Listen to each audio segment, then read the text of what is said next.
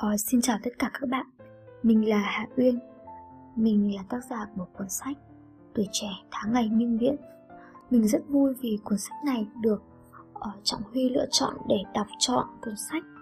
Và mình hy vọng rằng đây sẽ là một món quà gửi đến cho các bạn. Đặc biệt là những người chưa có cơ hội cầm trên tay cuốn sách này của mình. Cuốn sách Tuổi trẻ tháng ngày minh viễn là hành trình cảm xúc của mình trong những ngày tuổi trẻ nơi ghi dấu những niềm vui, nỗi buồn và những trải nghiệm cá nhân của mình.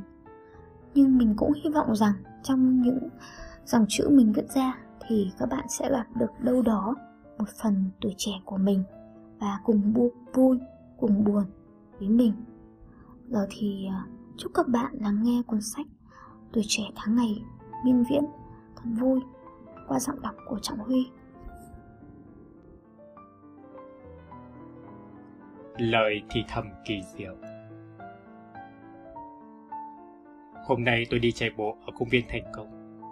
Mùa xuân đã phủ lên mặt hồ đầy hơi nước. Trời ấm và gió mới cũng đã về. Mọi người, mọi vật đều thật sảng khoái. Cũng đã lâu, Hà Nội chưa có một ngày đẹp trời. Bỗng có âm thanh lạ từ lùm cây gần đó khiến tôi chú ý. Một cô bé khoảng sinh viên năm 2, năm 3 đang ngồi khóc một mình Đôi vai gầy của em run lên. Tiếng khóc thút thít, nho nhỏ, nghe thật tồi. Tôi không biết cô bé khóc vì lý do gì. Nhưng hình ảnh ấy khiến những kỷ niệm không vui trở lại trong tôi. Năm ấy bên bờ hồ này, vừa nhỉ. Hình như tôi cũng đã từng rơi nước mắt, mà không chỉ một lần.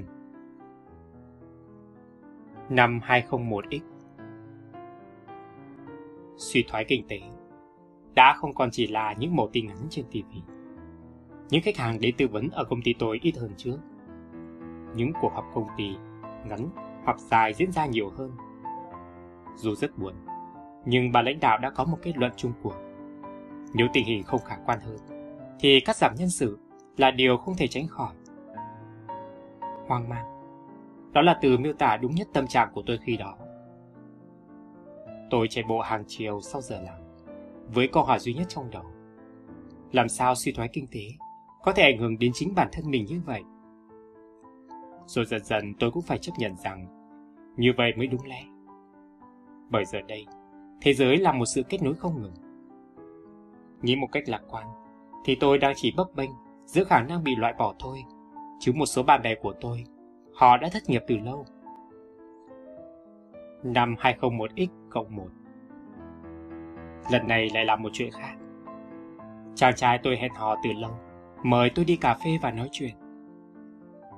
Buổi tối thu lộng gió. Gió thổi tung bay tóc tôi với ô cửa sổ mở rộng.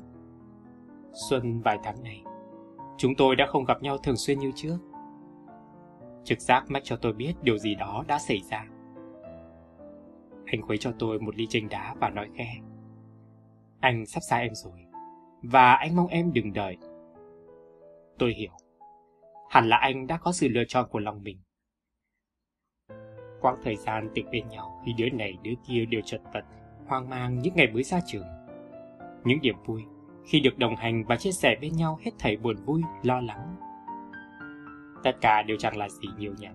Trước một suất học bổng toàn phần, anh được kỳ vọng rất nhiều.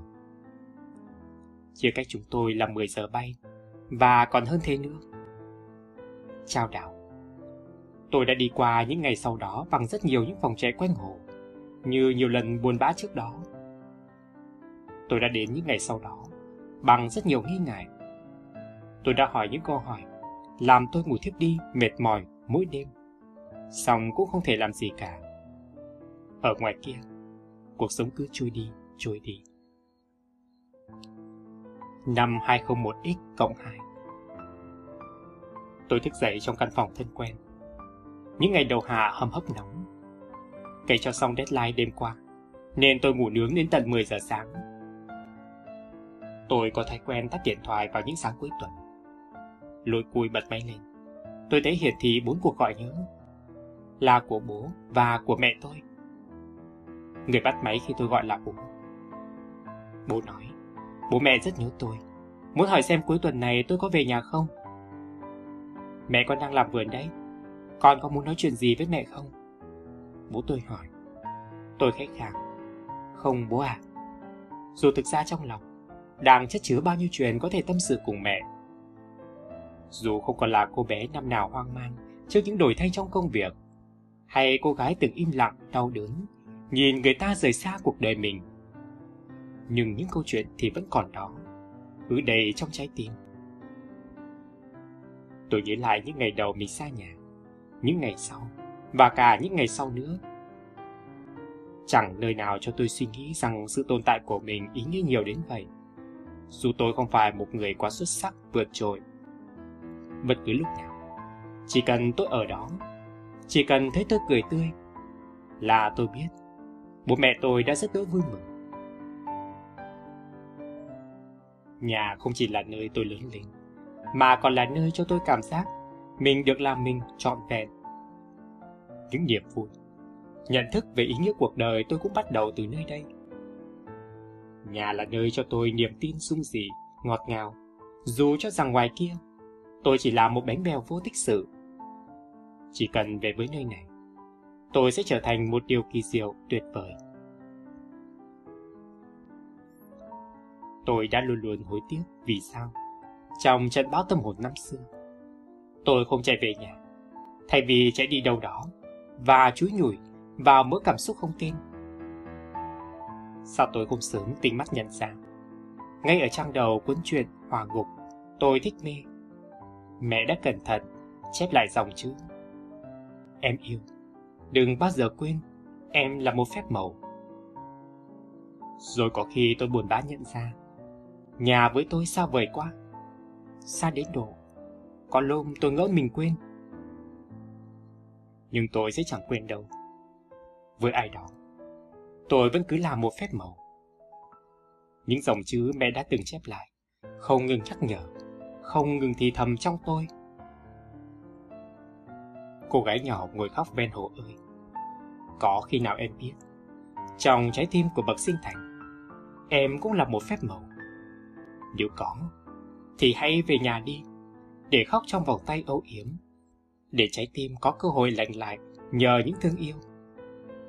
Cuộc sống không ngừng đổi thay, song có những điều sẽ chẳng bao giờ thay đổi. Tôi ước mong trong tôi và em luôn có một lời thì thầm kỳ diệu, dắt bọn mình qua những lần hơn thua bất chắc trong đời. Lời thì thầm cho thôi, rằng chúng mình là một phép màu, đáng và luôn là thế ít nhất là với mẹ.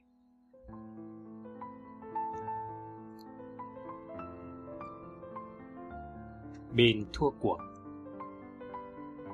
Con đường cũ đưa mình trở lại với con ngõ và căn nhà ấy. Đón mình vẫn là tiếng cười và ánh mắt của hai bác. Trò chuyện, chuyện trò. Ngỡ như thời gian chưa từng trôi xa. Ngôi nhà này là nơi đầu tiên đón mình khi mình về thành phố học. Những ngày trần ướt trần giáo có bác đón đưa. Hai bác không giàu, nhưng luôn ấp đầy tình cảm.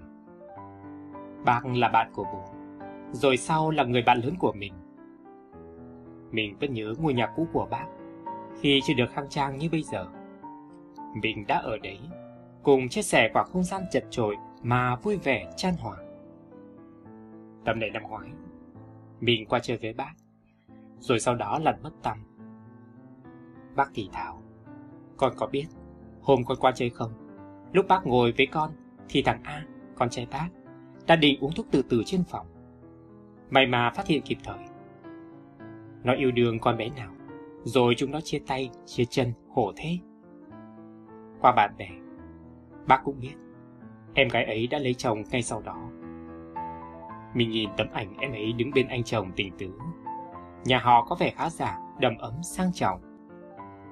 Mình không nhận ra Đây là cô bé đã từng ngồi nói chuyện với mình Được bác gái Chào anh nhìn chiều mến trong ngày sinh nhật của An nhưng trước đó Hai đứa đã từng rất yêu Yêu đến độ ai nhìn vào Cũng thấy đây là một cặp trời sinh Bà mẹ chồng tương lai mừng mừng tuổi tuổi Khi được cô bé Mang tặng bó hoa như ngày nhà giáo Việt Nam Bác là giáo viên Bác kể lại Hồi đó Bác tình cờ nghe thấy cô gái nói chuyện với con trai mình nhưng mà em chỉ lo cho anh thôi. Đấy, một câu đại loại như thế, và bác mừng. ngỡ như thế giới xung quanh ấm lại. Tình yêu là vậy, mạnh mẽ bùng cháy, song vẫn có thể thua. Thua những lựa chọn an toàn, thua một tài khoản cách xù, thua cả một người lạ nhưng hứa hẹn bao điều tươi mới. Khi cần lựa chọn, thì nó luôn là thứ có thể cho qua dễ dàng. Chỉ thường các bố các mẹ thôi. Nhớ hồi nào đấy, mình cũng chia tay, cũng buồn thôi là buồn. Mẹ thương quá chẳng biết làm thế nào, đành xin thưa với nhà chùa làm lễ cho mình. Lễ tôn nhang hay dài hạn thì phải. Giữa cái nắng tháng 8, mình có thấy mẹ xì sụp, khấn khứa giữa hàng trăm người phụ nữ cũng như mẹ. Người tôn nhang cho con, người thì di cung hoán số. Mình ngồi dưới lưng vào cột, há miệng ra mà ngủ gật. Đến khi xứng đến tên mình, mẹ gọi to và mình tròn tình vái tứ phương. Cái kỷ niệm buồn cười, mỗi lần nhớ lại mà rơi cả nước mắt. Vì thương mẹ, thương cả niềm tin ngây thơ của mẹ, khi mẹ chẳng còn biết tin vào gì nữa. Bà gái còn khuyên mình nên ăn chay, tích cực niệm Phật. Mình cười, bảo con cũng hay đi chùa, đọc kinh không vì gì cả, chỉ là để tâm trí thanh thản.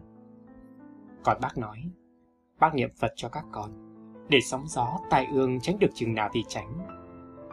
Nghe giọng bác sôi nổi, nhưng mình thấy trong lòng tự dưng rũ buồn. Nên em ạ, à, yêu ai cũng được, thiết tha cũng được, nhưng hết yêu rồi thì thôi, đừng thành người bi lụy. Tình yêu của em có thể bị yếm thế trước những toan tính, những đánh đổi của một người không yêu em nhiều lắm. Chứ với tấm lòng thương yêu của bố mẹ, em sẽ đủ tự tin, vững trái và trưởng thành để không trở thành bên thua cuộc trong bất kỳ cuộc so găng nào. Good lắc nhé em. Dạy con biết dạy biết sàng. Đã nhiều lúc, em thầm tự ti về mình. Chứng kiến những cô bạn xinh đẹp, giỏi giang, đi hết nước này đến nước khác, em không khỏi tị hiểm. Nhìn những người vợ trẻ tung ảnh đang đứng bánh, nấu phở, cặm cùi bên cạnh bếp tiện nghi. Em thấy mình cũng biết mấy. Cho đến khi em tìm lại hòm mail cũ và đọc được những dòng này. Là của em đấy, của những ngày đã thấp thoáng trôi về phương xa. Khi em nghĩ thương yêu ai đó, tưởng là gian nan, mà kỳ thực lại vô cùng đơn giản. Như một ngày mưa, ngồi bên giá gạo mới và lựa bỏ đi những hạt sản không mong muốn để nấu cho người ta một bữa cơm ngon lành. Anh có muốn cùng em đọc lại những dòng ấy không? Cuối tháng tôi về quê thăm bố mẹ. Quà của mẹ là một yến gạo tám thơm mùa lúa mới. Thóc phơi ở sân nhà còn rất nhiều sẵn. Những vụn chấu của lần xây sát cũng chưa được lọc đi. Chiếu chỉ được ban hành. Nghe nhẹ nhàng, mà tôi thấy khó khăn vô kể. Sáng chủ nhật con rảnh rỗi, ngồi ở nhà sang sầy hết yến gạo đi ngay không? Kẹo rồi lẫn đầy sàn với gạo ăn sao nổi. Tôi nhìn mẹ cầu cứu. Nhưng con đã sàn sẩy bao giờ đâu mẹ? Để con tự làm, gạo văng lung tung thì sao? Mẹ nhìn tôi giọng dịu lại, thoáng một cái thở dài. Con gái đồng chiêm mà không biết giàng, biết sẩy, thì biết làm gì hả con? Thôi được rồi, sáng nay mẹ ở nhà, mẹ dạy con biết làm mới thôi. Giống như nhiều bạn bè khác, tôi đi học xa nhà từ nhỏ. Năm tháng ở bên bố mẹ tính ra, còn ít hơn những ngày xa nhà. Đến lúc tốt nghiệp đại học, ra trường đi làm, những lần về nhà cũng trở nên thưa thớt hơn. Không ở nhà thường xuyên, đồng nghĩa với cơ hội học hỏi những mèo vặt hay bí quyết từ mẹ cực hiếm. Thế mới có chuyện chúng tôi, tôi và mấy cô bạn học đã khổ sở một phen vì không biết tách vỏ lạc trong bữa tiệc liên hoan cuối năm của lớp. Chỉ cần cho lạc đã xay vào giá, xoay đều, cho vỏ lạc rời ra và thổi nhẹ để chúng bay đi. Có vậy thôi mà chúng tôi không biết. Hay có lần, chúng tôi tự làm sữa chua mà không biết cách ủ sữa lên men đúng cách, dẫn đến hậu quả. Sữa thì vẫn cứ chua, mà uống vào lại bị đau bụng. Hoặc có những khi, đang chế biến các món ăn cầu kỳ như sơn sao chua ngọt ngào hấp dứa, sôi sữa. Tôi phải gọi điện cầu cứu mẹ. Gọi nhiều đến nỗi bố tôi vẫn chịu. Mẹ con, sắp trở thành tổng đài 1080, chuyên giải đáp thắc mắc nội trợ rồi đấy. Tôi hay viết cớ mình bận. Mình cần tập trung vào việc học hành và công việc sau này để tự cho mình lý do sao lãng chuyển đứa công gia tránh. Cũng có thể, do tôi vốn không kiên nhẫn và tỉ mỉ, những đức tính cần có để làm được những công việc ấy. Ở nhà tôi, những ngày tháng 7 âm lịch trời mưa, dù không ra đồng hay đi chợ được, mẹ tôi vẫn chẳng khi nào ngơi tay. Mẹ lần sờ đám quần áo của mấy đứa con nghịch như quỷ sứ để đơm lại những chiếc cúc sắp long ra, khâu lại vài đường chỉ đã tuột. Cả ngày, mẹ biệt mài bên giỏ quần áo cũ mà không thấy mệt. Nếu không thế, mẹ lại bền trồi cùng bà nội, thứ trồi rơm, được bện bằng rơm nếp óng ả vàng tươi. Trong góc gian bếp nhỏ, có thoảng mùi rơm mới ấm áp, mùi khói từ bức tường ám đầy bồ hóng, là những người phụ nữ của gia đình đang lặng lẽ và cẩn thận tết từng sợi rơm. Ngày nhỏ, tôi hay ngồi bên mẹ, bên bà hát véo von. Một sợi rơm vàng, hai sợi vàng rơm, bà biện chổi to, bà làm chổi nhỏ. Chổi to bà quét sân kho, còn chổi nhỏ để bé chăm lo quét nhà. Và nặng nặc, đã bà bệ cho một cái chổi thật nhỏ, không phải để quét nhà, mà chơi với các bạn hàng xóm. Hết mùa mưa tháng 7, thành quả của mẹ, của bà là những chiếc chổi xinh xắn, chắc tay, đem tăng ho hàng. Cái nhỏ để phủi bàn thờ, nóc tủ, cái to để quét nhà, quét sân. Ai cũng khen mẹ tôi khéo léo, đảm đang là vì thế. Càng lớn, tôi như càng rời xa những việc ngày thường giản dị mẹ vẫn làm. Trong tâm trí tôi, những việc ấy chỉ hiện lên qua kỷ niệm. Tuyệt đối chẳng phải điều tôi phải học, phải nhớ. Biết giấy, biết rằng làm gì. Khi chỉ cần chạy u sát chợ, là có ngay một túi gạo thơm ngon, xay sát trắng tinh, bó không ra một hạt sàn hay vỏ chấu. Đâm khuy thủ khuyết làm gì khi bây giờ? Áo quần chưa kịp cũ đã trở nên lỗi mốt. Và cái thứ chổi rơm óng vàng ngày xưa đã được thay thế bằng chổi đót, chổi lông gà, chổi nhựa từ lâu. Thế mà không phải. Trong một sáng chủ nhật ngồi dậy tôi sàng cào, mẹ mới thủ thì giải thích. Làm những việc nhỏ như vậy, sẽ dạy người con gái sự khéo léo, truyền tâm với những công việc gia đình, học cách vun vén và chăm sóc chi chút cho những người thân. Thương yêu chẳng khơi nguồn từ những điều xa lạ, viển vông. Thương yêu là biết cách quan tâm đến miếng cơm, tấm áo, là biết những mày trước một đường chỉ xô lệch, biết tự tay đan khăn cho ai đó khi gió mùa nước bắc tràn về. Một ngày tháng 7 trời sầm sụt, những mưa là mưa. Tôi ngồi gần mẹ khẽ khàng. Mẹ dạy con sàng gạo nhé. Cũng là hơi muộn, để tôi bắt đầu học những điều nhỏ nhặt này. Nhưng muộn còn hơn không? Biết dạy, biết giảng, biết thêm vài điều nhỏ bé mà ý nghĩa khác nữa. Tôi sẽ có cơ hội được chăm lo cho cuộc sống của những người mình thương yêu nhất. Như là việc một ngày nào đó, tôi biết dạy biết giảng để lựa bỏ những hạt sản cho gia đình mình một bữa cơm ngon trọn vẹn. Chỉ là vậy thôi. Dậy mà đi chợ nấu ăn. Có những ngày thành phố xa lạ thế. Những cơn mưa dữ hạ khiến thành phố nhiệt đới bỗng chốc hóa mùa thu. Phấp với vạt áo choàng mỏng của ai bay dọc phố. Người ta cười nói hân hoan vì trời đã dịu bớt oi nồng. Chỉ có trong căn phòng nhỏ, cô gái ấy rũ buồn. Cô gái bé bỏng mà tôi biết vừa mới chia tay người yêu. Em không biết làm gì để qua tháng ngày khuyên em đi học một khóa ngoại ngữ, học thêm một kỹ năng mới, hay xách vali đi du lịch ư? Liệu có phải là một lời khuyên thiết thực không? Vì em chẳng còn đủ sức lực và hào hứng để bước ra khỏi căn phòng chật hẹp.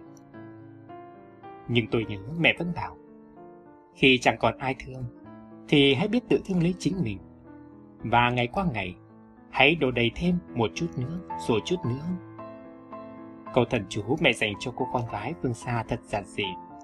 Đó chỉ là dậy mà đi chợ nấu ăn. Tôi sống xa nhà từ nhỏ. Thời học sinh, sinh viên sống cùng bạn bè trong ký túc xá của trường. Cùng ăn, cùng học, nên chẳng mấy khi biết buồn. Chỉ đến khi ra trường, đi làm và bắt đầu cuộc sống tự lập, tôi mới thấm thía những buổi sáng cuối tuần trống vắng với nỗi nhớ nhà đầy ắp trong tim. Sáng chủ nhật của tôi thường bắt đầu vào lúc 9 giờ sáng. Cũng bởi tôi từng thức khuya vào đêm hôm trước với suy nghĩ sáng hôm sau dậy sớm, mình có làm gì đâu.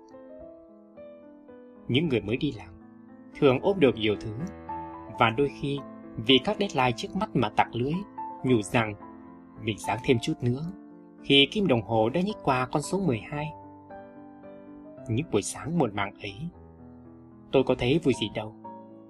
May sao, vẫn có những cuộc điện thoại của mẹ gọi từ dưới quê. Giống như nhiều bà mẹ khác, mẹ tôi cũng có một tuần bận rộn với công việc cơ quan và những bữa cơm trong tuần đôi khi chẳng được tươm tất. Mỗi chủ nhật, mẹ lại tất tả đi chờ từ sáng sớm, mua thịt cá, rau dưa, về nấu cho bố con tôi một bữa cơm tươi ngon. Mồ hôi lấm tấm hai bên thái dương, gương mặt đỏ bừng khi đánh vật với một con cá to, hay mỏi ra tay khi giá cua nấu canh riêu. Nhưng chưa bao giờ mẹ mệt mỏi. Tôi cứ tự hỏi, mẹ là người phụ nữ không biết mệt, hay vì tôi chưa thấy mẹ mệt bao giờ? Điều mẹ thương tôi nhất là những cuối tuần ở thành phố xa xôi. Sẽ không có những bữa cơm sum họp, quây quần nấu nướng xôm tủ và trò chuyện díu gian cùng mẹ trong căn bếp nhỏ. Trở đi trở lại, trong những cuộc điện thoại đường dài của mẹ, bao giờ cũng là câu hỏi Con đã ngủ dậy, đã đi chợ chưa? Khi tôi trả lời mẹ, với cái giọng còn ngái ngủ. Con chưa chợ búa gì đâu. Ở một mình, ăn thế nào cũng được mà mẹ thì mẹ đã hoảng hốt. Chết chết, ăn thế sao được hả con? Dạy mà đi chợ nấu ăn, chuẩn bị cơm canh, tươm thất, không chỉ đảm bảo dinh dưỡng, mà còn làm cho tinh thần mình vui vẻ, phấn chấn hơn nữa đấy. Khi không có ai bên mình, thì mình phải tự chăm chút cho bản thân chứ. Hình như mỗi bà mẹ đều có một câu thần chú của riêng mình. Cô bà thân của tôi kể, mỗi khi cô ấy đắn đo, e ngại trước khó khăn, Mẹ cô ấy thường bảo Mọi chuyện rồi cũng sẽ ổn thôi. Một cô bạn khác nữa của tôi Lại nhớ về câu nói của mẹ. Đứng dậy Đưa tay đây mẹ nắm. Khi cô bị tự kỷ Ngồi lì dưới cầm bàn chẳng chịu đi đâu. Còn tôi Tôi lại nhớ câu nhắc nhở của mẹ. Dậy mà đi chợ nấu ăn. Câu nói thật giản dị, ngắn gọn Nhưng đủ sức sốc tôi dậy Vào những sáng chủ nhật xa nhà. Những sáng rũ mắt vì thức khuya đêm trước, vì nước mắt chưa nguôi của những người trẻ miệt mài với công cuộc tự khẳng định mình mà quên mất yêu thương. Sáng này, lại một sáng chủ nhật nữa, mẹ gọi điện cho tôi cùng lời dặn, dậy mà đi chờ nấu ăn nha con. Tôi vâng dạ, rồi tung chăn trở dậy, hào hứng như thể đang ở nhà, bên mẹ, trong những cuối tuần ấm áp vui tươi. Phải rồi, dù xa mẹ bao nhiêu, chưa có gia đình riêng hay một ai đó thật gần để bên chăm sóc. Tôi vẫn phải chăm chút và yêu thương mình thêm một chút nữa. Bắt đầu từ một công việc đơn giản là đi chợ, nấu ăn, như mẹ tôi đã dặn dò. Nên em à, em hãy thử đứng dậy và xách làn ra chợ. Hòa mình vào tiếng huyên náo, lựa chọn những đồ ăn ngọt lành, vun vén cho cuộc sống của chính mình cứ thế trước đã, cho đến khi những nỗi buồn phiền tự khắc rời xa.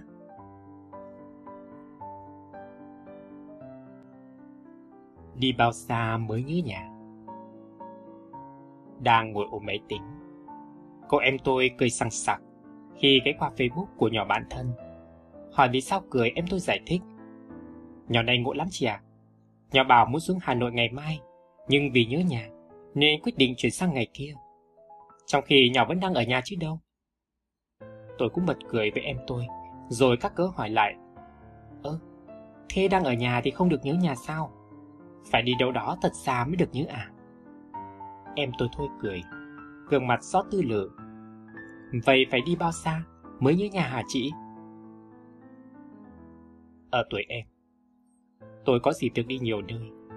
Chưa phải là những chuyến xuất ngoài tận trời Âu hay thăm Hàn Quốc, Nhật Bản xa xôi và xinh đẹp. Song hầu như năm nào, tôi cũng được ghi dấu bằng những chuyến đi gần hoặc xa. Nhưng lần đi xa đầu tiên của tôi phải tính từ năm lớp 6. Khi ấy, tôi bé tí xíu gầy gò. Lần đầu tiên khăn gói quả mướp vô ký túc xá trường cấp 2. Tôi khóc hết nước mắt vì nhớ nhà. Trong nỗi nhớ nhà ấy, con nỗi nhớ ba mẹ, nhớ đám vật tuổi thần thiết cây cối ngoài vườn, tiếng mẹ gọi ơi ơi dậy mỗi sáng. Mà trường cấp 2 của tôi không quá xa, chỉ cách nhà tôi khoảng 6 cây số. Càng lớn, những chuyến đi của tôi lại trở nên quen thuộc hơn. Là lùng thay, nỗi nhớ nhà vơi dần đi. Thay vào đó là niềm vui bạn bè, háo hức, được trải nghiệm những điều mới lạ. Mùa hè đầu tiên ở đại học, tôi không về nhà. Cùng đội thanh niên tình nguyện, chúng tôi đến một tỉnh Trung Du. Ban ngày, chúng tôi phụ giúp bà con hái chè. Buổi tối, chúng tôi tổ chức văn nghệ, xen với những tiết mục tuyên truyền phổ biến pháp luật. Những tối muộn mẹ gọi điện. Tôi nghe tiếng mẹ lúc được lúc mất vì sóng chập chờn. Mẹ hỏi tôi, Vi à, ở đấy có vui không con? Các con ăn uống có đầy đủ như ở nhà. Tôi cười toe, trả lời mẹ rằng chúng tôi ổn. Ngập ngừng chút mẹ hỏi, con có nhớ nhà, nhớ mẹ không? Tôi bất ngờ chống chế. Trời ơi, con có đi đâu xa xôi đâu, mới chỉ xa mẹ có vài trăm km thôi mà. Vẳng bên đầu dây kia là tiếng thở dài rất khẽ. Những chuyến đi khác quốc tế. Tôi thích lắm khi được đặt chân đến những vùng đất mới, miền Trung, miền Nam. Nhưng khi nào mẹ tôi gọi điện, hỏi con có nhớ nhà, tôi đều thấy đó là một câu hỏi mắc cười. Tôi đi học xa nhà đã bao lâu? Nó nhớ nhà, nghe cứ xến xến sau đó. Đã khôn lớn rồi, sao như đám trẻ con vừa xa nhà nước mắt đã sụt sùi.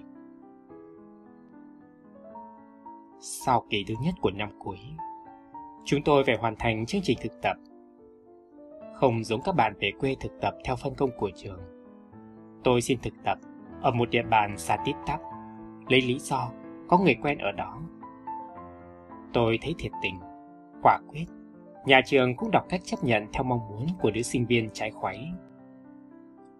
Nằm trèo queo, trong chiếc ô tô đường dài leo lên con đường ngoằn ngoèo toàn sỏi đá.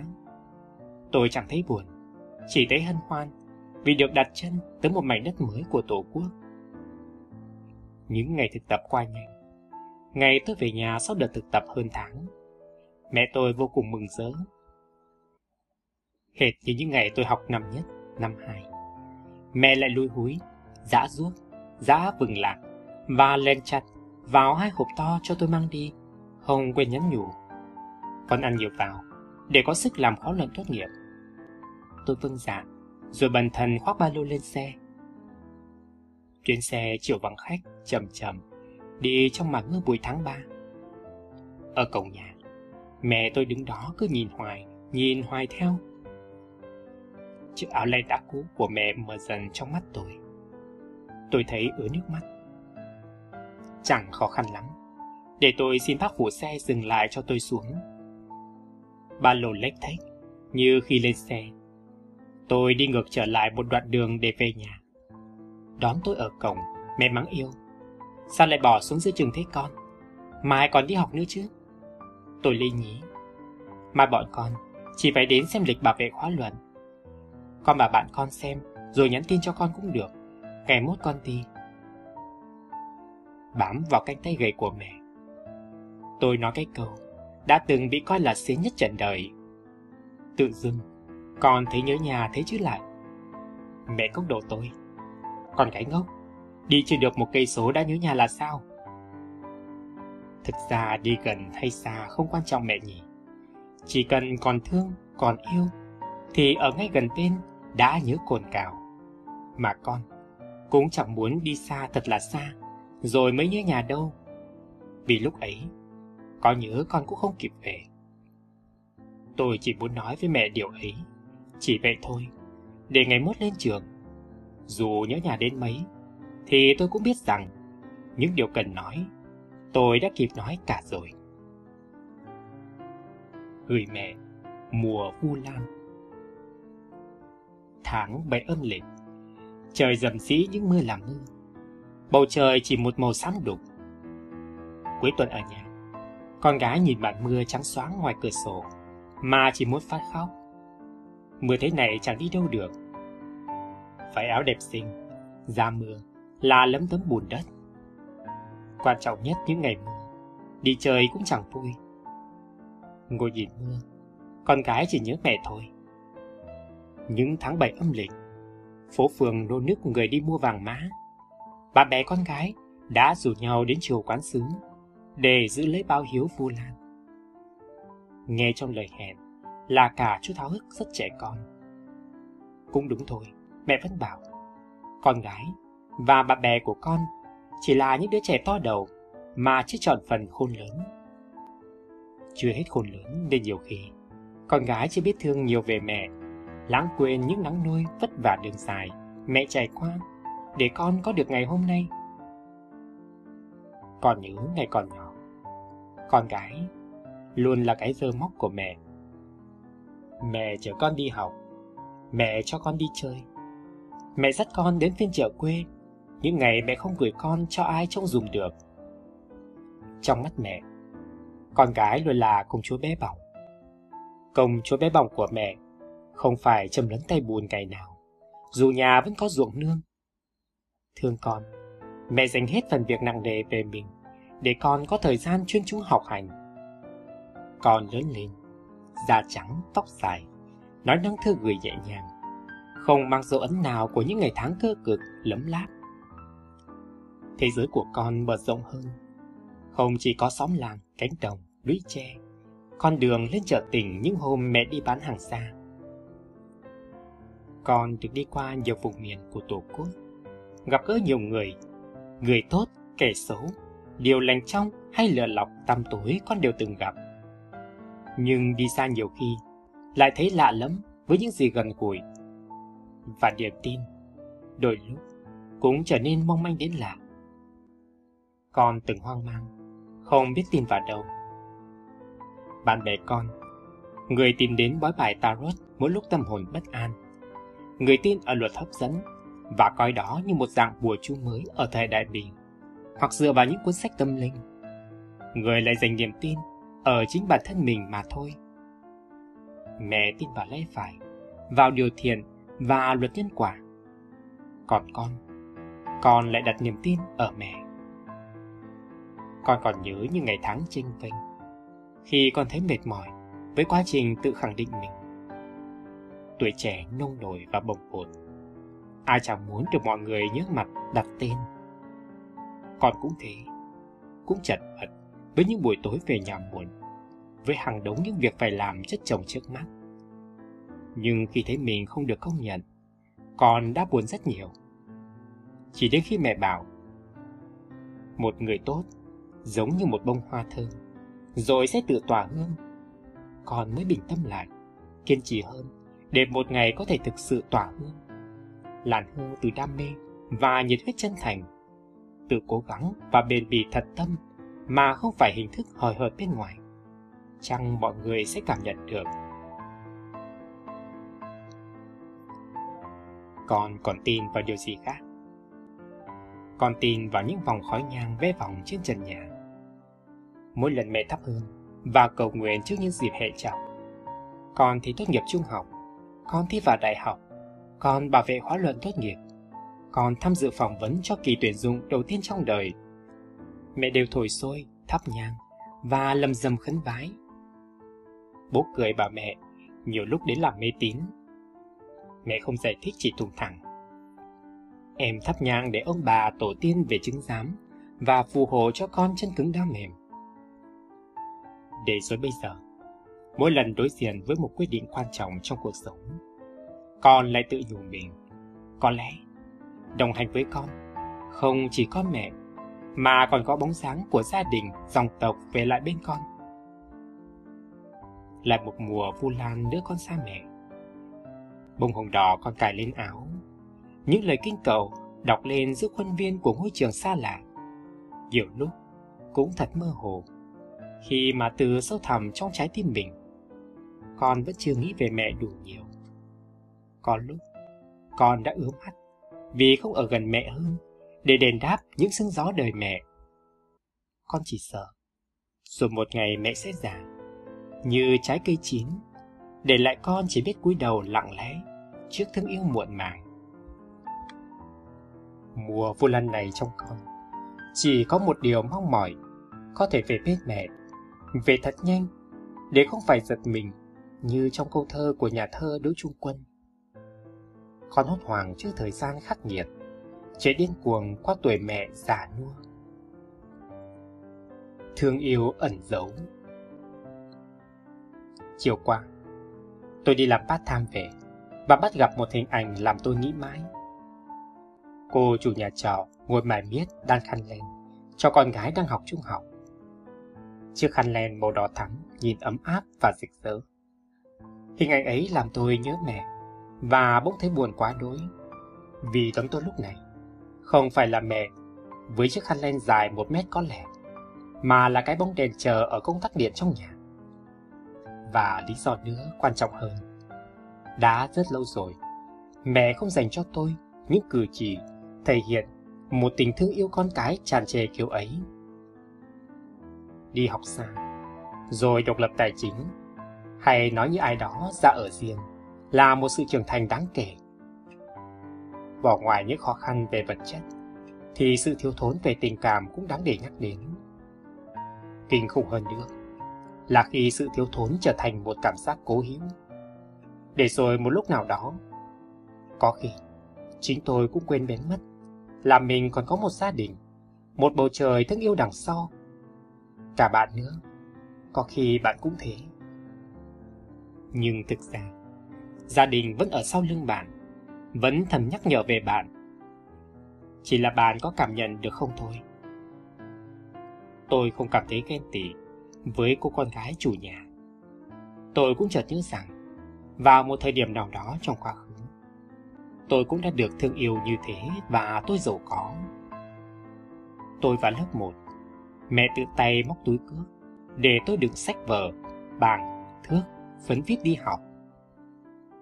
Tôi học lớp 3 Mẹ thức suốt đêm để đan áo len cho tôi. Chiếc áo len màu trắng có hình chú mèo nâu với đôi mắt xanh được kết từ hạt cườm làm tôi trở thành tâm điểm của đám trẻ trong lớp. Tôi vào lớp 7. Mẹ bỏ tiền làm thêm, mua cho tôi chiếc lắc đeo tay, nhân dịp tôi được giải thưởng kỳ thi học sinh giỏi năm đó. Lớp 12. Mẹ mua cho tôi chiếc áo màu đỏ và treo lên mắc áo của tôi Tôi đi học về, hét ầm lên vui sướng. Có cảm giác mình là người may mắn nhất thế gian vì có bà tiên nào đó tình cờ ghé qua, tặng cho chiếc áo đỏ. Tôi học năm nhất đại học. Tối thứ bảy nào, mẹ cũng gọi điện chỉ vì cả nhà đang ăn uống đông đủ, tự dưng thấy nhớ con quá. Tôi học năm ba. Mẹ ngồi nghe tôi tỉ tê khóc lóc cả tiếng qua điện thoại vì tình yêu đầu tan vỡ Mẹ chỉ ngồi nghe như thế, không nhắc nhở hay khuyên răn. Cho đến khi tôi ngủ thiếp đi, quên mất, mình vẫn đang gọi cho mẹ. Tôi của quá khứ, tôi của hiện tại, đều được thương yêu như nhau. Chỉ có điều, cách thức thương yêu sẽ khác đi đôi chút. Tình thương yêu mọi người dành cho tôi khi còn bé bỏng là thứ tình cảm có thể bộc lộ ra ngoài hiện hiện qua lời nói cử chỉ những thứ hữu hình. Còn tình thương yêu cho một tôi đã lớn là thứ thương yêu đậm sâu, ẩn giấu. Giống như không khí, luôn ở bên mà chẳng dễ nhận ra. Vậy nên, sẽ chẳng còn đâu. Hình ảnh mẹ ngồi đan cho tôi cái khăn hay tấm áo ấm đượm màu. Không chỉ vì mẹ hiểu rằng tôi không còn thích hợp với những mẫu khăn áo tan tay đơn sơ ấy nữa, mà vì thức yêu với mẹ lúc này, có khi lại là việc ngồi ở bên lắng nghe và đưa ra những lời khuyên hữu ích, hoặc là một người bạn lớn cùng san sẻ với tôi nhiều điều. Ngoài vai trò của một người mẹ, mẹ còn là một người bạn tâm giao của tôi.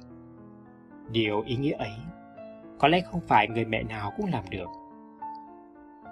Tôi không cho mình lý do để buồn nữa trước chiếc khăn màu đỏ thắm mà cô chủ nhà trọ đan cho con gái. Tôi cũng chẳng ghen tị trước những vòng ôm, những câu dặn dò mà bạn bè tôi vẫn hay nhận được từ mẹ của họ. Tôi chẳng lăn tăn về những món quà đắt tiền. Có bậc phụ huynh vẫn mang về cho cô con gái nhỏ sau mỗi chuyến công tác dài ngày. Vì tôi biết, vẫn có một tình thương ở đâu đó mẹ dành cho tôi. Tình thương yêu ẩn giấu, sâu xa, thấu hiểu mà chẳng nhiều lời. Suy cho cùng, đã thương yêu thì cách này hay cách khác, có định hình được hay không cũng không quan trọng. Chỉ cần cảm nhận được rằng mình đang được bao bọc trong tình thương yêu ấm áp ấy, thì sự ẩn giấu đôi khi cũng quá đối tuyệt vời.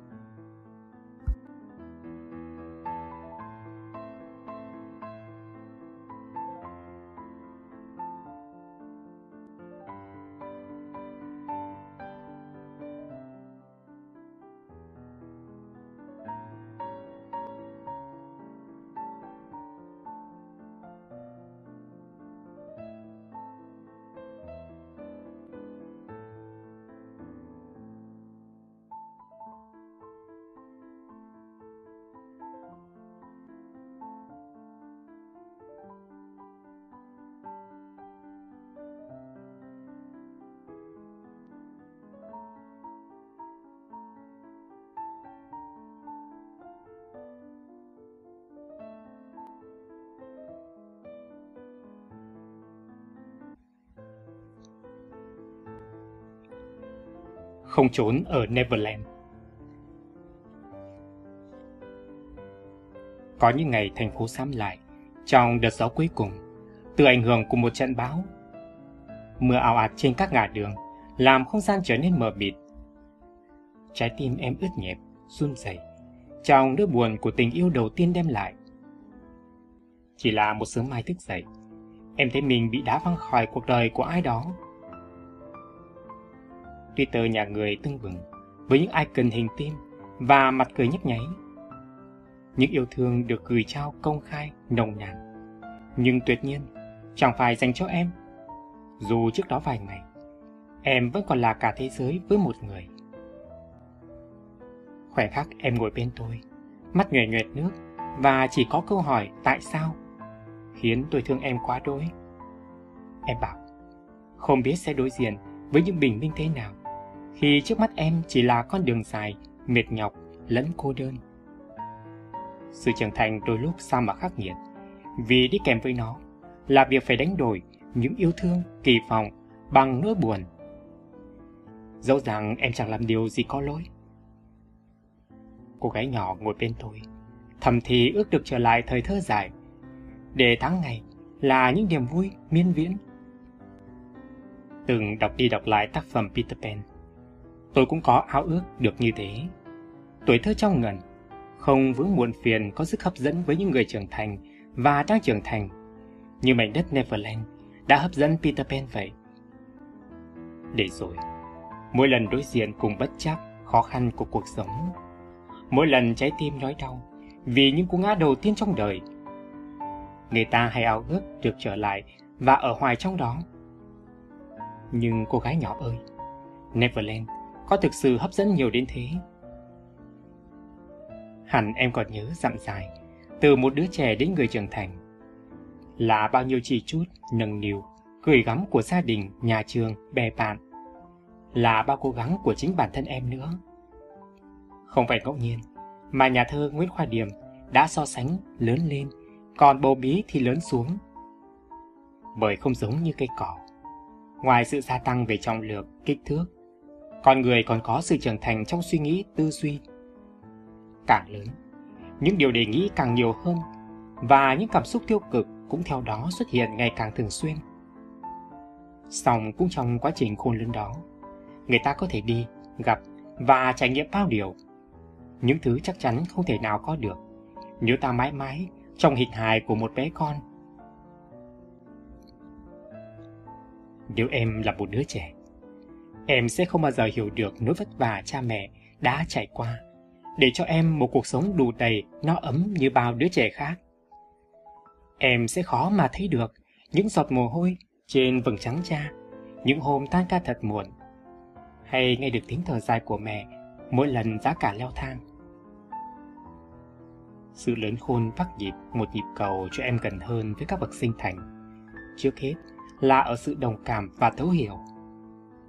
Thấu hiểu hy sinh, cảm nhận nhọc nhằn, để từ đó yêu thương trong em đầy nở đầm sâu. Em cũng không thể nào được trải qua cảm giác hạnh phúc khi theo đuổi một đam mê nào đó. Không biết cách thở phào hân hoan khi làm kịp một việc gấp gáp. Sự nhẹ nhõm khi tận hưởng giấc ngủ sâu sau tháng ngày chăn trở. Càng không hiểu được rằng đôi khi vì giữ lấy đam mê cho mình, người ta cần nhọc lòng đến chừng nào. Công việc có khi đồng nghĩa với sự bận rộn. Song cũng chính nhờ công việc, em sẽ có cơ hội nhận diện bản thân mình tốt hơn. Em sẽ nghe được tiếng nói từ sâu thẳm trái tim mình rằng em thực sự thuộc về điều gì. Tôi tin là thế. Còn điều gì nữa mà sự lớn khôn sẽ mang lại cho em? Là cảm giác sợ hãi đến dùng mình khi em thử nghiệm một môn thể thao mạo hiểm. Nụ cười của những người xa lạ, em chẳng biết tên, trên những chặng đường ngẫu hứng của tuổi trẻ. Là phút giây lặng đi rất khẽ. Em chẳng phải yêu thương từ một ai đó kể bên. Hay mỗi ban mai tới giảng đường, thấy khung trời ngoài cửa sổ sáng bừng lên yên vui. Tôi vẫn nhớ đường tới Neverland đấy. cậu chỉ dẫn trong câu chuyện về chú bé Peter Pan thật giản dị. Ngã tư thứ hai, rẽ phải, rồi đi thẳng tới bình minh. Em có muốn đến với Neverland, trốn ở đó sự vui vẻ, hồn nhiên và từ chối trưởng thành. Vì tôi biết, với nhiều người, để trưởng thành thôi cũng đã gian nan. Khi từng ngày trôi qua, chúng ta lớn dần lên và đối diện cùng những u ám đầu tiên trong cuộc sống. Cả tôi và em lúc ấy mới hiểu rằng sự lớn khôn cũng cần dũng cảm. Dũng cảm chấp nhận, dũng cảm yêu thương và dũng cảm từ bỏ. Neverland trở nên xa vời khi chúng ta dám dấn thân và nắm lấy cuộc sống của mình. Dẫu nhiều khi, nước mắt của chúng ta vẫn rơi. Có sao đâu em nhỉ? Bởi chúng ta đều là những người đang lớn, sẽ phải đứng dậy lau khô nước mắt và cất bước đi thôi. Làm sao mà trốn ở Neverland mãi được, khi ngoài kia cuộc sống đang chờ.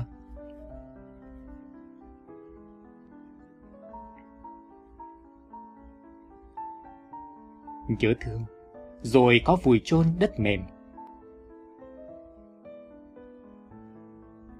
Buổi chưa oi ả, mình nghe cuộc trò chuyện của hai mẹ con chỉ đồng nghiệp cô bé con đang học lớp một tí xíu. Mẹ ơi, hôm nay cô giáo hỏi chúng con, con yêu quý ai nhất đấy?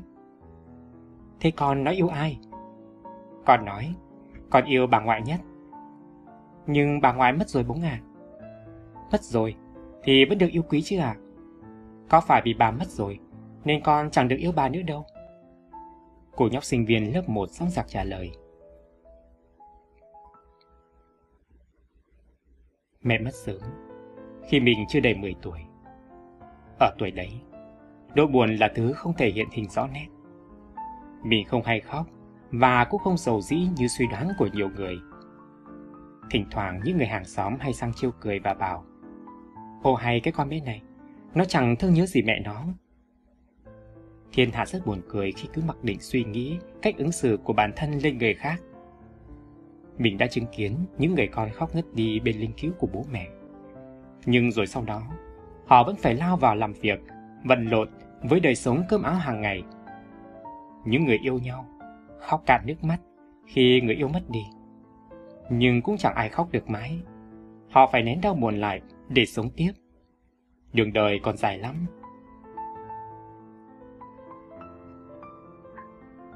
người yêu mình không hay kể lể. Tuyệt đối không phải tuyếp đàn ông thích tỉ tê dù gì chuyện trò với phụ nữ.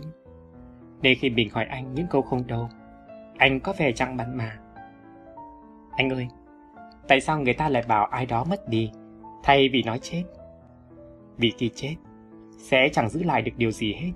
Không tài sản, tình cảm, người thân, chết là hết. Em lại nghĩ, từ mất, dành cho những người còn sống cơ. Khi họ không thể giữ người mình yêu thương ở lại với cuộc sống ấy, thì cũng vẫn làm mất mà em. Nhưng có một lần bữa đó trời trở lạnh, mình mới đi công tác xa về. Người yêu vòng tay qua mình, thủ thì bảo. Những ngày xa nhau, anh nghĩ về em rất nhiều.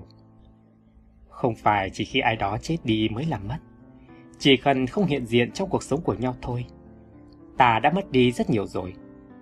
Nghĩ thế thôi, mà anh đã ứa nước mắt. Trong sâu thẳm trái tim mình, mình vẫn nghĩ nhớ thương là thứ không thể nào vùi lấp. Dù thời gian trôi qua bao lâu, ký ức có nhạt nhòa đến nhường nào. Như bố vẫn nhắc mình, đi đâu xa về nhà, hãy nhớ mua hoa quả, thắp hương, báo cho mẹ biết con đã về. Như những ngày rằm, những ngày mùng một đầu tháng, bố vẫn nhang đèn và lầm rầm khấn khướng. Và chẳng nói đâu xa, mỗi lần về thăm nhà, mình đều ra thăm mẹ. Một mẹ vuông vắn, nhỏ nhoi nằm trước cánh đồng. Đất trên mộ xốp mềm, đủ để trồng một cây hoa màu gà tươi tốt. Nhìn từ xa, như một bó nhang khổng lồ. Mình ngồi giữa gió đồng, kể cho mẹ nghe về những điều thường nhật như chưa từng có mất mát chia lìa. Và tự hỏi, có khi nào đất đai và cây cỏ nơi này sẽ chôn vùi hết những yêu thương trong mình? Có khi nào không?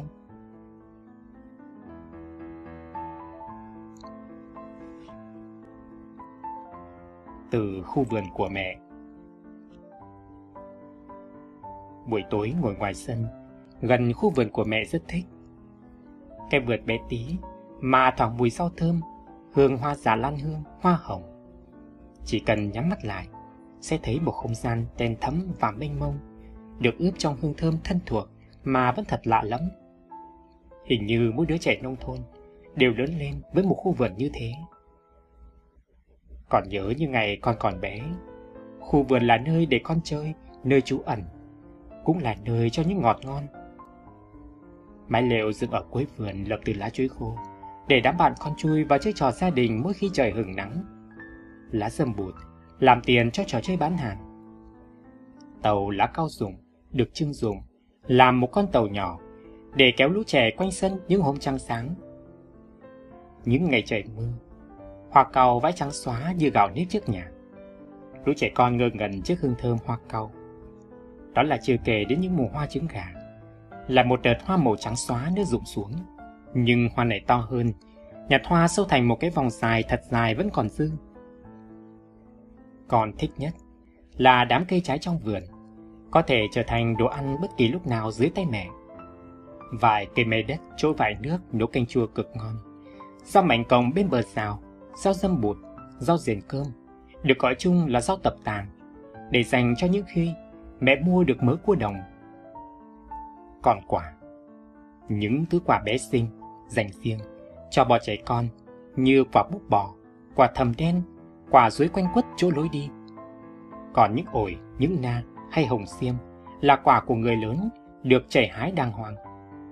Những quả ấy, quả nào đẹp nhất, mẹ dành ra chợ bán. Quả bé hơn, mẹ dành phần con. Quả nào bị giảm nắng mới đến lượt mẹ. Còn những điều gì nữa trong một khu vườn có thể mang lại? Còn vẫn nghĩ, mỗi khu vườn đều hằng chứa một kho bí mật, nhưng phải có chìa khóa để mở cửa khu vườn bí mật ấy, như là chúng con có mẹ vậy. Bằng một cách nào đó, mẹ dạy chúng con biết rằng khu vườn cũng có tiếng nói và một đời sống riêng. Đám cây cối trong vườn cũng thế. Còn đừng nghĩ cây cối là giống vô tri. Khi một cành lá bị đốn hạ, cái cây sẽ đau. Mùa lá rụng đầy sân, khu vườn cũng như vướng buồn. Mà con để ý xem nhé, mỗi cái cây có một hương thơm riêng nữa đấy. Cây tùng thơm bé tèo, bố chồng làm cảnh, hằng hắc mùi tinh dầu từ trong lá. Cây đinh lăng thơm dịu dịu, cây hoa hồng thơm nhẹ nhàng. Chỉ cần tình ý, con sẽ nhận ra. Chiều nay, con nhìn mẹ đứng giữa khu vườn, gấu quần sắn cao qua gối. Mẹ dặn bố đừng tự tiện đi vào vườn kẻo lại dẫm lên những cái cây mẹ mới gieo trồng. Giây phút đó con chiều mẹ. Mẹ y như một bà nông dân nghèo đang canh giữ khoảng đất của mình vậy. Nhưng ngay sau đó con lại nghĩ, sau này, biết đâu, con còn nghèo hơn cả mẹ. Chúng con đi học xa nhà đã lâu. Những ngành học thời thượng thật khó để lập nghiệp ở một miền quê nhỏ. Trong khi đó thành phố ngày càng chật chội, ước mơ có một dẻo đất nhỏ bỗng hóa viền vông. Con sợ một ngày nào đó, chúng con không thể nhắc đứa trẻ của mình. Con được đi chân đất, vì làm gì có đất đai mà đi lên đó. Càng không thể dạy các con, cách trồng những cây dọc mùng thì phải trồng chỗ đất ẩm. Cây sắn có thể trồng bằng cách dẫm cành, và cây phải bỏng, phải trổ mầm non từ một cây lá. Tệ hơn nữa, con sẽ không thể bảo bọn trẻ. Khi con buồn, thì hãy về giữa khu vườn của mẹ. Nhắm mắt lại và nghe trái tim mình cảm nhận. Điều tốt lành và cái xấu xa, sự lành trong và nhớ nhuốc, người thiện hay kẻ ác. Tất cả những điều ấy, khu vườn sẽ mách bảo ta. Giữ hương thơm của cây cỏ, của gió vườn và đất đai mà mẹ cha chăm bón, con sẽ không bao giờ nhầm lẫn. Và yêu thương sẽ chẳng bao giờ lạc lối, dù đôi khi nó chẳng nhiều lời.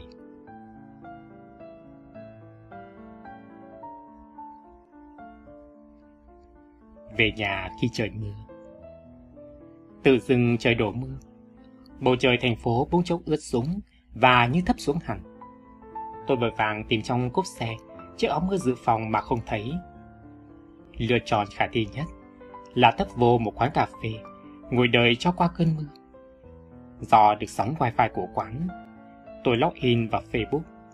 Bạn bè tôi đã cập nhật hàng loạt status mới nhân dịp có một cơn mưa mát lành gãy ngang. Tôi chợt mềm lòng trước status của một cô bạn mới quen. Mưa thành phố bỗng dưng dưng nhớ mẹ. Những ngày xưa mẹ dặn nhớ đường về. Đi đâu thì cũng nhìn trời ngó đất, để kịp về nhà những lúc trời mưa. Con xa mẹ xa quê từ độ ấy, hàng chục năm rồi đâu cũng hóa quê hương. Mái nhà là những nơi dừng chân lại. Trời đổ mưa rồi, biết còn có mẹ thương. Tôi biết, đó là một cô gái đi học xa nhà từ sớm. Điều thường thấy từ không ít bạn bè tôi đã gặp. Nhưng đó không phải điều làm tôi ấn tượng. Tôi mềm lòng, vì những dòng status giản dị đã thức dậy trong tôi cả một vùng ký ức về những cơn mưa. Thuở nhỏ, mẹ cũng hay dặn dò tôi mỗi khi tôi đi đâu đó xa xa. Đại loại như, đi đâu thì đi, cũng phải nhớ về nhà đúng giờ. Nếu trời có dấu hiệu mưa, thì phải về nhà ngay, cho kịp. Kẻo rồi trời mưa to sẽ mất lối về. Đấy là chưa kể, đường đi hay có hố ga, dây điện bị đứt hoặc cành cây rơi xuống. Nói tóm lại, là đoạn đường trong mưa gió ấy đầy giấy những hiểm nguy rình rập. Tôi dám sắp kể lời mẹ rằng đi đâu thì đi, cũng quýnh quáng khi những đám mây đen đầu tiên xuất hiện trên bầu trời. Càng lớn, Ý thức phải về nhà trước khi cơn mưa kéo đến càng mở dần trong tâm trí tôi. Vì những quãng đường xa hơn, vì việc học hành bận rộn hơn, công việc cũng khó thu xếp hơn. Không thể thấy cơn mưa là chạy ảo về nhà như trước. Chỉ lời dặn dò của mẹ là không thay đổi. Dù mẹ ở cơ quan hay khi mẹ ở nhà, bao giờ cũng thế trước cơn mưa. Điện thoại của tôi thường rung lên với tin nhắn. Trời sắp mưa rồi đấy, còn đi đâu thì về cho kịp nhé. Tôi đọc, có lúc nhớ, lúc quên. Những cơn mưa từ lâu đã không còn ẩn chứa quá nhiều nguy hiểm với tôi như trước nữa. Can cớ gì, phải vắt chân lên cổ để về nhà trước mỗi cơn mưa. Còn nhớ có lần, tôi được tham dự một đợt tập huấn ở tận Khánh Hòa. Nơi lưu trú là một khách sạn nhỏ giữa lòng thành phố. Buổi tập huấn gần bờ biển, chúng tôi gặp một trận mưa to thu dọn sách vở đồ dùng thật nhanh. Tôi nói với cô bạn trong nhóm. Mình phải về nhà đây, cho kịp trước khi trời mưa. Cô bạn nhìn tôi lạ lắm. Nhà nào? Ý cậu không phải là cái khách sạn trong thành phố đấy chứ? Tôi ngẩn người. Lần đầu tiên, tôi hiểu được cảm giác của một người bạn phải sống xa nhà của mình. Không có một mái nhà đúng nghĩa để trở về. Không có ai đó chờ đợi ở nhà khi trời mưa. Cũng là một điều dễ khiến người ta chạnh lòng lắm, phải không? Tít tít. Điện thoại của tôi rung rung, báo hiệu cái tin nhắn trăm lần như một từ mẹ. Lần này, tôi không cố tình có lơ nó như nhiều lần trước. Tôi gọi lại cho mẹ. Nói mẹ đừng sốt ruột, con sẽ về nhà ngay khi cơn mưa vừa dứt. Vẳng ra từ điện thoại là tiếng thở nhẹ nhõm của mẹ. Còn tôi lại thấy trái tim của mình đập lên khe khẽ những nhịp đập thân thương. Đôi khi, hạnh phúc của tôi chỉ đơn sơ là thế. Có nơi nào đó để về và có một người đang lo lắng ngóng đợi mình trước mỗi cơn mưa. Chỉ cần có vậy, thì dù đi đâu, xa xôi hay gần gũi, tôi cũng sẽ tìm được lối về. Nhiều nghìn giờ hạnh phúc Đầu như từ những ngày giữa tháng 12 dương lịch, lúc đứng mỏi chân ở hàng dài trước viện Gus để nhận tấm vé tham dự chương trình hòa nhạc Giáng sinh, thì không khí cuối năm đã cận kề. Đến lúc ngồi ăn một mình dưới quán cà phê gần cổng cơ quan, nghe âm nhạc vang lên trong trèo tưng bừng, Jingle Bell, Jingle Bell. Và nhìn đèn xanh, đèn đỏ nhấp nháy trên cây thông ở góc quán, thì biết rằng Giáng sinh đã gần gũi lắm rồi. Mà từ Giáng sinh đến Tết, chỉ cách nhau một cái chớp mắt. Tháng 11, rồi tháng chạp ùa về như một hơi thở nhẹ. Trời tháng chạp xanh trong vắt trên đầu như một mảnh biển đặt nhầm chỗ. Nắng vàng hơi hươm hươm lạ lùng trong cơn gió hanh hao. Thứ ánh nắng vàng sòng, tươi tắn của những ngày cuối năm xôn xao ngoài phố trong nhà. Văn phòng rộn rịp, cho những hạn chót gần kề. Ngoài đường, tiếng người cười nói vang vang. Ai đó đã hỏi nhau về đào quất bày bán nơi đâu. Ôi chào, ngỡ như hơi thở của Tết đã phả lên hết thảy và cuốn mọi người vào một cuồng quay gấp gáp hơn biết bao. Từ ngày rời khỏi mái trường đại học, chính thức bước vào cuộc sống của người đi làm. Tết đã không còn chỉ là Tết. Tết là nhà, là lý do chính đáng nhất để gác lại những lo lắng buồn bề đằng sau, để có thể thong dong về cùng bố mẹ. Thế nên những người lớn trẻ con vẫn cứ mong Tết thật nhiều. Tôi vẫn nhớ những ngày thường nhật. Tôi về nhà chiếc ấm chỗ lại đi. Trưa chủ nhật bao giờ cũng buồn nhất. Có một chiếc ô tô nhỏ chạy ngang qua nhà vào giữa trưa, đưa tôi lên thành phố. Mẹ gói gói, buộc buộc, cố lên thật chặt chiếc ba lô quá khổ cho tôi rồi chép miệng. Lần nào về cũng vội vàng thế. Rốt cuộc, thành phố có gì mà đứa nào cũng sốt ruột đòi đi. Tôi nhìn mẹ cười ái ngại. Không, thành phố không có gì quyến rũ tôi đến vậy. Cây trong vườn mẹ xanh hơn, hoa trong vườn mẹ thơm hơn, quả trong vườn mẹ cũng ngọt ngào và căng mọng hơn. Nhà là thiên đường của tuổi nhỏ và của tận bây giờ. Nhưng thành phố mới là nơi tôi sống. Chỉ trừ có Tết thôi. Tết là những ngày không vội vã. Sáng dậy còn ươn eo trên chiếc giường thân thuộc. Nghe cả đập cánh phành phạch trong chuồng. Mẹ đi chờ về sớm gắt yêu. Trời ơi, bọn này nằm mái mà không mỏi lưng à? Và sẽ có một đứa bé bỏng nhất trong đám con cái nương nịu. Còn chẳng thấy mỏi lưng gì cả. Nhà cửa, xe vang lên tiếng thức giục nhau dọn dẹp trong nhà, ngoài ngõ. Dục dã vậy, nhưng người làm có khi cũng chỉ là mẹ. Tết là màu vàng của nắng trên sân, trên mái tóc chớm bạc của bố. Năm nào cũng như năm nào. Chiều 28 Tết, bố ngồi san rượu ngoài hiên. Bình rượu ngâm quý giá, óng ánh màu hổ phách bên trong lớp thủy tinh trong suốt dưới nắng chiều. Bố chiếc rượu từ bình thủy tinh lớn sang những chai nhỏ. Uống thì ít, mà cốt đề bề biện thì nhiều. Chồng bố ngồi giữa đám chai lọ, với mái tóc chớm bạc, bồng lên tựa mây. Cứ như một ông phù thủy sư ô xét nào đó lạc tới. Nhưng cũng thương bố lạ lùng. Vì mỗi năm, tóc bố lại bạc thêm một chút, bàn tay lại run run hơn một chút. Vài giọt rượu rớt ra ngoài, thâm dậy lên giữa buổi chiều tháng chạp. Tết, còn là gì nữa? Là những chiều 28, bố mẹ gói giò xào, các con sơn lại cánh cổng. Là đêm 30, mẹ dậy nước ngũ vị hương khắp sân nhà. Bố được cân khứa trước ban thờ tổ tiên. Mùi hương trầm bay vấn vít từ gian nhà ngoài và nhà trong, thơm thơm trong tịch yên thanh vắng. Hay Tết, còn là cái cười nhắc nẻ của mình khi thấy mẹ bước ra trong tà áo dài lụa mới may. Mẹ bẽn lén, như thùa mới về ra mắt gia đình nhà ông bà nội vậy. Chỉ có trên mái tóc, chề khóe mắt, đã không còn dấu vết của tuổi thanh xuân. Vĩnh viễn xa lìa, hình ảnh một cô thiếu nữ thắt đáy lưng ong, tóc dài như suối thuở nào. Thay vào đó là nụ cười đuôn hậu, ánh nhìn âu yếm như một vạt nắng mềm, phủ lên những đứa con. Nếu thành công, giàu có, cần phải có nỗ lực rất nhiều trước khi được tưởng thưởng, thì may mắn thay, để được hạnh phúc lại không nhất thiết phải như vậy. Trong những kẻ xuất chúng, Malcolm Gladwell có nói về quy tắc 10.000 giờ. Đại ý, để trở thành tinh xảo bậc thầy trong một lĩnh vực nào đó, chúng ta cần dành ra trung bình 10.000 giờ để làm quen, trau dồi và nhuần nhuyễn trong lĩnh vực đó. Lúc đầu, tôi tưởng quy tắc này chỉ đơn giản là nói về tính chăm chỉ. Mà không hẳn vậy, sâu xa hơn, những người có thể dành 10.000 giờ trong một lĩnh vực nào đó cũng là những người may mắn. Rất khó để có thể dành ra 10.000 giờ vẽ tranh, học lập trình hay theo đuổi đam mê nào đó trong cuộc sống mưu sinh còn đè nặng. Nhưng để hạnh phúc thì không cần phải cố gắng quá nhiều.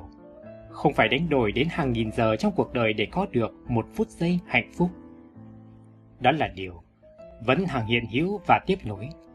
Không bất biến, song cũng không phải một ảo tưởng xa xôi. Chỉ cần có một nơi để về, nghe trái tim vui vẻ, an lành trong từng phút giây hiện tại, thì hẳn sẽ có một lúc nào đó ta nhận ra rằng mình hẳn là đã và sẽ có nhiều nghìn giờ hạnh phúc.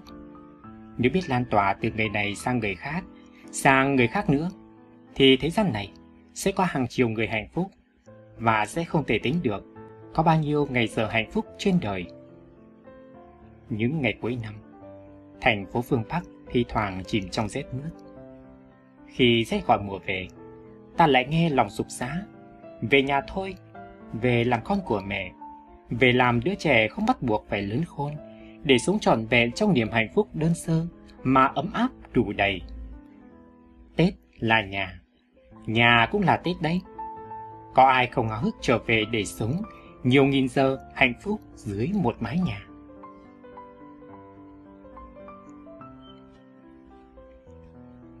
Lớn lên từ một thế giới nhỏ. Nhà mình chật chội chẳng có gì. Mẹ hay nói thế, và nhìn xuống đôi bàn tay dám nắng gầy gò. Mỗi lần tôi ngỏ ý mời bạn bè đến chơi. Khi bắt đầu bước vào tuổi mới lớn, tự dưng đám bạn bè trong lớp bắt đầu thích đến nhà nhau. Khi là nhà đứa này, lúc là nhà đứa kia. Chắc nhà cậu nhiều sách lắm. Bà lớp trường nhìn tôi thoáng đỏ mặt. Ừ, cũng có chút chút tôi lúng túng. Bà mẹ cậu nấu ăn cũng khéo nữa. Một bà khác lên tiếng. Tất nhiên, là mẹ tôi nấu ăn rất khéo. Nhà tôi ý mà, cái gì cũng ổn cả. Chỉ có điều là nó quá chật chội với những đứa trẻ đang tuổi lớn như chị em tôi mà thôi. Đó là ngôi nhà nhỏ trông ra hướng đông. Ngọn gió thổi từ cánh đồng mang theo hơi hướng của đồng đất và cây cỏ. Chỉ cần nhắm mắt lại, hít vào lồng ngực thật sâu, là tôi sẽ biết đang là mùa gì trong năm. Tháng 3, ngọn gió thơm thơm mùi đồng thòng. Tháng 4, gió ngọt mùi sữa đang căng lên, trào những hạt lúa mẩy dần. Tháng 5 và tháng 10, gió có mùi của cánh đồng đang vào vụ gặt ngay cả khi không vào một vụ nào, thì cánh đồng cũng vẫn có một mùi gì đó. Mùi của nước dành lên vào những ngày rộng tháng dài. Cánh đồng được nghỉ ngơi và phơi mình dưới nắng chói chang. Mùi của đất vào mùa làm ải, tái ra dưới những luống cày. Gió đi vào cánh đồng và nói với chúng tôi về điều đó. Khi tôi viện tay vào cánh cổng xanh trông ra cánh đồng, tôi nói với mẹ, chúng ta thật giàu có Ngoài một ngôi nhà nhỏ xíu, nhà mình còn có ngọn gió đông, có một cánh đồng chủ phú trước cửa và con đường quốc lộ thanh thang như có thể chạy về bất cứ đâu. những đêm hè. Chỉ sang ngồi ở hiên là có thể trông thấy một vầng trăng sáng tỏ vào đêm rằm hoặc một vòng trời chi chít sao sáng. Mẹ tôi mỉm cười và không nói thêm gì cả. Mẹ gắn bó với ngôi nhà theo một lẽ riêng. Từ khi chuẩn bị tách ra, không còn ở chung với ông bà. Một ngôi nhà được hình thành ấp ủ trong bố mẹ. Thời ấy, người ta sẽ tự đào ao lấy đất để đóng gạch xây nhà. Những cây xoan đào quanh nhà được hạ xuống từ trước đấy khá lâu để làm keo cột. Ngày khởi công, bố cũng làm một chân thợ xây và mẹ nghiễm nhiên là một nữ phụ hồ cho bố. Tất nhiên là bố mẹ tôi sẽ làm việc đó ngoài giờ dạy. Cũng may, thời đó giờ giấc dạy học ở các trường phổ thông cũng không nhiều. Căn nhà sống trong nỗi nhớ của chúng tôi, bằng niềm vui, bằng nỗi buồn, và cả những điều không thể gọi thành tên. Nơi ấy, tôi đã khóc giả đề suốt từ đêm này qua đêm khác, làm mẹ mỏi thay bế bồng. Còn thằng em tôi thì thường xuyên bị xài đèn và hay vận mình đến cả lồi rốn. Đó cũng là nơi chứng kiến trận ốm của mẹ và quãng thời gian xeo neo cả nhà cùng nhau đi qua để trở nên vững vàng hơn. Và chúng tôi cũng buộc lòng mình vào với căn nhà bằng cách của riêng mình.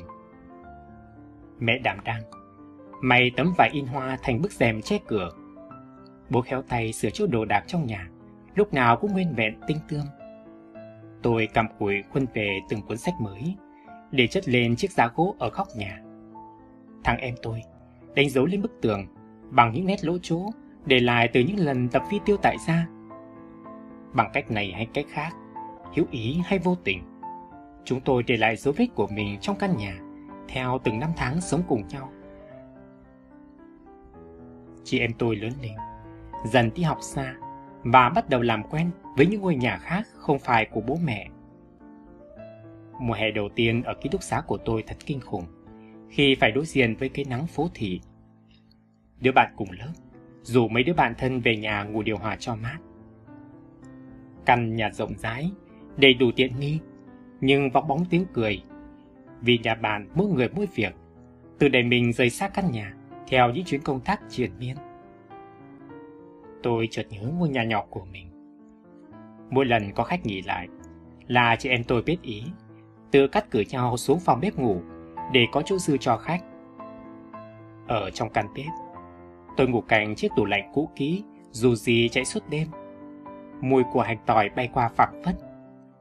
Thế mà kỳ lạ thay, tôi lại thấy ấm áp, thân thuộc hơn bất kỳ một chốn nào khác. Có một lần, căn nhà đón một người khách lạ. Chiếc xe ô tô bốn chỗ màu đen, bóng loáng, đốt xịt trước cửa và một người đàn ông cao lớn bề bệ bước vào. Thì ra, đó là một người bạn đồng môn của bố. Bằng chất giọng dồn ràng, người đàn ông hào hứng khoe về cuộc sống hiện tại của mình. Qua lời kể vắn tắt, chúng tôi được biết, bác ấy có một cuộc sống thật viên mãn. Một căn nhà rộng rãi khang trang, những đứa con học hành thành đạt, khoản thu nhập cách xù đáng mơ ước. Cuộc viếng thăm chốc lát, nhưng để lại một sự âm thật lạ.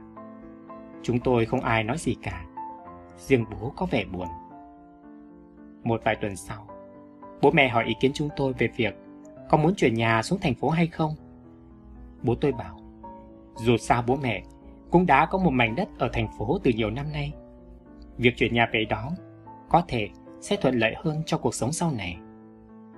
Ngôi nhà hiện tại cũng đã trở nên chật hẹp khi chúng tôi lớn lên. Tôi nhìn mẹ hơi chơi với. Tôi chẳng nghĩ nhiều, chỉ tự hỏi liệu ở nơi mới tôi có thể nghe ngóng hơi gió và đoán xem đang là mùa nào trong năm. Liệu có một buổi đêm nào đó tôi mở cửa và ánh trăng nào nức tràn vào cả căn phòng? Hoặc liệu rằng ngôi nhà mới sẽ có những vết khắc sau cánh cửa đánh dấu cho từng giai đoạn chúng tôi lớn lên? Mẹ tôi, bằng sự khiêm tốn của một người phụ nữ hiểu biết, đã luôn khẳng định rằng mình chỉ có một ngôi nhà thật nhỏ. Nhưng có lẽ mẹ không biết, với những đứa con của mẹ, ngôi nhà nhỏ đó là cả một thế giới. Nơi mà những đứa trẻ lớn lên và buộc lòng mình với nhà, không chỉ bằng kỷ niệm, mà còn bằng rất nhiều yêu thương. Thậm chí, tôi thích cả chỗ ngủ dưới căn bếp. Dù chỉ cần vung tay ra là tôi sẽ va vào cửa tủ lạnh hoặc giá để đồ kề bên. có bao nhiêu thế giới bao la, rộn ràng đã được mở ra cho chúng tôi bước chân vào kể từ khi rời xa mái nhà của mẹ. Và đôi khi dẫu chẳng nói xa, nhưng tôi vẫn biết có cơ hội lớn lên trong một thế giới nhỏ của mẹ cũng thật tuyệt vời. Người đặc biệt ngủ quên Tôi có một anh bạn khá đa tài. Ngoài việc rất giỏi công việc chuyên môn, bạn tôi có thể xài tiếng Anh cực siêu, khá khá tiếng Pháp và một chút tiếng Tây Ban Nha. À, ngoài ra, anh ấy có thể chơi được nhạc cụ như piano và violon. Chưa kể, gu thẩm mỹ của anh ấy cực ổn. Tôi đã bảo, đó là một người đa tài mà. Thế mà một buổi tối mùa thu, tôi nhận được email của anh. Anh hỏi tôi những câu hỏi khiến anh say dứt. Làm thế nào tìm được một công việc mình yêu và gắn bó cả đời? Kiểu công việc có thể mang lại nguồn cảm hứng giạt rào và qua đó ta trở thành một người có ích. Làm thế nào để tìm ra ai đó thu hút hơn tất cả những người còn lại để ta yên tâm ở bên, thương yêu suốt một đời? Làm thế nào để nhận diện đam mê của chính mình và không để nó phai nhạt? Làm thế nào và làm thế nào? Rất nhiều câu hỏi như thế. Và câu chốt của cái email đó nói rằng nhất là khi bạn tôi không phải là một người đặc biệt. Anh tự nhận rằng mình chẳng có tài năng gì xuất chúng, chẳng có chỉ bảo nào cho anh biết anh sẽ làm được điều đó hơn những người ngoài kia. Tôi không biết trả lời anh ra sao. Bản thân tôi cũng chẳng phải một người xuất chúng. Nhớ năm xưa, lần đầu tiên đi làm chính thức, tôi giờ tệ trong mọi điều. Rồi thời gian trôi đi, vài năm sau đó, trải qua vài lần chuyển việc, qua rất nhiều những khóa học có tên lẫn không tên, qua không biết bao nhiêu cơ hội gặp gỡ với những người giỏi hơn mình. Dần dần tôi cũng khác. Tất nhiên, đó không phải là sự khác biệt thần tốc.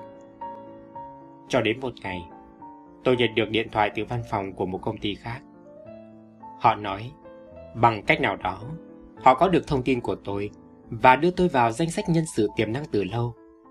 Họ đang có một vị trí khá tốt cho công việc mà tôi có nhiều kinh nghiệm. Liền sau đó, họ ướm hỏi tôi liệu tôi có sẵn sàng cho một lời mời tuyển dụng. Tôi hỏi rõ thông tin về công ty đang tìm cách lôi kéo mình. Lạ lùng chưa? Người gọi điện lại là một cô bé đang làm việc cho công ty đầu tiên của tôi. Tôi kể câu chuyện này với bạn tôi. Anh ấy bật cười. Đó là câu chuyện của mùa thu năm ngoái. Khi bạn tôi anh ấy còn hoang mang. Còn bây giờ là mùa xuân. Tôi không còn gặp bạn tôi thường xuyên như trước. Nghe đâu, anh ấy đã tìm thấy được tình yêu trong công việc. Nghe đâu, anh đang set up một dự án mới. Mọi thứ có vẻ an lành và đúng hướng. Vậy mà kỳ lạ chưa? Đến lượt mình, chính tôi lại hoang mang. Thứ hoang mang của tuổi trưởng thành khi đã đi được một quãng đường, một quãng đường nữa, rồi không biết con đường này sẽ dẫn mình về đâu, làm thế nào để đi tiếp. Tôi từng về nhà, quyết tâm không làm thơ nữa, vì nhận ra cô bạn trong bút nhóm của mình làm thơ quá hay.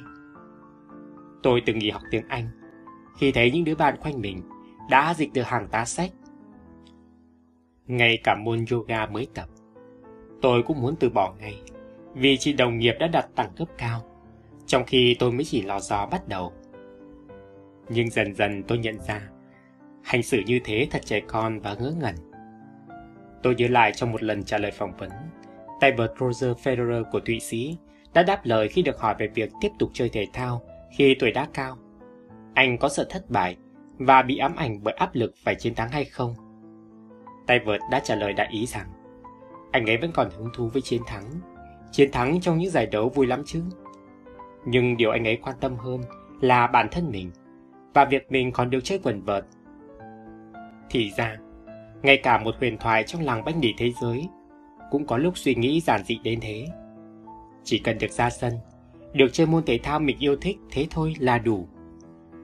Bắt đầu từ một đam mê nội tại thì mới có thể làm nên những điều đặc biệt lớn lao phải không? Mùa xuân này, tôi học cách sống chậm rãi và điềm tĩnh trở lại. Công việc không lúc nào dứt. Xong tôi biết cách bắt đầu lại bằng những niềm vui nho nhỏ của mình. như là việc cắm một bình hoa nhỏ tươm tất vào mỗi cuối tuần. Đến chỗ này, chỗ kia, tặng quà cho những người có hoàn cảnh kém may mắn hơn mình. Học ngoại ngữ và viết trở lại. Câu chữ khi bắt đầu vẫn còn hơi lạ lẫm và ngơ ngác. Dần dần, tôi tìm thấy giọng điệu của chính mình. Tôi biết, mình sẽ không viết nên một kiệt tác, nhưng bằng cách này hay cách khác, một phần tuổi trẻ của tôi đã ở lại cùng với những trang viết, tươi tắn, trong lành và nguyên vẹn. Có niềm vui, nỗi buồn, có nỗi đau và nụ cười. Tôi nghĩ, điều đó sẽ phần nào khiến cho câu chữ của tôi không giống của mọi người. Đã lâu, tôi không gặp người bạn của mình. Tôi đã không có cơ hội để nói với anh rằng tôi luôn nghĩ trong mỗi người bình thường đều có một người đặc biệt. Chỉ là chúng ta không nhận ra hoặc đã để người đặc biệt đó ngủ quên, không cách nào đánh thức dậy. Mà có lẽ chẳng cần tôi nói, anh ấy cũng đã biết rồi. Mùa xuân này, tôi lại lặng lẽ đánh thức một người đặc biệt ngủ quên trong tôi. Khi tôi chạy xe dưới hàng cây dọc đường Kim Mã, khi tôi ôm sách đọc dưới tán lá xanh của công viên gần nhà, khi tôi cắn bút tìm ý tưởng cho bài luận phải nộp, tôi đều nghe thấy tiếng thì thào cất lên trong đầu mình. Ừ, phải mà. Trong mỗi người đều có một người đặc biệt ngủ quên. Vậy thì phải thức dậy thôi chứ, người đặc biệt trong tôi.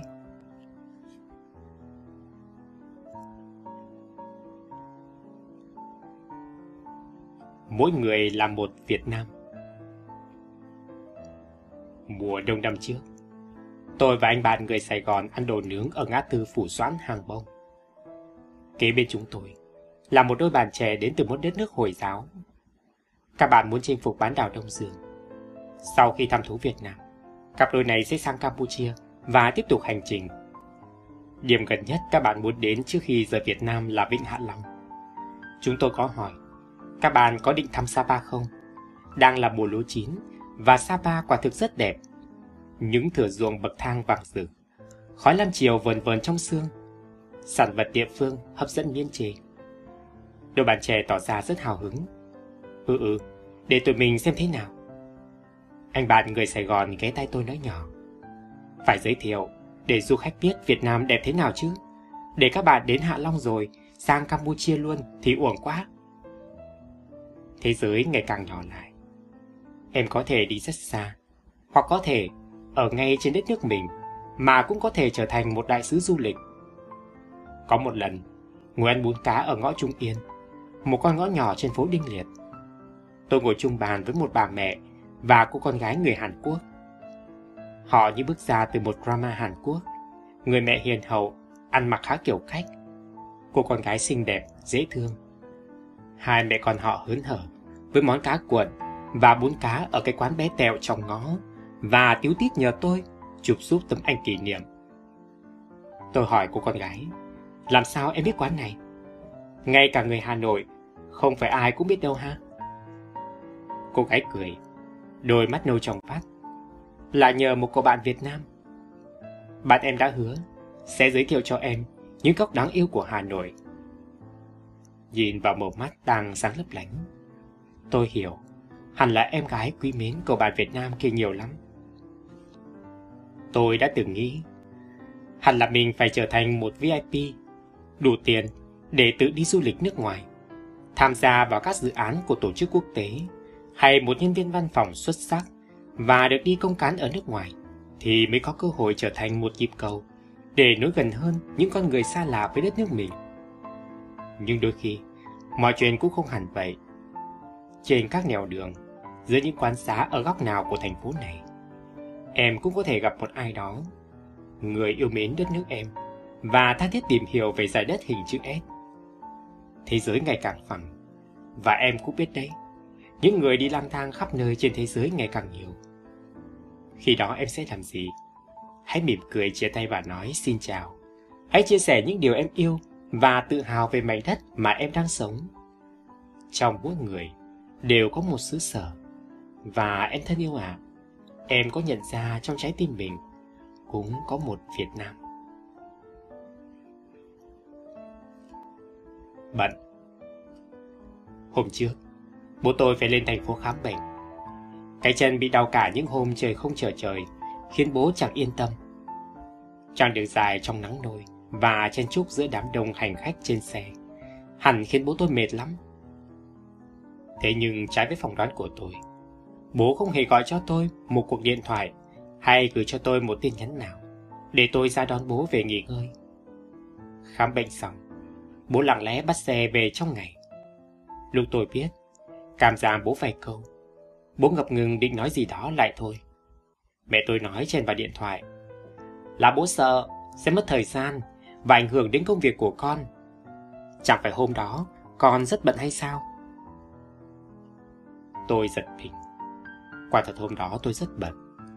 Những buổi gặp gỡ khách hàng, khóa tập huấn đặc biệt của công ty và môn thi cuối cùng của khóa học nâng cao làm tôi phải chạy qua, chạy lại giữa các địa điểm khác nhau của thành phố. Trước đó vài hôm, tôi còn từng than thở với bố mẹ qua điện thoại thôi về quãng thời gian đầy áp lực. Khi mà tất cả đều quy về những deadline, những gạch đầu dòng rõ ràng, rành rẽ. Giọng nói ấm áp và thấu hiểu. Bố động viên tôi hãy cố gắng, vì tôi đang trẻ và con đường phía trước còn dài. Nhiều lần tôi tự hỏi, có gì giống nhau giữa tôi và những người trẻ khác? Có lẽ điểm dễ thấy nhất là sự bận rộn. Như cô bạn thân của tôi chẳng hạn, là nhân viên chính thức của một công ty nước ngoài. Tối về, cô ấy còn đi dạy thêm tiếng Anh ở một trung tâm ngoại ngữ và mang tài liệu về nhà để dịch vào những lúc rảnh rỗi. Khoảng trống hiếm hoi giữa các hoạt động đó là những khoa học khiêu vũ, học kỹ năng sống. Chính tôi thắc mắc, sao bạn mình phải học nhiều thế? Điện thoại cho cô ấy lúc nào cũng trong tình trạng máy bận và câu đầu tiên luôn là một câu nghe có vẻ rất khuôn mẫu. Alo, Huyền Trang xin nghe. Nhiều lần tôi trách, bạn bè với nhau, mà sao lại khách sáo vậy? Bạn tôi cười, vì thực sự mình có quá nhiều mối quan hệ và nhiều việc phải bận tâm, nên cứ xưng hô như vậy cho dễ giao tiếp. Dễ dàng đâu tôi chẳng thấy, đôi khi tôi chỉ có cảm giác xa lạ với chính cô bạn đã từng thân thiết với mình. Đã có lúc tôi cảm thấy nghi hoặc. Chúng tôi có thực sự cần bận rộn đến thế không? Ai cũng có công việc của mình và chừng ấy thời gian như nhau trong một ngày. Tại sao có người luôn chủ động trong việc quản lý thời gian, có người lúc nào cũng thấy thiếu thốn? Hay với một ai đó, giấu mình vào sự bận rộn, còn là một cách để chối từ việc phải quan tâm đến những điều xung quanh. Hoặc khi khoe rằng mình bận rộn, cũng là khéo léo nhắc nhở với mọi người rằng mình là một người quan trọng và có một vị trí nhất định trong công việc, như một cái dương vây của người trẻ bây giờ vậy. Có điều, đôi khi sự bận rộn đúng nghĩa và không đúng nghĩa ấy lại được thể hiện với những người chúng ta thân thiết nhất. Nghĩ mãi về chuyến đi khám bệnh của bố, về cuộc điện thoại chưa từng được gọi mà tôi lại thấy anh ấy. Bố mẹ đã trở nên ngần ngại nhờ vào tôi như vậy đấy. Lúc tôi mải mê với những mục tiêu xa, thì lại vô tình sao lãng những thứ yêu gần. Trong khi, chính những yêu thương gần ấy mới là bệ phóng đầu tiên cho ước mơ của tôi được bay cao. Tôi tự nhắc mình, lần sau, dù có bận rộn đến mấy, thì cũng đừng để công việc nuốt mất chính mình. Bởi công việc chỉ là một miếng ghép trong rất nhiều miếng ghép khác của bức tranh cuộc sống. Thiếu đi gia đình, bè bạn hoặc thậm chí là những phút giây dành cho bản thân mình, thì sự bận rộn của chúng ta có còn ý nghĩa gì không?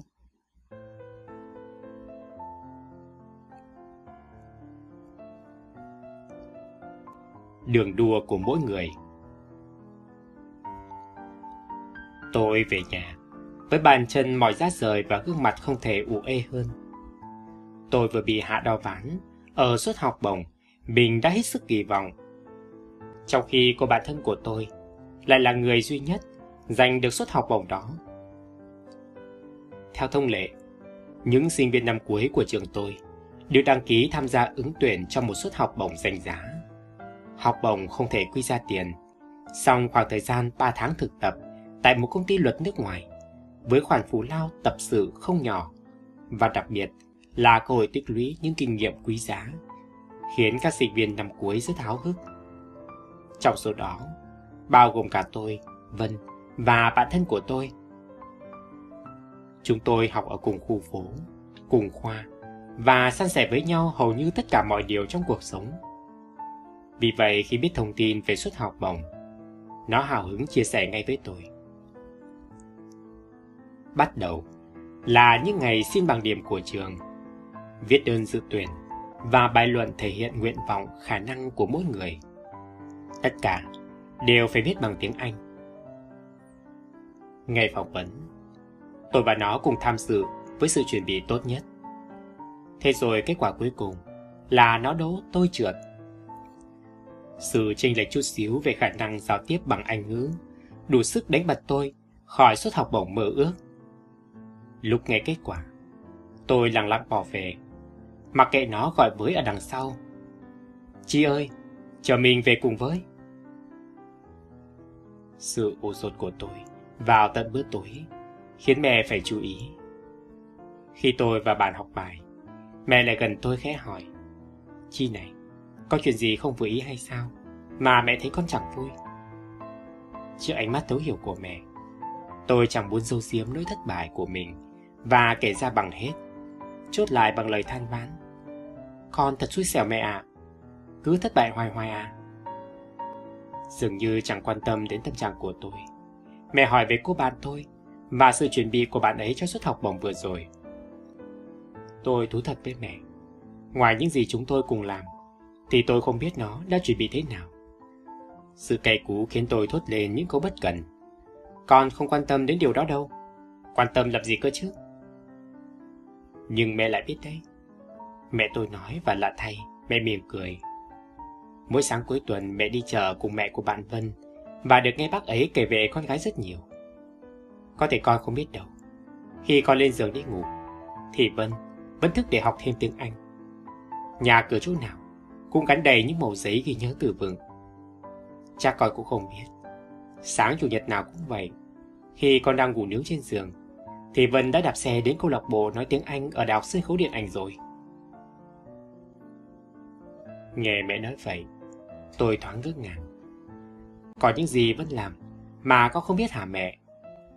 Còn nhiều lắm, như là việc bạn ấy xin làm không lương cho một công ty nhỏ để lấy kinh nghiệm. Là mẹ nghe mẹ bạn ấy kể vậy đấy. Những chuyện mẹ kể khiến tôi thực sự ngạc nhiên. Từ trước đến giờ tôi vẫn nghĩ Vân là một sinh viên chăm chỉ, song cũng chỉ chăm chỉ bằng tôi. Tôi chưa bao giờ nghĩ rằng sau rất nhiều bài vở bộn bề trên lớp, cô bạn thân của tôi còn có thể thu xếp thời gian để làm những việc ấy. Con cái à, trước đây mẹ cũng như con, cũng từng so sánh và khen tỉ với thành công của bạn bè. Thực ra, sẽ chẳng bao giờ con biết được bạn bè mình đã nỗ lực thế nào để có được thành công đó. Ai cũng có một đường đua riêng của riêng mình. Con cũng vậy, chúi nhủi vào những cảm xúc tiêu cực phía trước thành công của người khác không khiến con giỏi giang hay mạnh mẽ hơn đâu. Tại sao con không dành thời gian ấy cho những việc có ích hơn? Trước câu hỏi của mẹ, tôi cứ ngần ra không biết nói gì. Đúng vậy, không chỉ lần này mà nhiều lần khác. Tôi vẫn so sánh, ganh tị với những thành công của bạn bè mình. Có thể không chỉ là tôi và Phân, mà còn những bạn bè khác của tôi, tất cả đang miệt mài trên đường đua của riêng mình. Nếu tôi cứ nhấp nhổm và liếc dọc liếc ngang, xem bạn bè mình đã ở đâu trên chặng đua, thì chẳng mấy chốc, tôi sẽ là người bị rớt lại.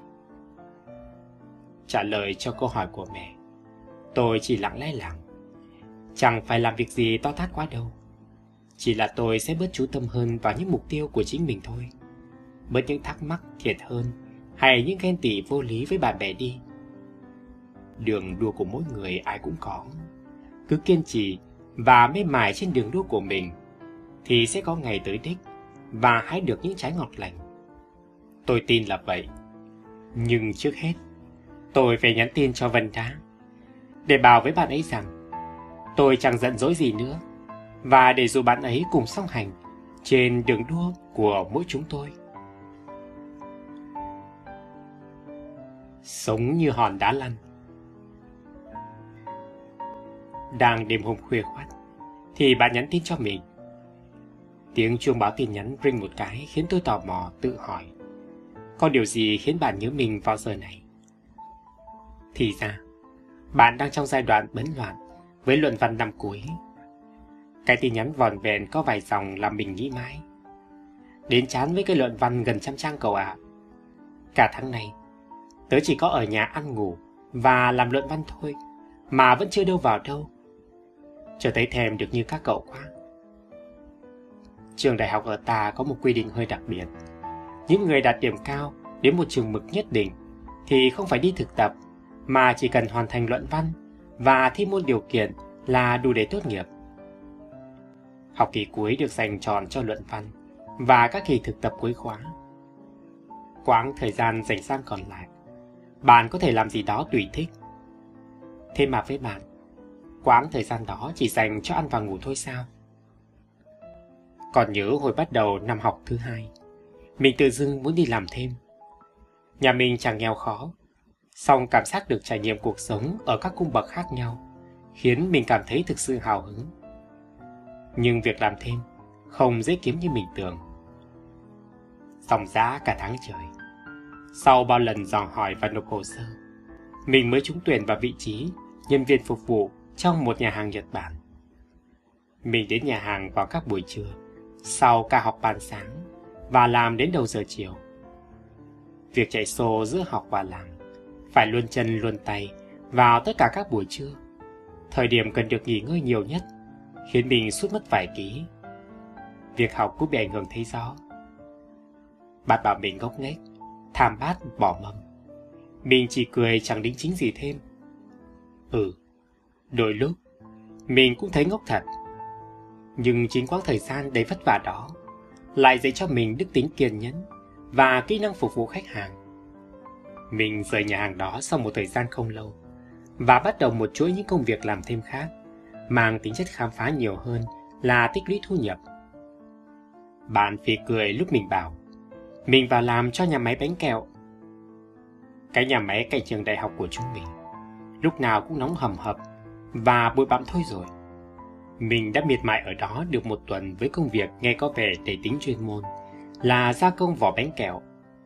Một tuần làm với thù lao, chỉ vài trăm ngàn giúp mình thấm thía những cực nhọc của công việc lao động giản đơn. Sau đó là việc bán sách trong một hiệu sách nhỏ trên đường láng. Đánh máy trong một quán photocopy ở gần trường mình. Làm cộng tác viên cho một trung tâm dịch thuật.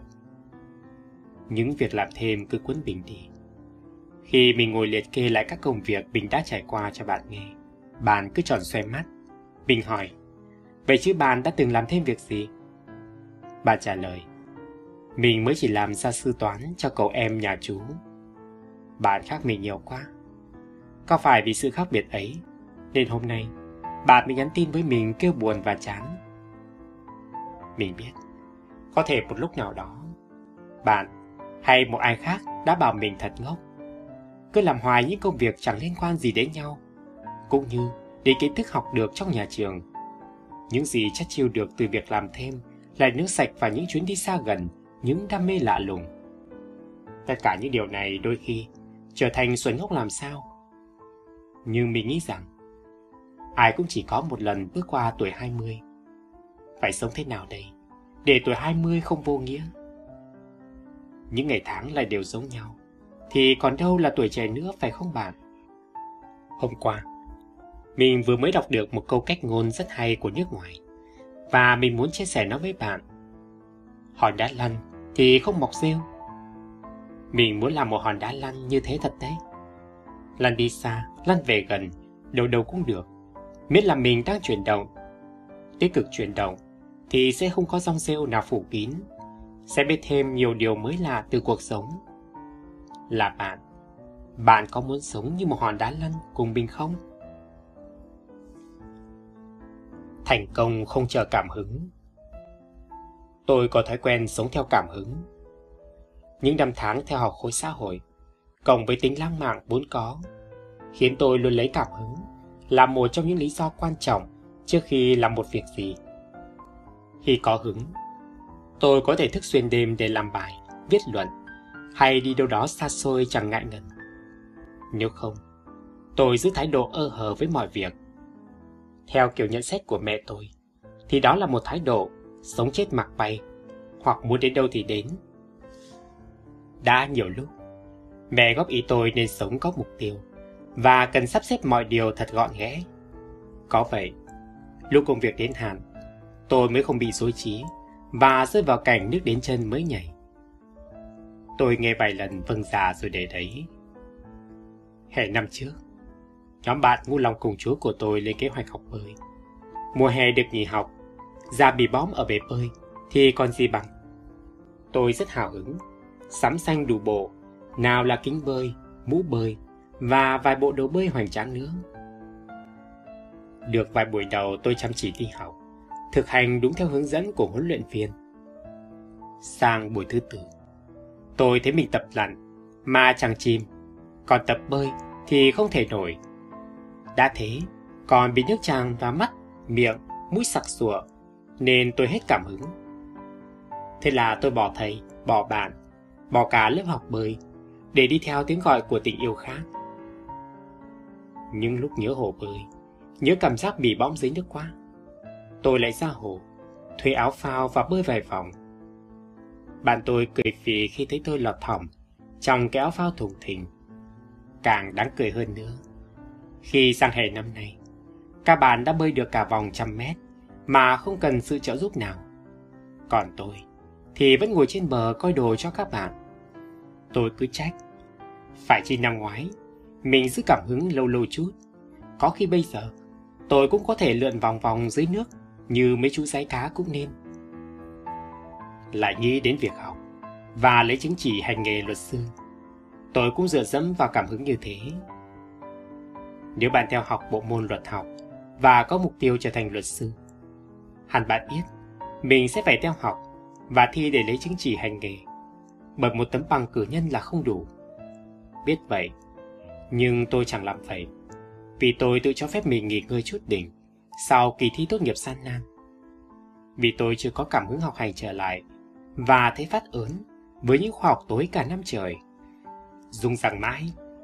Cho đến ngày tôi quyết tâm mua hồ sơ và nộp học phí để học thì ôi thôi. Học phí và thời gian học đã được quy định tăng lên gấp đôi. Chẳng biết than thở cùng ai, vì tất cả đều là do chính tôi quyết định cơ mà. Nhiều lúc ngồi nghĩ lại, tôi mới thấy từ trước đến giờ, tôi sống dựa dẫm vào cảm hứng quá nhiều. Nếu chỉ coi cảm hứng là chất xúc tác ban đầu, là chút men say khi bắt đầu một chặng đường dài, thì tất cả đã không trở nên nghiêm trọng. Nhưng tôi luôn tự hỏi mình, cảm hứng ở đâu? Mình có thích làm điều này hay không? Đây có phải đam mê thực sự của mình trên suốt chặng hành trình? Trong khi bạn biết đấy, không phải lúc nào trái tim chúng ta cũng ngập tràn tình cảm hay sục sôi nhiệt huyết. Hơn nữa, cảm hứng không tự dưng mà đến. Chỉ khi nào bắt tay vào làm việc và kiên trì đi theo con đường đã vạch sẵn, cảm hứng mới hiện hình. Đổ lỗi cho cảm hứng chính là thái độ hèn nhát khi không dám bắt tay hành động hoặc khi bỏ cuộc giữa chừng. Cũng giống như một anh chàng trong truyện ngắn của nhà văn Tô Hoài.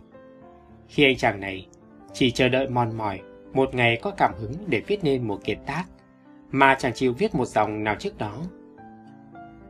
Chẳng kể tiếp thì bà cũng biết sẽ chẳng có kiệt tác nào được viết ra đúng không? Buổi học tiếng Anh tối qua, tôi có dịp ngồi cạnh cô bạn học đỉnh nhất của lớp học thềm. Câu hỏi nào giảng viên đặt ra, cô bạn đều trả lời trôi chảy, cho dòng chuẩn không cần chỉnh. Hơi thắc mắc, tôi quay sang bạn hỏi han. Chắc bạn thích học ngoại ngữ lắm, nên mới đạt được trình độ như hiện tại. Bạn cười lắc đầu. Mình không thích học ngoại ngữ như mọi người nghĩ đâu. Thậm chí ban đầu, mình còn rất ghét ngoại ngữ là đằng khác, vì mình không giỏi học thuộc. Nhưng mình biết trong tương lai, nghề mình làm sẽ cần đến nó, nên mình phải chuẩn bị từ bây giờ. Học mãi rồi cũng đến lúc mình thấy thích và quen được với việc học ngoại ngữ thường xuyên thôi. Tôi nghe và giật mình. Ừ nhỉ, cách nghĩ đơn giản vậy, sao tôi không làm được? sống có cảm hứng là một điều tốt. Càng tốt hơn nữa, nếu cảm hứng đó thúc đẩy bạn làm việc và tiệm cận với thành công. Xong, ngay cả khi bạn biếng lười như tôi, hoặc chưa tìm ra cảm hứng sống của mình, thì bạn vẫn có thể khơi dậy ngọn lửa cảm hứng đó. Đơn giản, chỉ là xác định những mục tiêu cần đạt được, những việc cần làm trên con đường theo đuổi mục tiêu và bắt tay tiến hành. Làm từ việc nhỏ theo từng ngày một, với sự dấn thân cùng quyết tâm cao độ, cảm hứng sẽ đến với bạn chắc chắn. Hãy là người đai vàng. Một trong những tài sản giá trị của mẹ là một cuốn sổ nhỏ bìa da có vẻ đã cũ. Thỉnh thoảng, tôi thấy mẹ cắm cúi ghi điều gì đó vào cuốn sổ, nhìn lại và tủm tìm cười. Những khi cần tra cứu một vấn đề quan trọng, mẹ cũng hay tìm cuốn sổ để có chỉ dẫn hợp lý. Mọi người hay bảo, mẹ uyên bác và hiểu biết như một cuốn từ điển sống. Đáp lại lời ngợi khen, mẹ chỉ cười. Tôi cứ thắc mắc mãi thì được mẹ giải thích. Muốn hiểu biết của một người chẳng tự dưng mà có. Để có được sự hiểu biết, con người cần phải tìm tòi, lượm lặt và cần mất tích lũy. Nếu con từng đọc truyện ngắn Bông Hồng Vàng của nhà văn nổi tiếng Potosky, thì con sẽ thấy những kiến thức thiết thực thường luẩn khuất đâu đó trong cuộc sống bề bộn như những hạt bụi vàng. Nếu chăm chỉ, tinh ý sàng lọc để tìm ra những hạt bụi quý giá, thì sẽ có ngày còn có được một bông hồng vàng. Thảo nào, cuốn sổ của mẹ ghi chép lại bao điều nhỏ nhoi mà hết sức ý nghĩa. Tôi đọc được một trang, có bí quyết để dán đồ ăn, không bị dính vào chảo. Đơn giản là hãy để chảo thật khô, cho vào một vài hạt muối và đun dầu ăn hơi giả lửa một chút. Ở trang khác, tôi thấy mẹ tỉ mỉ ghi lại cách thức chảy răng khoa học. Đó là việc đảm bảo thời gian, từ khi ăn xong đến khi chảy răng ít nhất là 15 phút và không dùng nước súc miệng sau khi chảy răng nếu không muốn chất flo trong kem đánh răng bị trôi mất. Hay cách sử dụng băng phiến trong tủ quần áo là để băng phiến ở ngăn trên cùng vì băng phiến sẽ bay hơi từ cao xuống thấp. Đại loại là vậy. Hôm trước, tôi cùng hội bạn của mình đi cổ vũ cho một cô bạn trong nhóm tham gia một cuộc thi trên truyền hình. Bằng bằng qua những câu hỏi đầu tiên, bạn phải dừng lại ở câu thứ bảy liên quan đến lịch sử. Ai là người Việt Nam duy nhất được đề cử giải Nobel Hòa Bình? Có thể câu hỏi trên lạ lắm với nhiều người. Song nếu chăm chỉ nghe đài, đọc báo hoặc xem chương trình truyền hình về quá trình Việt Nam ký hiệp định Paris, hẳn nhiều người cũng biết đó là đồng chí Lê Đức Thọ. Thoạt nghe, tôi đã trả lời được câu hỏi này vì cách đó vài hôm, lúc đi trên xe buýt, tôi đã nghe đài phát thanh dành hẳn một chương trình phát sóng về nhân vật này. Nhưng không phải ai cũng để ý tiếp nhận thông tin ở mọi nơi như thế. Một trường hợp tương tự là anh họ của tôi, là sinh viên một trường đại học chuyên về các ngành xã hội, nên anh không được học các bộ môn kinh tế vĩ mô. Rủi thay, trong kỳ thi tuyển dụng đầu tiên của anh sau khi ra trường, anh được hỏi một câu về các thuật ngữ kinh tế. Câu hỏi về lợi thế so sánh khiến anh tôi bị thiếu một điểm. Đồng nghĩa với một cơ hội nghề nghiệp tuyệt vời trôi qua tầm tay. Anh tôi cứ trách mãi vì mình xui xẻo, nhưng tôi nghĩ anh tôi nên tự trách mình trước hết. Vì thực chất, thuật ngữ lợi thế so sánh không quá xa lạ.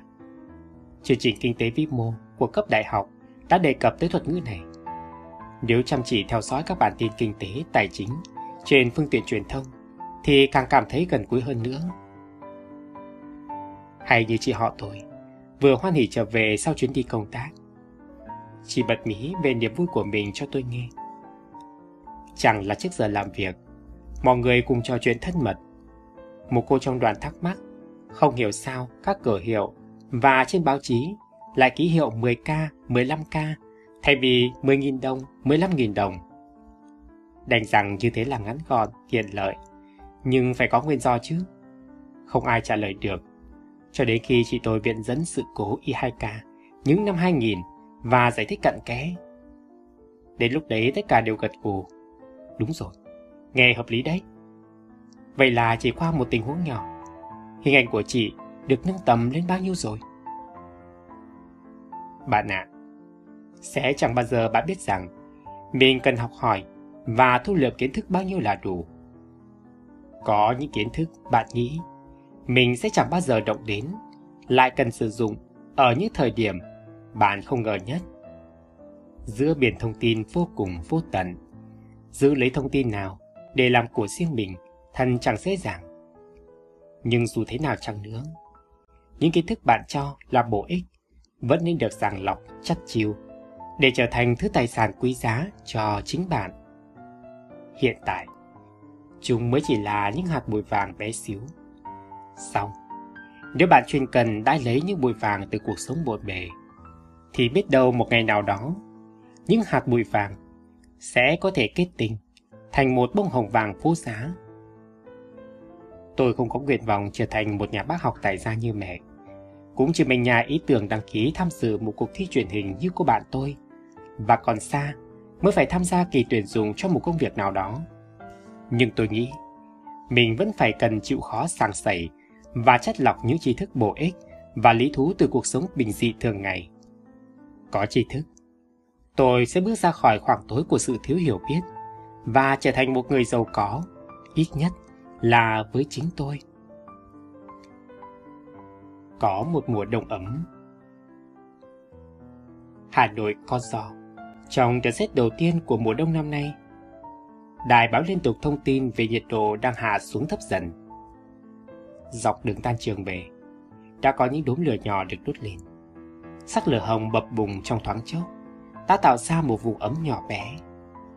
Những người đi đường siết chặt tay ga dưới làn mưa đầu đông. Dường như ai cũng muốn trở về nhà thật nhanh trong thời tiết này. Lính tiền lương làm thêm tháng vừa rồi. Tôi nghĩ ngay đến việc tạt vào một cửa hàng bán quần áo trên đường về nhà. Nghĩ tới một mùa đông sừng sững trước mắt và gương mặt rạng rỡ, hân hoan của những người thân yêu khi thử những món đồ được tặng. Tôi thấy trái tim mình rộn ràng. Chẳng mấy ngại ngần, tôi đã thấy mình chen chúc trong quầy hàng mơ ước. Đang lúi húi chọn rồi thử, thử rồi lại chọn. Tôi thấy một cô trung niên khều nhẹ vào vai mình. Cháu ơi, cô mua cho con gái cô cái áo, nhưng nó không ở đây. Cơ người nó cũng như cháu. Hay cháu mặc thử giúp cô cái áo này, cho cô ngắm xem thế nào nhé. Tôi hơi bối rối, nhưng vẫn làm theo lời đề nghị đó. Chồng vô người chiếc áo lông dày dặn, xoay qua, xoay lại cho cô ngắm nghía tôi tặc lưới. Áo dày và ấm lắm cô ạ. À. Con gái cô, cha sẽ thích đấy. Gương mặt người phụ nữ hồn hậu chợt sáng lên. Vậy hả cháu? Thế thì cô sẽ mua cái áo này. Cô cảm ơn cháu. Tôi nguyện cười. Đã từ lâu, tôi đi học xa nhà. Cảm giác về những lần được ba mẹ mua cho đồ mới mờ dần và mất hẳn. Nhưng niềm vui sướng hồ hởi khi chạm tay vào lớp vải mới, sự háo hức khi vênh mặt lên khoe với bạn bè. Áo này, mẹ tớ mua cho đấy, thì tôi vẫn còn nhớ. Chắc hẳn, người phụ nữ này cũng như mẹ tôi, đã gửi gắm rất nhiều tình cảm vào chiếc áo kia. Chọn được gần hết những thứ cần mua. Tôi lò dò ra quầy kế toán định tính tiền. Một bạn gái lại gần tôi, ánh mắt cầu khẩn. Bạn sắp thanh toán phải không? Cho mình nhờ việc này với. Vốn e ngại, những chiêu lừa đảo ở nơi công cộng tôi cảnh giác. Mình đang vội lắm. Việc của bạn là việc gì? Vẻ rất ai nấy. Bạn gái vội vàng giải thích.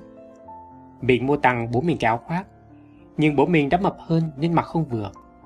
Bây giờ cửa hàng chỉ cho phép đổi bằng giá hoặc hơn giá, không cho lấy lại tiền. Mình chẳng biết mua thứ gì cả. Hay là... Cập ngừng chút. Cô bạn xa là đề nghị? Hay là bạn để mình mang đồ của bạn ra quầy, coi như đổi cho chiếc áo này? Còn tiền mua đồ của bạn, bạn đưa mình, thừa thiếu thế nào tính sau? Nói ra có vẻ dài dòng, xong tôi chỉ nhớ, đợi tôi gật đầu, là bạn gái ấy sang sái, ôm đống đồ tôi vừa lựa ra quầy thanh toán. Vừa vặn làm sao? Giá trị những món đồ của tôi chỉ chênh chút xíu với chiếc áo bạn đã mua tặng bố. Bạn chia cho tôi xem chiếc túi bóng to, có ghi địa chỉ ở miền Trung, coi như một bằng chứng cho sự rắc rối vừa rồi. Tôi mỉm cười khi thấy cô bạn cảm ơn mình rối rít vì đã giúp cô ấy một bàn thua trông thấy. Nhìn dáng cô bạn khuất sau cánh cửa, đôi chân có vẻ vui mừng. Tôi chợt thấy nhói lòng. Chiếc áo của bạn mua tặng bố không quá đắt. Nếu là tôi, tôi hoàn toàn có thể mua cho bản thân mình một món đồ khác để đổi cho chiếc áo đó khi mùa đông đang đến. Nhưng bạn ấy thì không. Mùa đông, tôi vẫn tiếp tục những vòng chạy ở công viên gần nhà. Thấy tôi hôm nào cũng vội vàng gửi đồ rồi chạy. Cô giữ xe ở công viên nhắc tôi với ánh mắt quan tâm.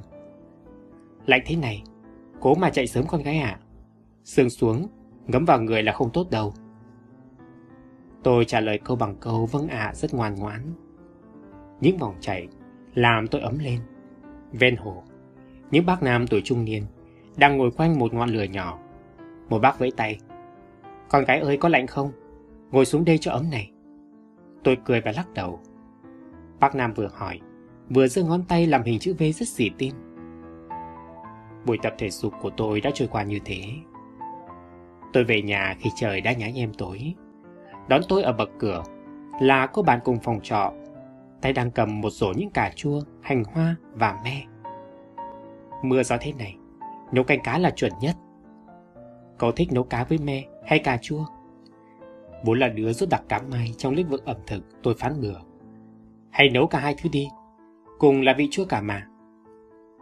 Bà tôi cười xòa, y chang, một bà chị cả sẵn lòng chiều chuộng đứa em nhỏ. Bữa tối của hai đứa, có vị thâm lừng của canh cá và những câu chuyện tôi vừa gặp trong ngày. Tiếng cười nhỏ lại, không khí trùng xuống thật lạ. Lát sau, cô bà siết tay tôi khẽ khẽ. Mùa đông, tự dưng nhớ nhà thế. Ngày mai, ngày kia và rất nhiều những ngày khác nữa vẫn là những ngày mùa đông. Ai đó nói, mùa đông thật khắc nghiệt và lạnh giá. Nhưng tôi chưa bao giờ cảm thấy thế. Hay vì đâu đó quanh tôi vẫn có những yêu thương giản dị, chân thành, làm trái tim tôi rung động. Và mỗi ngày mùa đông đều là một ngày ấm áp, bình an.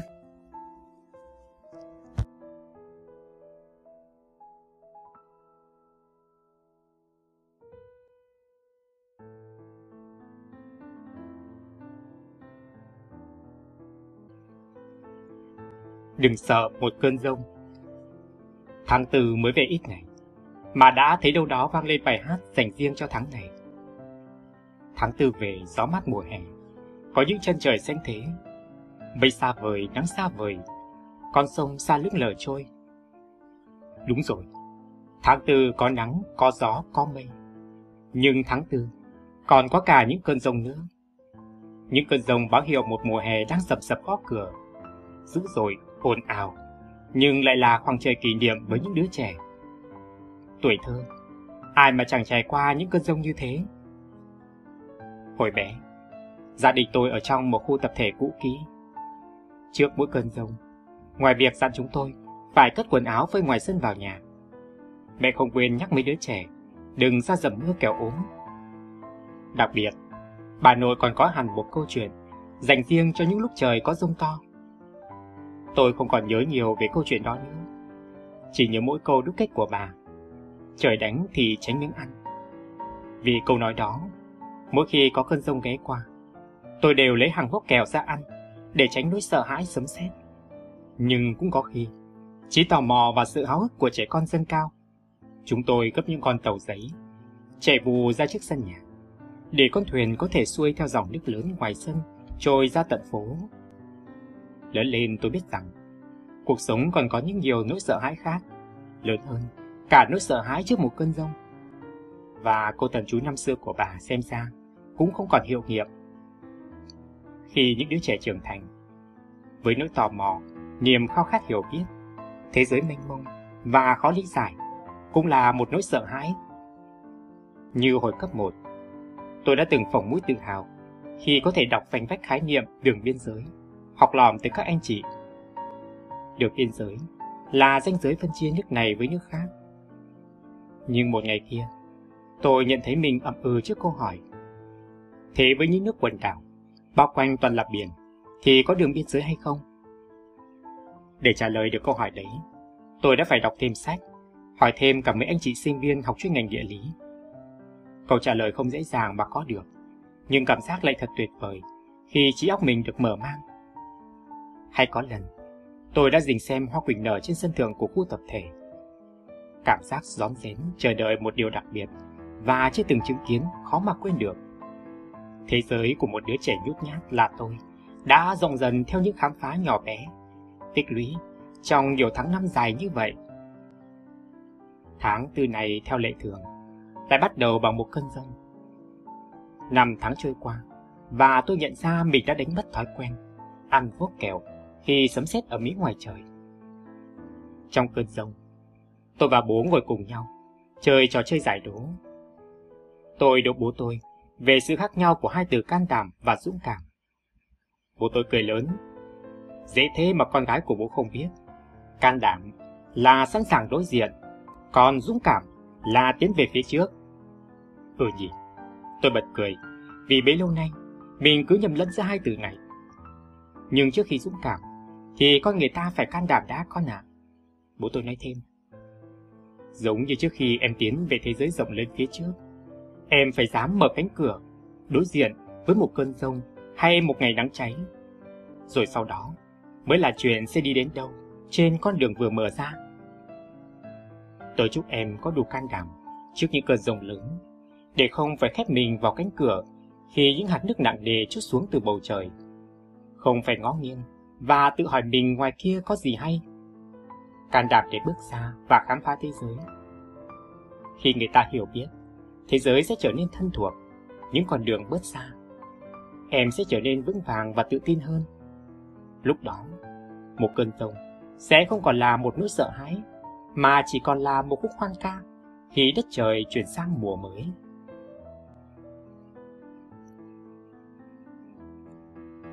Khi những màu sắc nhạt dần. Có những tối cuối tuần như thế, mở tủ lấy đồ sáng thứ hai đi làm. Ngó mà trắng, tủ quần áo gì mà toàn màu trắng, đen, xám. Đầu tuần, có ai mặc đầm đen đi làm không hả trời? Đã từ bao giờ, một con nhỏ xe xua, thích đồ màu hường, màu xanh, lại chuyển sang mấy màu cơ bản vậy, là khi nào? Rồi có khi những màu sắc rực rỡ, nóng lạnh chăn hòa của thời gian Caloproc nhường chỗ cho những màu cơ bản. Tự dưng ra phố chẳng biết mặc gì, đành trong vô người chiếc đầm đen, phải thêm nhát son đỏ thế là xong.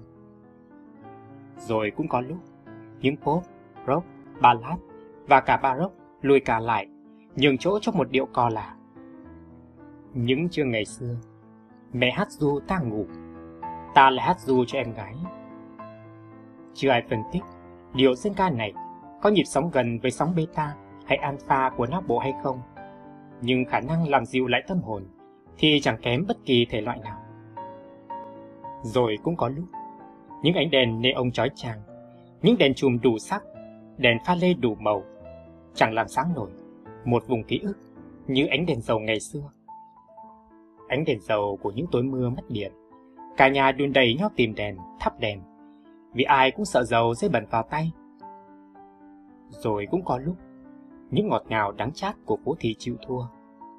Thua một bát cà kém, một nồi canh chua, một niêu cá rô kho của bếp.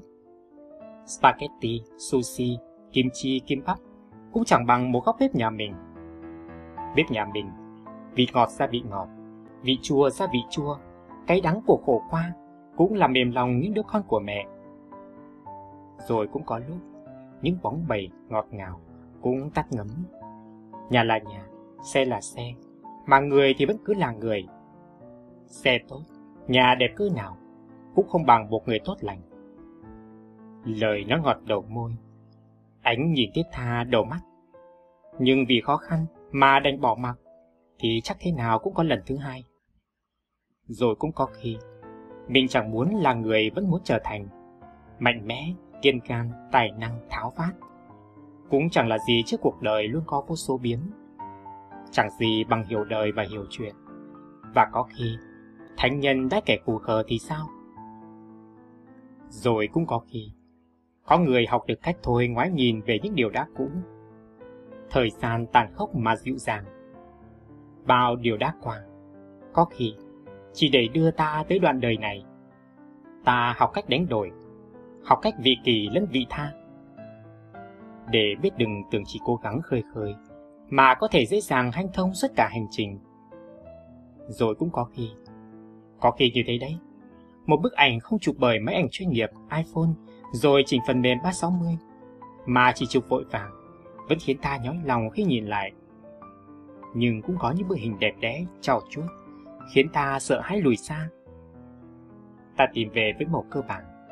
Ta đặt mình ở chế độ mặc định. Mọi thứ kể ra cũng đã ít nhiều mệt mỏi. Như chính đôi chân này, bàn tay này, đôi mắt này. Như chính ta, khi biết ước mơ, đã chưa từng ước mơ có một cuộc đời yên ổn. Mà cuộc đời này, nào có lắm lần mơ. Sinh ra từ nước Khi tôi đang ngồi gõ những dòng này, thì màn hình desktop hiện lên một cái tin ngắn kèm hình ảnh một cô gái rất sexy và là bình luận của người viết. Đại ý, từ khi chia tay chàng thiếu gia, cô nàng đã quay mắt từ hình ảnh một cô gái giản dị, kín đáo thành thế này đây. Bài viết cố tình khiến người đọc có cảm giác chỉ vì một chàng trai mà cô gái kia đã bị biến chất đi. Trong khi với hình ảnh mới, rõ ràng cô ấy xinh đẹp và quyến rũ hơn bội phần. Thốt nhiên tôi nghĩ, đừng vội quy kết cho cánh đàn ông như vậy chứ, tội nghiệp họ lắm. Đã bao giờ em vì ai đó mà thay đổi chính mình chưa, cô gái của tôi? Tôi đã thấy nhiều vô kể. Những cô gái vì bị người yêu chia tay mà xanh xao gầy cuộc. Với họ, cuộc sống này dường như chẳng có ý nghĩa gì nữa. Vầng thái dương biến đâu mất tiêu rồi. Một số nước còn tệ hơn. Họ uống rượu thay nước, sẵn sàng hàn học với cả thế giới và mỉa mai một nửa thế giới còn lại. Nói thật, nếu tôi là mấy anh người yêu cũ của mấy cô nàng ấy, chắc tôi cũng thở phào và gật gù. Ôi sao mà may mắn, mình đã thoát khỏi cái của này đúng lúc. Những lúc đó, hình ảnh người con gái trở nên xấu đi bao nhiêu, xấu thầm tệ em ạ. Em có muốn mình trở thành một hình ảnh như thế không cô gái nhỏ? Tôi còn nhớ lắm câu ví von trong một cuốn tiểu thuyết cổ xưa của Trung Hoa. Con gái do nước tinh khiết mà kết thành. Hình ảnh nước được nhắc đến sao mà lành trong, thanh khiết. Suốt một thời gian dài tôi cứ nghĩ mình ắt được sinh ra từ nước và mang trong mình đầy đủ những đặc tính tốt đẹp của thứ chất lỏng không màu, không mùi, không vị ấy. Còn gì nữa mà tôi suy ra được từ cách ví von kia? Có phải là người con gái cũng nên lặng lẽ, điềm nhiên, bình thản, đi qua mọi điều như một dòng nước hay không? Dòng nước trong và êm đềm chảy trôi qua tháng ngày. Thật không có gì để nhớ với tôi hơn thế. Cuộc sống sẽ đổ lên em bao nhiêu điều. Ai mà biết trước được em nhỉ? Như cái buông tay lúc em tranh vinh nhất. Một cú đầy làm em ngã rúi rụi trên con đường dài. Và những dối lừa lẫn lầm lỗi. Tôi không sợ em gục ngã, mà chỉ sợ em khác đi. Sự vô cùng nếu như ngày mai cô gái nhỏ của tôi không còn là cô gái nhỏ tôi đã từng gặp nữa. Nụ cười rạng rỡ, thay bằng cái nhếch môi. Ánh mắt lấp lánh, thay bằng cái nhìn cách nghiệt. Và trong những câu từ em nói thoảng chút độc địa bất cần. Tôi hiểu chứ, những gì trái tim em cảm nhận. Nhưng không bao giờ tôi muốn em trở thành một người như thế đâu. Trở thành ai và sống như thế nào là lựa chọn của em. Điều ấy không phụ thuộc vào bất cứ ai, chắc chắn là như vậy. Trừ khi em thực sự muốn chối bỏ những gì tuyệt diệu nhất đến từ chính bản thân em. Lúc đó tôi cũng đầu hàng thôi. Chỉ xin em nhớ điều này trước khi chối bỏ điều gì đó. Còn cái chúng ta khi chào đời đều như nước, và dòng nước nào cũng lành trong.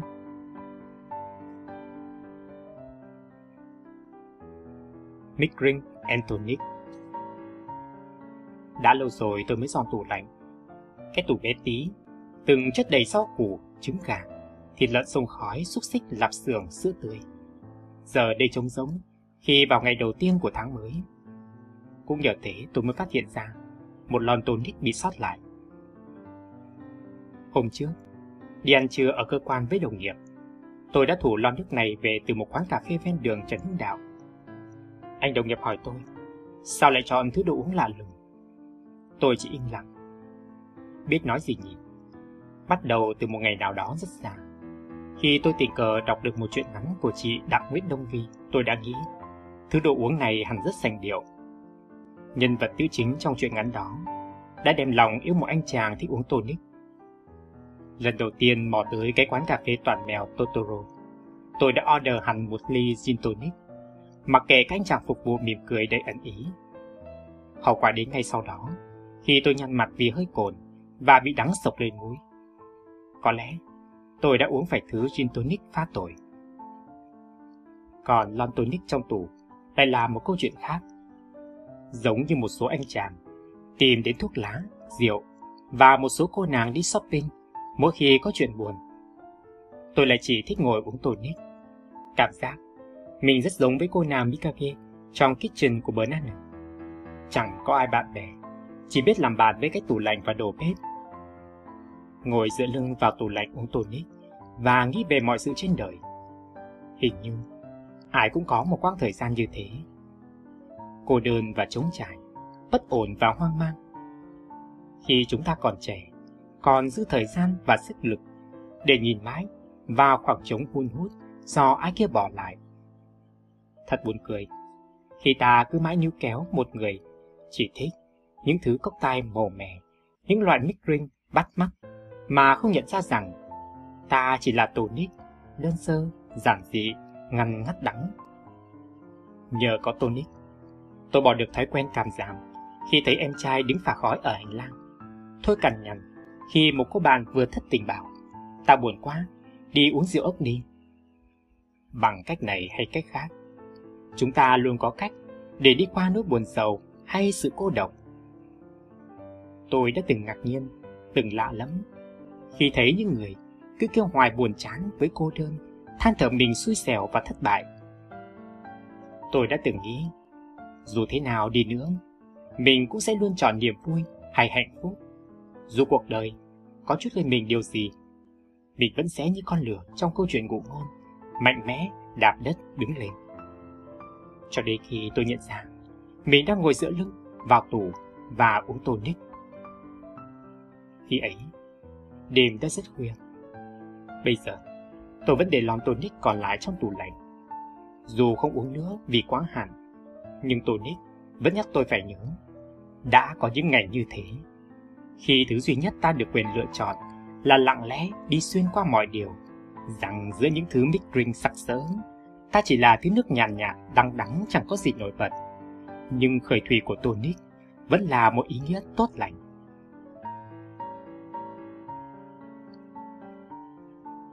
có cần can đảm với quá khứ. Hôm trước lên bờ hồ, lòng vòng thế nào mình lại lạc đường. Đúng là chuyện hài. Ở Hà Nội gần 6 năm rồi còn bị lạc đường. Cũng chẳng sao, vì có đầy người hộ khẩu ở Hà Nội còn bị lạc đường cơ mà. Nghĩ thế, nên con bé cứ đùng đình lượn xe ngắm phố. Lạc mãi, lạc mãi, thế nào lại qua chỗ hẹn đầu tiên của anh người yêu đầu tiên? Cuộc đời có nhiều điều thật thú vị. Cái chỗ hẹn hôm ấy thật vắng vẻ, bởi nó là một trung tâm biểu diễn lớn. Đồng lúc, vào ngày có chương trình văn hóa văn nghệ, chứ ngày thường, chim bồ câu vẫn bay đầy ngoài sân. Mình nghe tim khẽ kêu cái rắc, nhỏ thôi, nhưng đúng là có sao động. Có lẽ, chẳng ai không sao động khi đi qua chốn hẹn đầu tiên của mối tình đầu. Điều tồi tệ nhất khi một tình yêu ra đi là gì? Với ai bị không biết. Còn với mình, đó là việc phải chối bỏ vô số những điều đã gắn bó với tình yêu ấy. Quán cà phê hai đứa vẫn hay ngồi, bỏ. Dạp chiếu phim hai đứa hay xem, bỏ. Cái quán cơm bình dân, thỉnh thoảng hai đứa xa cơ nhớ vần vào ăn, bỏ nốt. Những bài hát từng nghe say đắm, thôi bỏ đi, đừng lầm nhầm lại nữa rồi những ngày đặc biệt trong tháng trong năm. Cũng làm ơn tung nó vào thùng rác. Sau khi xóa mịt mù tâm tích của tất cả những nơi trốn vào ngày tháng ấy. Ta chợt hoang mang. Vậy ta sẽ còn lại gì ở cái thành phố lắm khói bụi này? Những chốn đẹp đẽ lung linh, những ngày đông đầy vui vẻ thương yêu, lại bị nhấn nút xóa mất rồi. Ờ, thì còn nhiều thứ đấy, như các deadline trước mặt, như là công việc ta làm, là những lo toan rất thật. May sao, tất cả những điều này đều không hiện hình kỷ niệm. Trẻ con hạnh phúc hơn người lớn, vì trẻ con không sống nhiều với hồi ức. Hoặc chính xác hơn là những đứa trẻ thì ít hoặc chưa có hồi ức. Càng lớn, hồi ức càng nhiều và người lớn vì thế cũng càng buồn giàu và cô đơn hơn. Cô đơn, như ngày gặp lại chàng trai của mối tình đầu sau rất lâu không gặp. Dẫu mình và chàng trai ấy không yêu thêm ai nữa, cả hai vẫn đơn độc, nhưng tuyệt nhiên không ai nghĩ rằng hai đứa sẽ lại yêu nhau. Vì đơn giản, đó là một đoạn đời đã qua. Chỉ nghĩ lại thôi, thì sẽ đẹp, còn sống lại nó, thì chẳng ai đủ can đảm. Cũng giống như bao kỷ niệm của tình yêu đầu, của tình yêu thứ hai, thứ ba, hay thứ nờ gì đó nữa. Dù tất cả đã qua, nhưng những khoảnh khắc đã có vẫn còn trú ẩn ở nơi nào trong ký của bạn. Năm tháng đâu có làm nó bớt xanh tươi. Như hôm nay, khi lượn về về trên chiếc xe máy, với mái tóc uốn lượn cầu kỳ và phong cách cũng đã chứng chạc hơn. Mình vẫn gặp lại cô gái của mối tình đầu. Cô gái giản dị, trong tóc đuôi ngựa, áo trắng, jean xanh, giày bút bê trắng, mặt không make up đứng đợi xe buýt. Cô gái sáng trong, tin tưởng của tuổi 20. Nếu có ai đó hỏi sống can đảm là gì, mình sẽ không ngại ngần trả lời rằng đó là sống mạnh mẽ, cố gắng và dám hy sinh vì những gì mình yêu. Là tiếp tục bước tới, dù đã thất bại một, hai hay ba lần. Là hoạch định tương lai thật rõ ràng và nỗ lực vì tương lai đó. Nhưng đó cũng sẽ là dám gìn giữ và thương yêu những gì thuộc về quá khứ. Dù quá khứ ấy có làm mình hay bạn đau đến phát khóc mới thôi. Vẫn đáng để giữ lắm. Khoảnh khắc lần đầu tiên, bạn bước đến thế giới của một người khác. Nhận lời tỏ tình của cái chàng trai đang đỏ bừng mặt trước mặt bạn. Thậm chí, cả giọt nước mắt đầu tiên bạn rớt xuống vì ai đó khác đi. Dù có thể, mình cũng như cái cô gái nổi tiếng Tona trong bộ phim Perhaps Love đã trả lời phóng viên khi được phỏng vấn. Với cô, quá khứ có ý nghĩa gì? Cô ấy đã trả lời. Với tôi, quá khứ chỉ có một ý nghĩa thôi, là nhắc nhở tôi đừng bao giờ trở lại. Cuộc sống khó khăn hay nhọc nhằn khiến chúng ta sợ đối diện cùng quá khứ. Nhưng trên hết, sau bao điều, thì quá khứ vẫn cứ là một phần máu thịt của bạn, là vui buồn, hạnh phúc lẫn khổ đau. Biết xóa sao cho hết. Nên mình vẫn cứ chọn cách đứng lại ở đó, trước cái trung tâm biểu diễn ấy một lúc, để nghe bao dư âm trong veo của mối tình đầu ấy ùa lại rộn rã. Nhớ về kỷ niệm theo cách nào là lựa chọn của ta mà. Mình chọn cách bằng lòng và trân trọng khi nhớ về quá khứ ấy. Dẫu chàng trai của mối tình đầu đã rời xa Hà Nội từ đời nào. Dẫu có thể, chàng đã có vợ con cũng chưa biết chừng. Thì có sao đâu. Khi đã đi cùng mình một quãng đời, đã cùng vui, cùng buồn, ở một khoảnh khắc nào đó.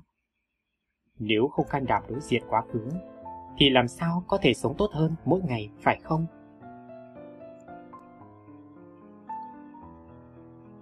Ai đó và một ai đó. Là một chiều, em trai nhắn tin bảo, tối nay em không về ăn cơm nhà. Cái tin nhắn đến giữa lúc bà chị đang ba chân bốn cẳng làm cố đám công văn để về sớm nấu nướng. Tự dưng, tay bà chị ngừng lại, thân thờ giữa hàng phím đen. Tự dưng, có người không hiểu tại sao phải cố gắng về sớm nữa. Trái tim như trùng lại thấm buồn. Cũng sẽ đến ngày nào đó, mình không phải là nhà của em trai nữa. Sẽ có một ngôi nhà khác, một cánh cửa khác đợi em về. Còn em cũng không phải là mình nữa, là ai đó khác đi ai cũng sẽ đến lúc phải xa mái nhà, sẽ phải thôi trẻ thơ Rồi chị cũng chỉ là sợi dây nối dài của gia đình, của bố và của mẹ. Em sẽ tự gây dựng một mái nhà khác của riêng mình.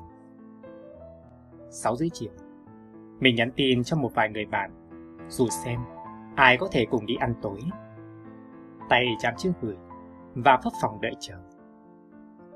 Hồi âm đến ngày sau đó, một người bận, một người nói đang đi công tác miền xa, một người đã kịp trở về nhà. Rồi ngày đầu như bão dày trong văn phòng nhỏ. Gió góc này và mưa từ góc khác hòa nhau dồn dập trong trái tim nhỏ bé. Lần này, cầm chắc mình thua. Vậy mà không. Cuộc đời đền một người đến muộn cho một người biết đợi chờ. Người ấy hỏi mình ngắn gọn, đang ở đâu, bạn còn qua. Rồi bạn qua thật. Ăn cùng nhau bữa tối, uống cùng nhau ly trà, rồi lại đi trong vội vã. Đó là một người bạn theo kiểu xa xao, gặp và quen đều nhanh chóng. Hai đứa quen nhau tầm đâu hai tháng, ngồi với nhau được hai lần. Sự hiện diện của bạn làm mình ngạc nhiên xen lẫn bồi hồi. Mình hỏi sao bạn qua, bạn cười hiền khô, vì tớ rảnh. Mình cũng cười, dù tự trong tâm biết bạn không hề rảnh.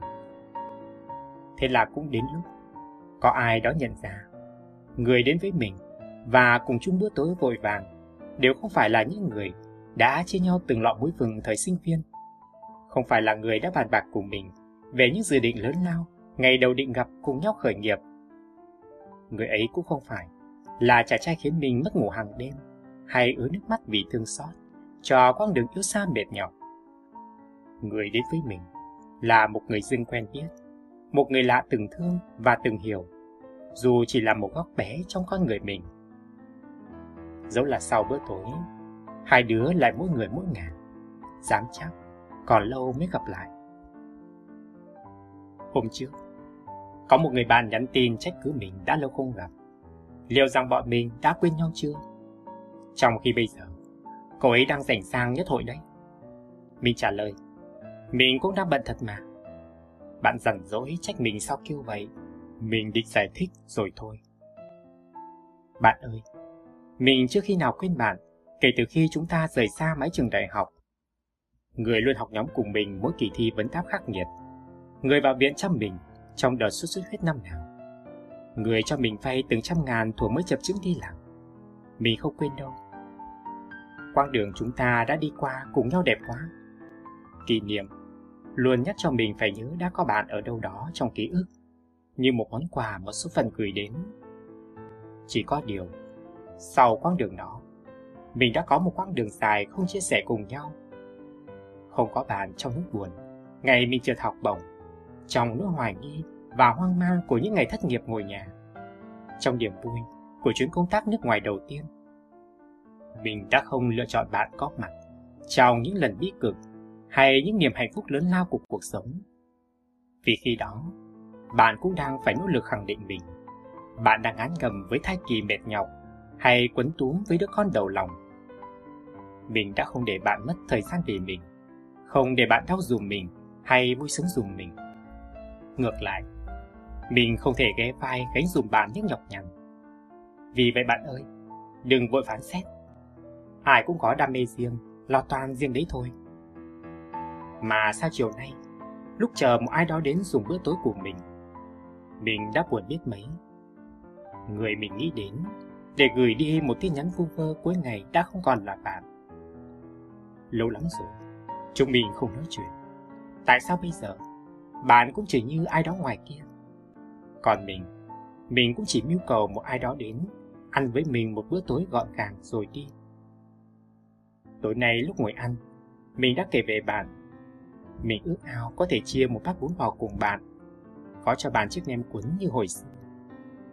Ngoài phố, gió đi qua cuốn theo đám bụi mù. Người đối diện mình tự dưng mở đi trong mắt. Ta trở thành ai đó, hay một ai đó trong cuộc đời người khác từ khi nào, làm sao ta biết được bạn nhỉ? Chi bằng, trong phút giây này, cả mình, cả bạn đều hay vui với một ai đó trong đời được không?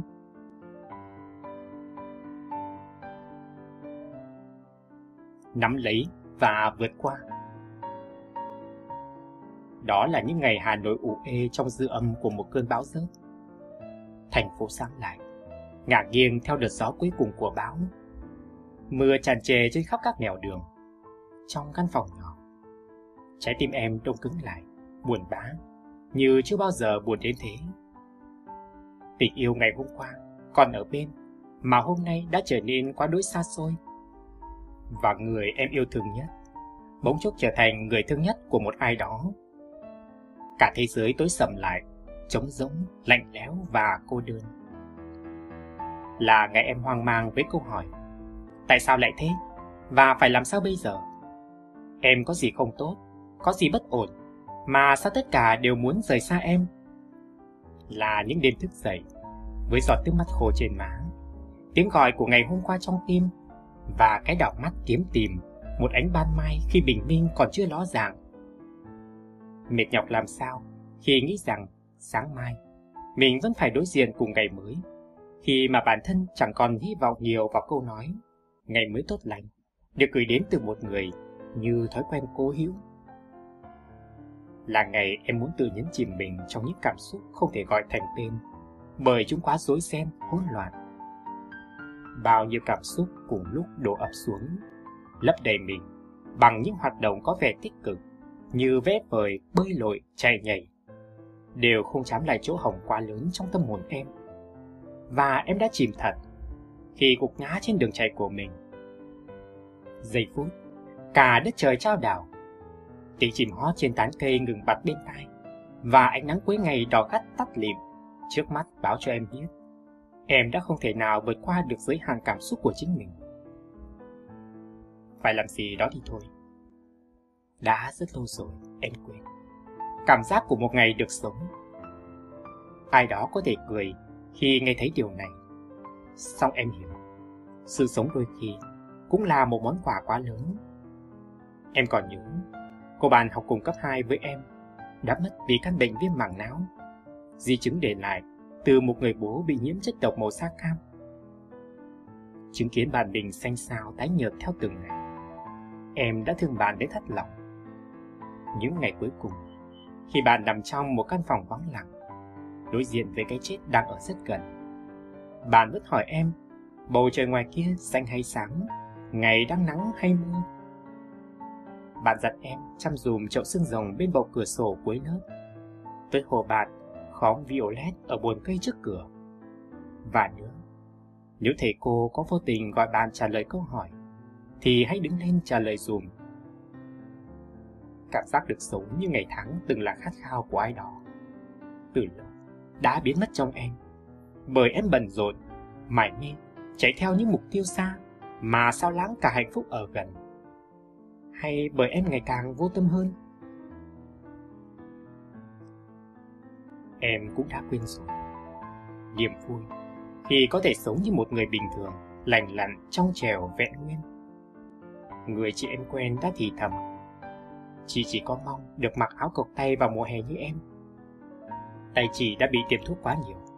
U cục nổi đầy, nên phải mặc áo dài tay kín mít vào cả mùa hè lẫn mùa đông. Em đã lặng đi khi nghe được mong muốn ấy. Thương chị lắm, khi từng ngày trôi qua, là từng ngày chống chọi với bệnh tật, là sự sống của ngày hôm nay, song chưa biết đến ngày mai. Em đang nắm trong tay ước mơ của người khác, thế mà có lúc em lại lãng quên. Là khi em không biết rằng mình đang nắm giữ nhiều điều hơn thế ngoài tình yêu. Những tin nhắn của mẹ đầy quan tâm cho những tối em đi học về muộn. Những tối khuya, bố cầm cùi bên máy tính để lập Facebook kết bạn với con mong có thể nối gần hơn khoảng cách về thế hệ. Vài việc để làm trong những ngày sắp tới, cho em sự bận rộn. Váy áo xinh đẹp mẹ mua, dành cho cô bé của mẹ ngày rời ghế nhà trường, bước vào môi trường của những người đi làm cây gạch đầu dòng cho con đường phía trước sành mạch và rõ ràng hơn. Đúng vậy, em vẫn đang có nhiều quá trường, chỉ không có tình yêu vừa rời em mà đi. Nên là em sẽ thôi thắc mắc mình sẽ phải làm gì trong những ngày sắp tới nữa. Nỗi buồn của mình em còn giữ, nhưng nó sẽ không thể đánh gục em được, khi trong tay em vẫn còn quá nhiều điều để nâng niu. nắm lấy mọi điều để vượt qua một điều. Em sẽ làm được mà, phải không em? Sau cơn bão rớt, bầu trời thành phố sẽ trong xanh trở lại. Trái tim em rồi sẽ bình yên, nhẹ nhõm hát khúc yêu đời. Em tin là thế, chân thành.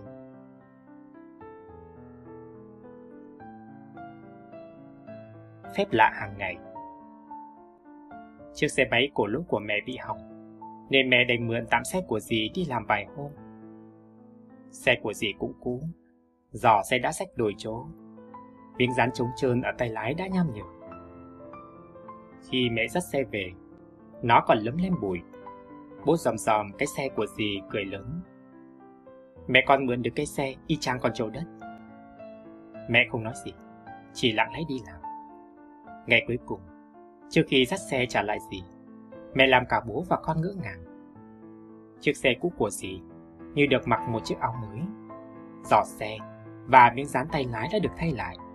Xe được cọ rửa sạch sẽ. Khi nhận xe gì cảm động. Bác tốt với em quá. Câu chuyện mượn xe của mẹ làm con gái nghĩ mãi. Rốt cuộc, con gái cũng phải hỏi mẹ. Mẹ ơi, tại sao mẹ lại làm thế với chiếc xe của dì? Có phải mẹ muốn dành cho dì một sự bất ngờ không? Mẹ mỉm cười xoa đầu. Con à, ai cũng bảo trong cuộc sống nên cho đi hơn là nhận lại. Mẹ cũng nghĩ vậy. Nhưng mẹ không muốn sự cho đi ấy là những điều xa vời hình thức. Với mẹ, cho đi chỉ đơn giản là sống tốt với mọi người xung quanh, luôn trả lại những gì đã mượn với tình trạng tốt hơn, hoặc nhận làm những việc mà ai cũng thấy khó khăn. Vậy đã là cho đi rồi. Học tập mẹ con gái cũng bắt đầu phương châm sống cho đi hơn nhận lại. Thì việc cho đi cũng không có gì quá to tát. Đơn giản, như việc con gái ngồi tìm mẩn bọc lại bìa trong mấy cuốn sách, con gái đã mượn của cô bạn thân nhận về những quyển sách với tấm bìa láng cõng. Cô bạn thân mừng rỡ, cứ tùng tìm cười hoài. Mùa đông, cả con gái và cô bạn cùng phòng đều ngại rửa bát. Vậy mà con gái vẫn nhận phần rửa bát về phần mình. Biết là lạnh cóng, là dầu mỡ dính đầy tay. Xong con gái vẫn không ngại. những lúc bạn đi học, con gái ở nhà ra tay dọn dẹp nhà cửa gọn gàng, giặt rũ áo quần thơm tho. Cô bạn cùng phòng về ngạc nhiên. Ơ, cô Tấm ở đâu xuất hiện nhà mình thế này? Nếu là mọi kỳ, con gái sẽ vinh mặt lên khẳng định cô Tấm này chứ đâu. Nhưng giờ con gái không thế. Chỉ cần nghĩ tới niềm vui của bạn, nghĩ rằng mình sẽ tiết kiệm thời gian dọn dẹp cho cả hai đứa, là con gái chẳng còn nghĩ ngợi gì. Trên lớp, con gái cũng cho đi nhiều hơn. Không phải là kiểu cho bạn bè nhìn bài tùm lum trong giờ kiểm tra, mà là nhận về cho mình những phần việc khó khi phân chia làm bài tập nhóm. Ai cũng ngại lên thư viện tìm tài liệu làm bài, còn con cái thì xung phòng. Cứ nghĩ tới cảnh đi tới đi lui trong thư viện rộng mênh mông, gió lùa hùn hút từ hành lang, lại còn xếp hàng chờ scan tài liệu. Hỏi ai mà không hỏi. Con gái cũng ngại, nhưng cũng không muốn thất hứa với chính mình. Thế là những buổi sáng trùng tiết, con gái mang sách vở lên thư viện. Ở đây, sau khi đã tìm tài liệu cho mình, con gái còn giúp các cô thủ thư xếp sách vở, tài liệu. Công việc chẳng đơn giản, sao con gái thấy vui vui. Công cuộc cho đi ấy còn nhiều lắm. Đó còn là lần con gái dắt một em bé lạc mẹ đến đồn công an gần nhất. Là lần con gái soạn lại sách vở cho đi những cuốn sách không đọc đến. Là thư gửi từ tốn với những cô giữ xe mỗi lần con gái tan học. Những lần cho đi nhỏ bé khiến con gái thấy trái tim nhẹ nhõm, ấm áp. Hôm qua, con gái tình cờ đọc một bài viết của cô bạn cùng phòng, đăng trên tập nội san của khoa. Bài viết ngắn thôi với tên gọi Cô Tấm trong nhà. Giọng văn tình cảm mượt mà. Cô bạn cùng phòng kể về những tối mùa đông.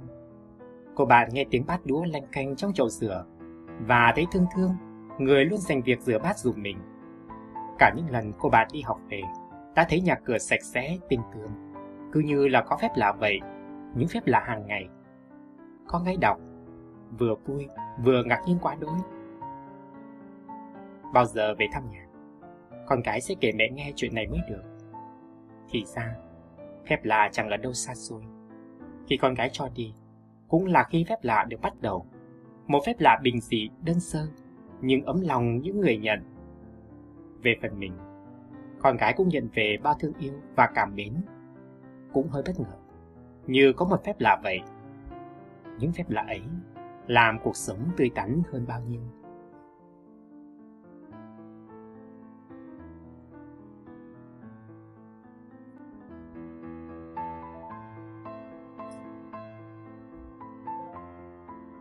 Có nhất thiết phải yêu một ai đó. Trên chuyến xe buýt buổi sáng đến chỗ làm, tôi nghe được một lời tâm sự trên radio. Một cô gái vừa tốt nghiệp đại học, đang cảm thấy cuộc sống thật buồn tẻ và đáng chán vì không có một chàng trai ở bên thương yêu. Trong khi thế giới bên ngoài, người ta đang yêu nhau tưng bừng thế kia. Vì thế thông qua một trang kết bạn, cô gái muốn làm quen với một ai đó để tháng ngày được vui vẻ hơn Sực nhớ đến thời gian cách đây chưa lâu. Tôi cũng ở độ tuổi của em. 23 tuổi. Tôi tốt nghiệp đại học, cầm tấm bằng cử nhân trên tay và chỉ muốn mọc cánh để bay vào cuộc sống. Mọi thứ mở ra, tươi mới và hấp dẫn đến đối mỗi ngày là một cái list to do để từng bước hoàn thành. Ở tuổi ấy hình như tôi không chăn trở về tình yêu nhiều như em. Em này, có nhất thiết phải thương yêu một ai đó khi cuộc sống có quá nhiều điều để thương yêu và quan tâm. Tình yêu không phải một cái nhãn để em dán nó lên áo một cái là xong. Đó cũng không phải một món quà để em trưng ra cho bạn bè chứng minh rằng mình giàu có. Tình yêu càng không phải là nguyên liệu bắt buộc phải có để chứng cất thứ có tên là hạnh phúc. Rất nhiều anh chị tôi biết, họ đều giỏi giang, vui vẻ thành công. Họ chưa có tình yêu nhưng không phải là họ không hạnh phúc.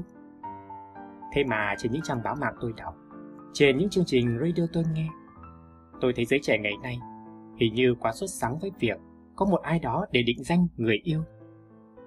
Hay là mỗi ngày vào Facebook, chứng kiến bạn bè mình lần lượt để relationship, nên tâm lý sốt ruột lo lắng là điều nhiều người không tránh khỏi. Thực ra cuộc sống không có tình yêu vẫn đầy ấm áp những điều tốt lành tri thức mới mẻ được tiếp nhận mỗi ngày. Những con người ta gặp, công việc ta làm. Tất cả những điều ấy đều dẫn dắt đến niềm vui và hạnh phúc. Em sẽ nhớ chứ? Cảm giác của những ngày mới đi làm, khi trải qua những deadline đầu tiên, cũng chẳng thể nào quên được đâu. Niềm vui của lần đầu tiên được khen tặng. Và ngay cả khi có một cú vấp, thì nó cũng để lại trong em bao điều để nhớ tháng ngày nào cũng ngọt ngào. Kể cả khi em chưa có ai nắm tay để cùng đi qua một ngày mưa. Hà Nội những ngày mưa bão. Tôi thấy những cặp đôi quanh mình gửi cho nhau những tin nhắn nồng ấm. Những nhớ thương rất thật khi mưa gió ngăn không cho những người yêu thương về gần bên nhau. Niềm mong mỏi cho một ngày nắng giáo để được đi chơi, đi xem phim, chụp ảnh. Không có tình yêu, tôi còn tình bạn là cô bạn nhà bên mua giúp tôi rất nhiều thực phẩm để đi qua những ngày bão. Là cuộc gọi từ một người bạn cũ đã lâu không gặp hỏi han tôi mọi điều trong cuộc sống. Tôi biết mình vẫn được quan tâm khi bác chủ nhà hỏi tôi trần nhà có còn bị rột. Khi tôi xác nhận là có, bác đã lụi hụi cả buổi sáng để tôi không phải đối diện với cảnh mang chậu nhựa vào hứng nước giỏ tong tong từ mái nhà tình yêu đi vắng, nhưng tình cảm của gia đình còn hiện diện. Khi trong cuộc điện thoại đường dài, em gái đọc cho tôi nghe bài Mẹ vắng nhà ngày báo và thì thầm. Em nhớ chị lắm. Vì thế, đừng để tình yêu chiếm một chỗ quá lớn trong cuộc sống của mình em nhé. Trước khi đến với tình yêu đích thực của cuộc đời mình, sao em không hết mình học tập, làm việc và trải nghiệm những điều mới mẻ? Biết đâu, từ chút ngày sống tròn vẹn và say mê đó, em sẽ gặp được một chàng trai thực lòng thương yêu và trân trọng em. Ai đó nói rằng, thương yêu một người cũng giống như đặt cược vậy. Khi em đặt hết niềm vui của mình vào người khác, nhưng tôi lại muốn, trước khi đặt cược vào một ai đó, hãy đặt cược vào chính bản thân mình. Đừng vì tất cả bạn bè đang thân hoan với tình yêu, mà em lại bắt mình phải thương yêu một ai đó mở lòng ra với cuộc sống và tin tưởng vào những quyết định của trái tim mình. Tình yêu rồi sẽ tìm đến với em.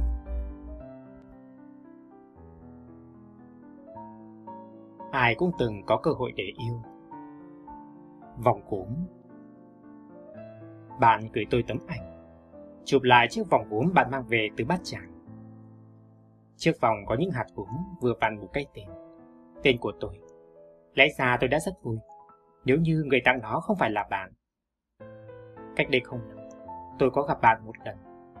Ấn tượng tôi để lại không quá nhiều. Không chia sẻ những thông tin riêng tư, hay hé lộ chút xíu nào về cảm xúc của mình trong buổi gặp mặt. Tôi bộc lộ rõ, mình là một cô gái nhàm chán, nhạt nhẽo, khi chỉ trong trong mắt nhìn vào màn hình smartphone và đồng hồ treo tường. Ngày hôm đó tôi đã rất mệt. Hẳn rồi, vì trận cảm cúm hành hạ. Tôi gặp bạn, chỉ vì đã được giới thiệu với bạn bởi một người quen rất thân. Vì cả nể, nên tôi nhấc chân đi.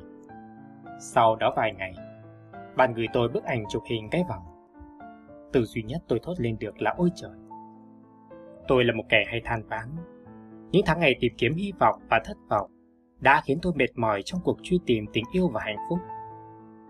Khi gặp nhau, tôi đã là một người buông xuôi, mặc kệ số phận nếu có, làm công việc của mình. Không có nghĩa là tôi phóng mặc mọi thứ. Chỉ là tôi nghĩ mình không thể miễn cưỡng để bắt buộc phải có được một tình yêu đúng nghĩa vào một thời điểm hợp lý theo quan điểm của tất cả mọi người. Khi những cô bạn gái tất bật với chồng với đứa con đầu lòng, thì tôi vẫn còn háo hức vì khám phá ra nước uống trong lọ thủy tinh miệng rộng ngon hơn uống trong cốc.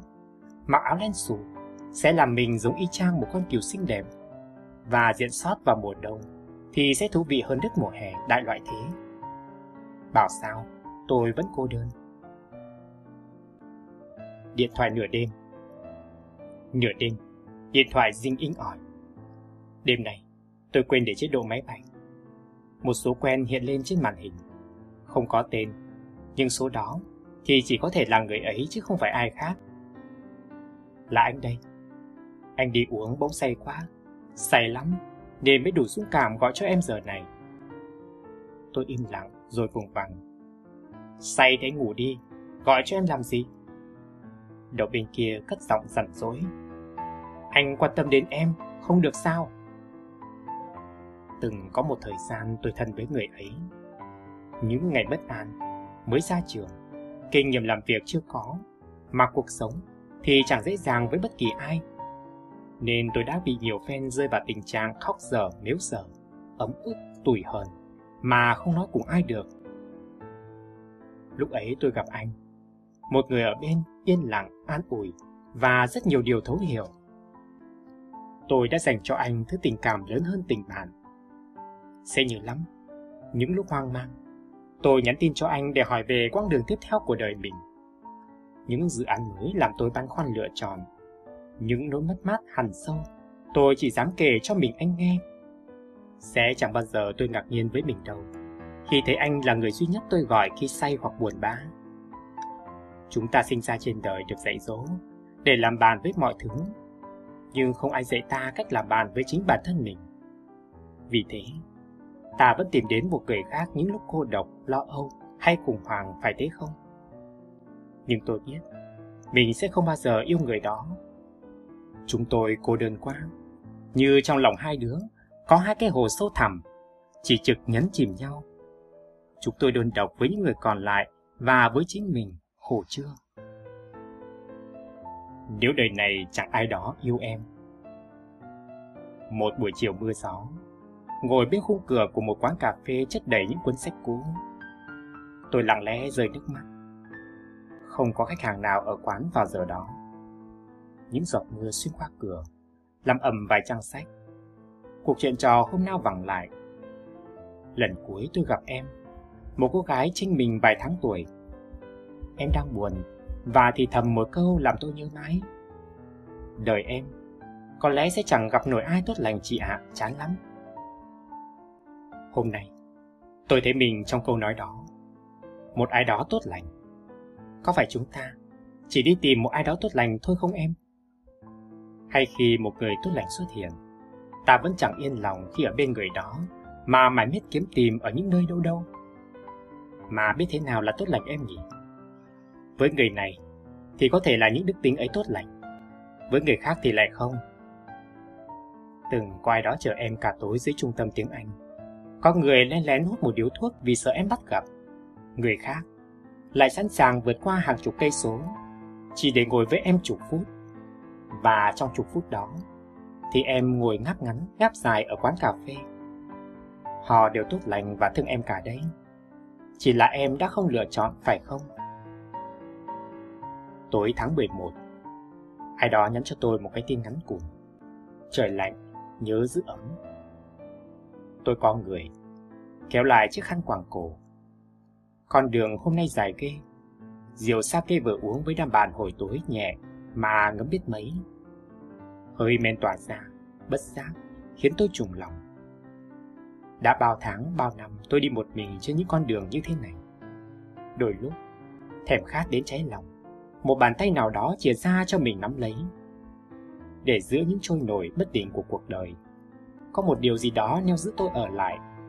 Suốt cuộc, thì chỉ có mình tự nắm tay mình để đi qua mùa đông. Chỉ có ở góc nào đó, vẫn có một người thương tôi thật lòng. Thương, và chỉ thế thôi. Ở đâu đó, tình thương yêu vẫn còn hiện diện. Cả tôi và em đều đã đi qua bao lần được yêu thương.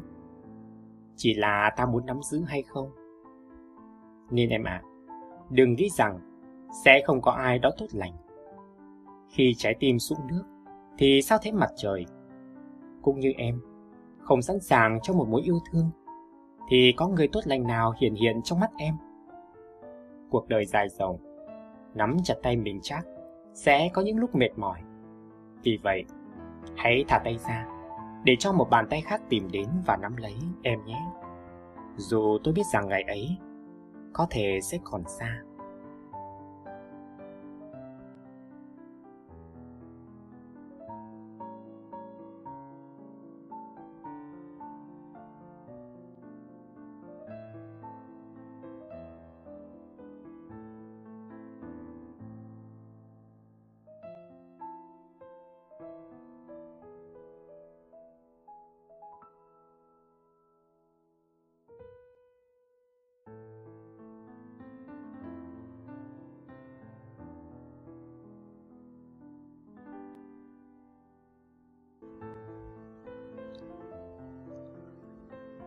Đừng yêu em vì những điều ngược lại. Cậu bạn thân của em vừa giới thiệu người yêu đấy. Dấu diêm mãi, cô cầu mới lộ diện người làm trái tim nó run rẩy. Cả hội cứ tò mò nhấp nhổ mãi trước khi đôi trẻ đến. Ai cũng tự hỏi, không biết cô gái nào đã hạ gục nhanh, tiêu diệt gọn chàng hot boy ngày xưa. Chờ mãi, đôi trẻ cũng đến thật. Đúng là một dịp choáng váng đứng bên cạnh chàng trai đẹp hơn hoa, là một cô nàng không có gì nổi bật, nếu không muốn nói là hết sức mờ nhạt. Là lời mọi người nói thôi nhé. Còn em ý à? Em chẳng ý kiến gì đâu, vì em vẫn hiểu, mỗi người đều có lý do cho lựa chọn của mình mà. Cậu hot boy ngày nào tự tin là thế, dường như cũng thoáng nhận ra chứ khó hiểu trong ánh mắt của hội bạn, nên bỗng trở nên ngại ngùng.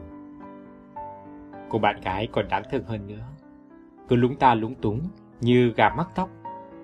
Kiểu này thì không ổn thật rồi.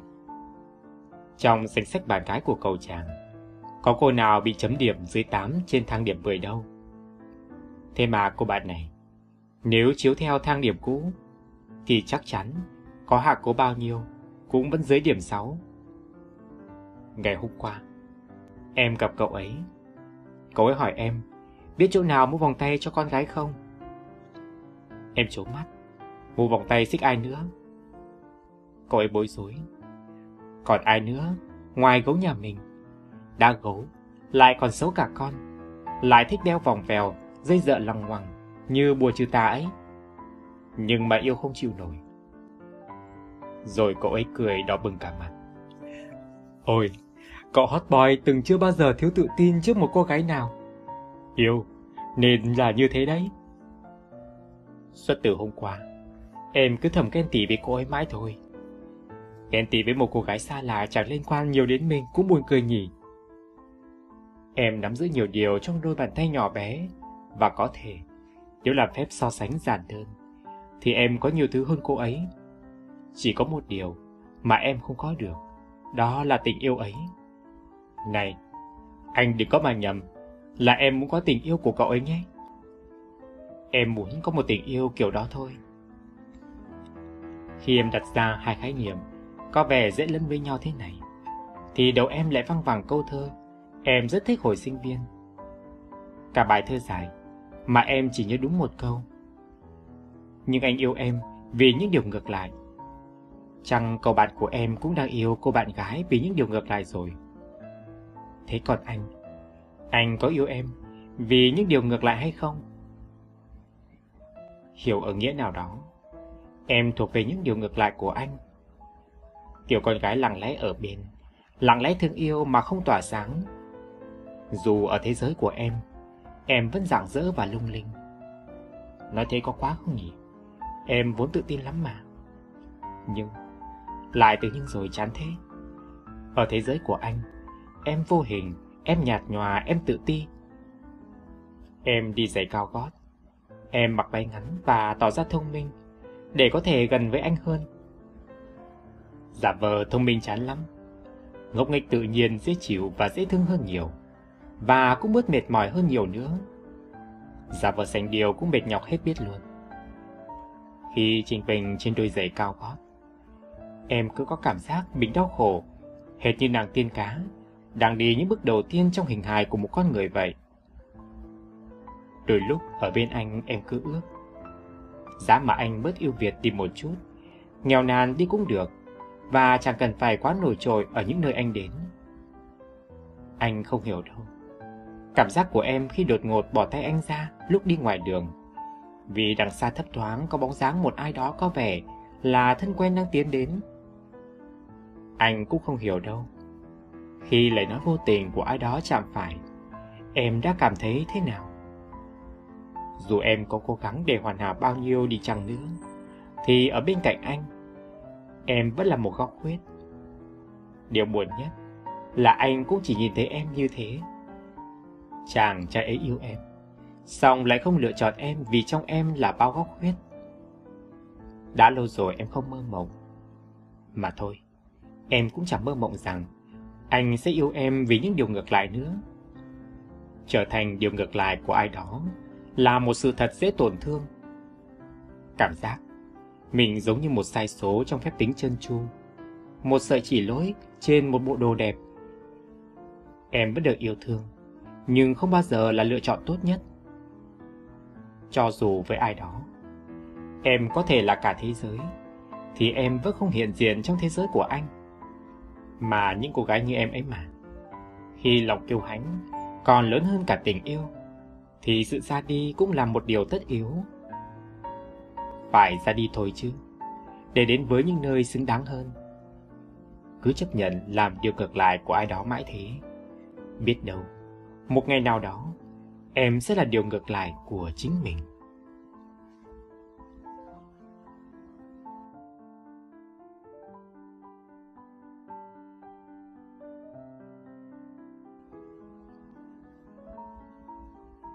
Khi nào tình yêu đủ lớn?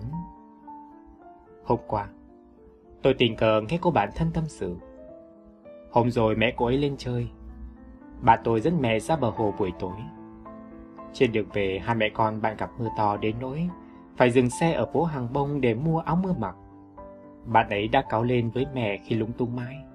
Bác vẫn chưa mặc xong chiếc áo mưa chui đầu, bởi quên chưa tháo mũ bảo hiểm. Lúc đó được rất đông, bản thân đã ứa nước mắt.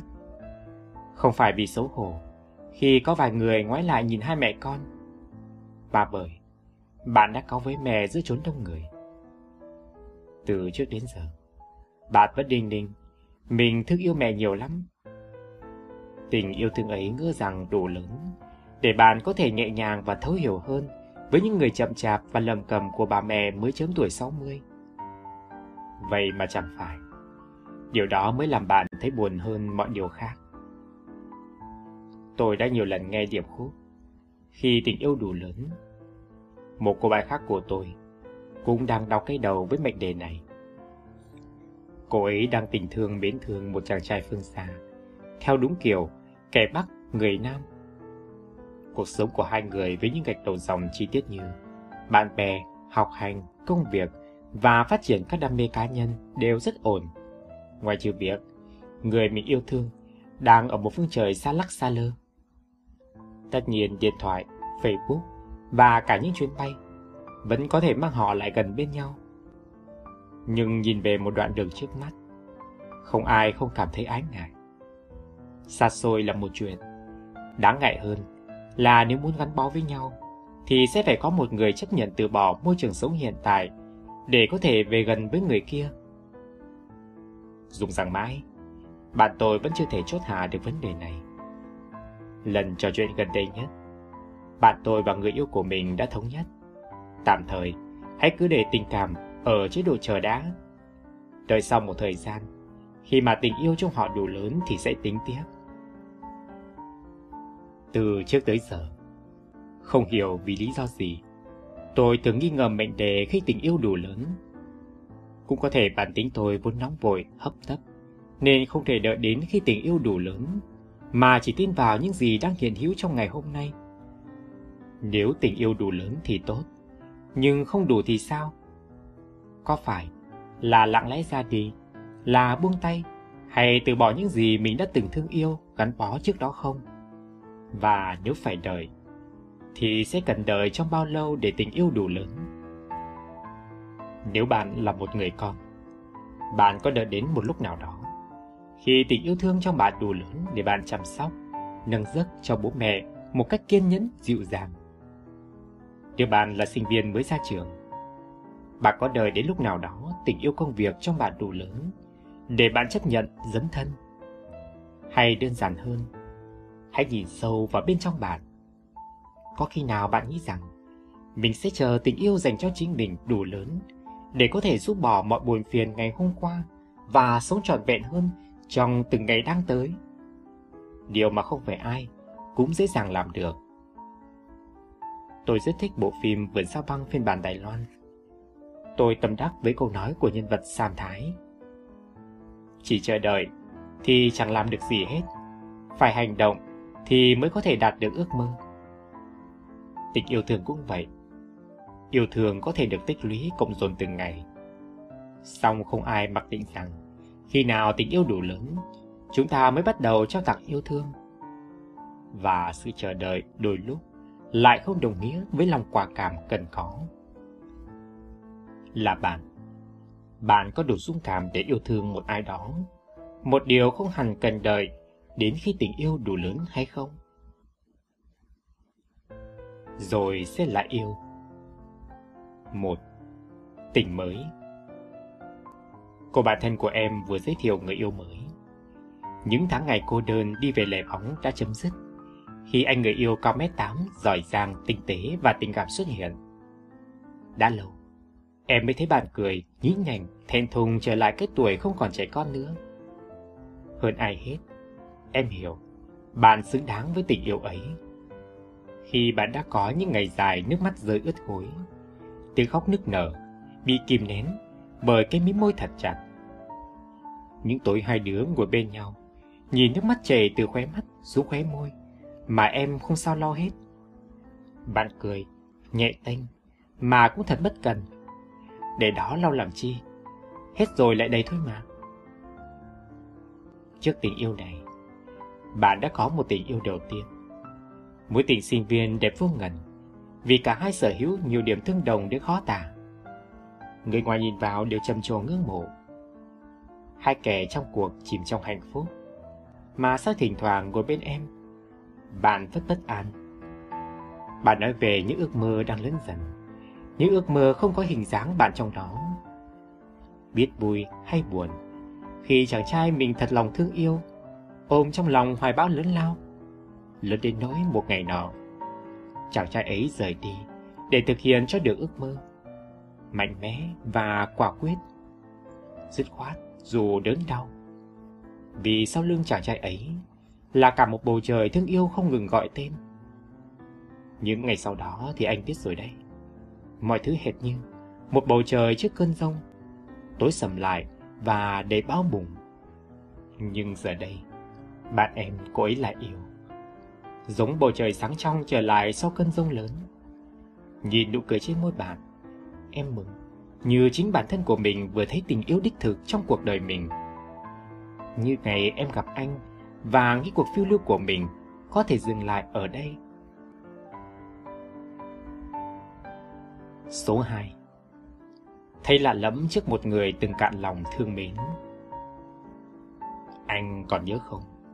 Trò chơi quen thuộc của chúng ta cho đố vui có thưởng ấy. Thích tìm hiểu và khám phá thế giới.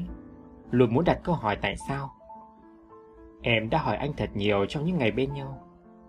Anh còn nhớ đáp án cho câu hỏi Trái ngược với yêu là gì? Trái ngược với yêu Không phải là ghét Mà là thờ ơ, dừng dưng. Ngày xưa lúc em trả lời anh như vậy Anh nắm tay Và nhìn vào mắt em rất lâu Có khi nào chúng ta thờ ơ khi gặp nhau không? Anh rất sợ Nếu có ngày đó nhóc ơi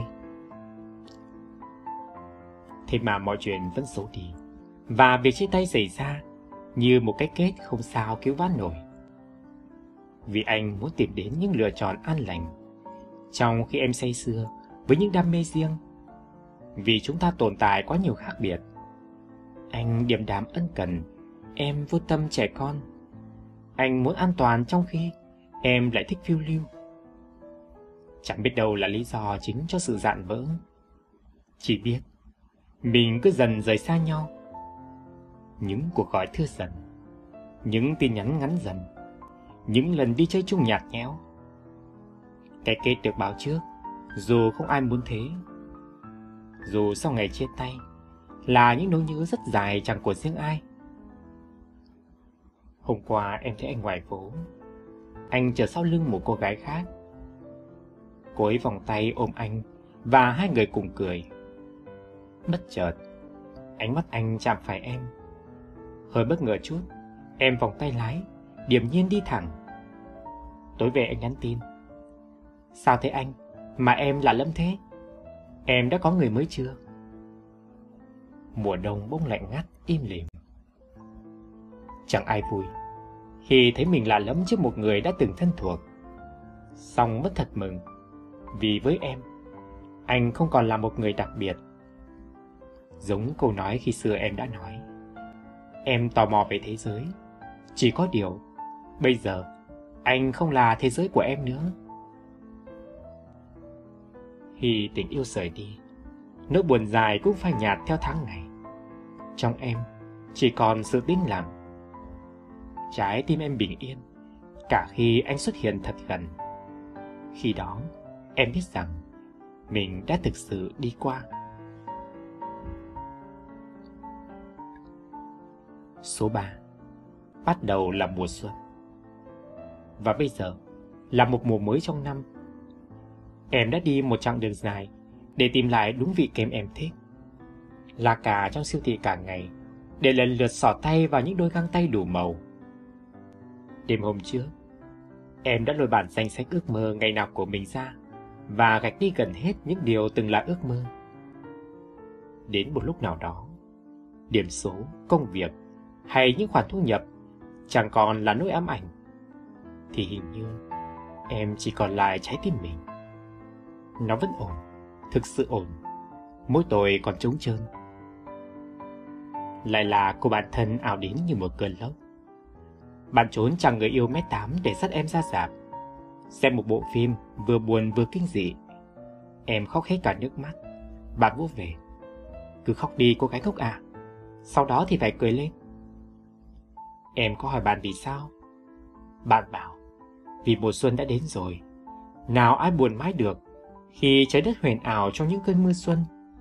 Khi hàng cây ngoài phố còn biết đâm chồi xanh cho mùa mới. Em lấy tay dụi mắt thầm thì. Ừ, đúng thật là mùa xuân đã về rồi này. Em chỉ muốn gửi đến anh một lời chúc cho mùa xuân mới. Chúc cho mọi sự tốt lành. Một ngày nào đó có thể em cũng sẽ yêu trở lại như anh, như cô bạn thân đã thế.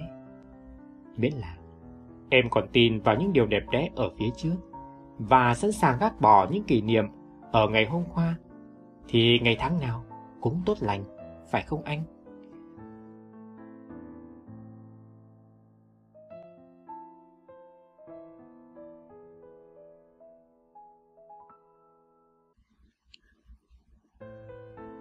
Dọn lại trái tim Đi ngược lại những cơn gió mùa đông tê tái Kéo cao áo và thắt lại dây giày cho chặt Mi dao bước Mà thật ra là đi như chạy về nhà con đường mùa đông lạnh cóng.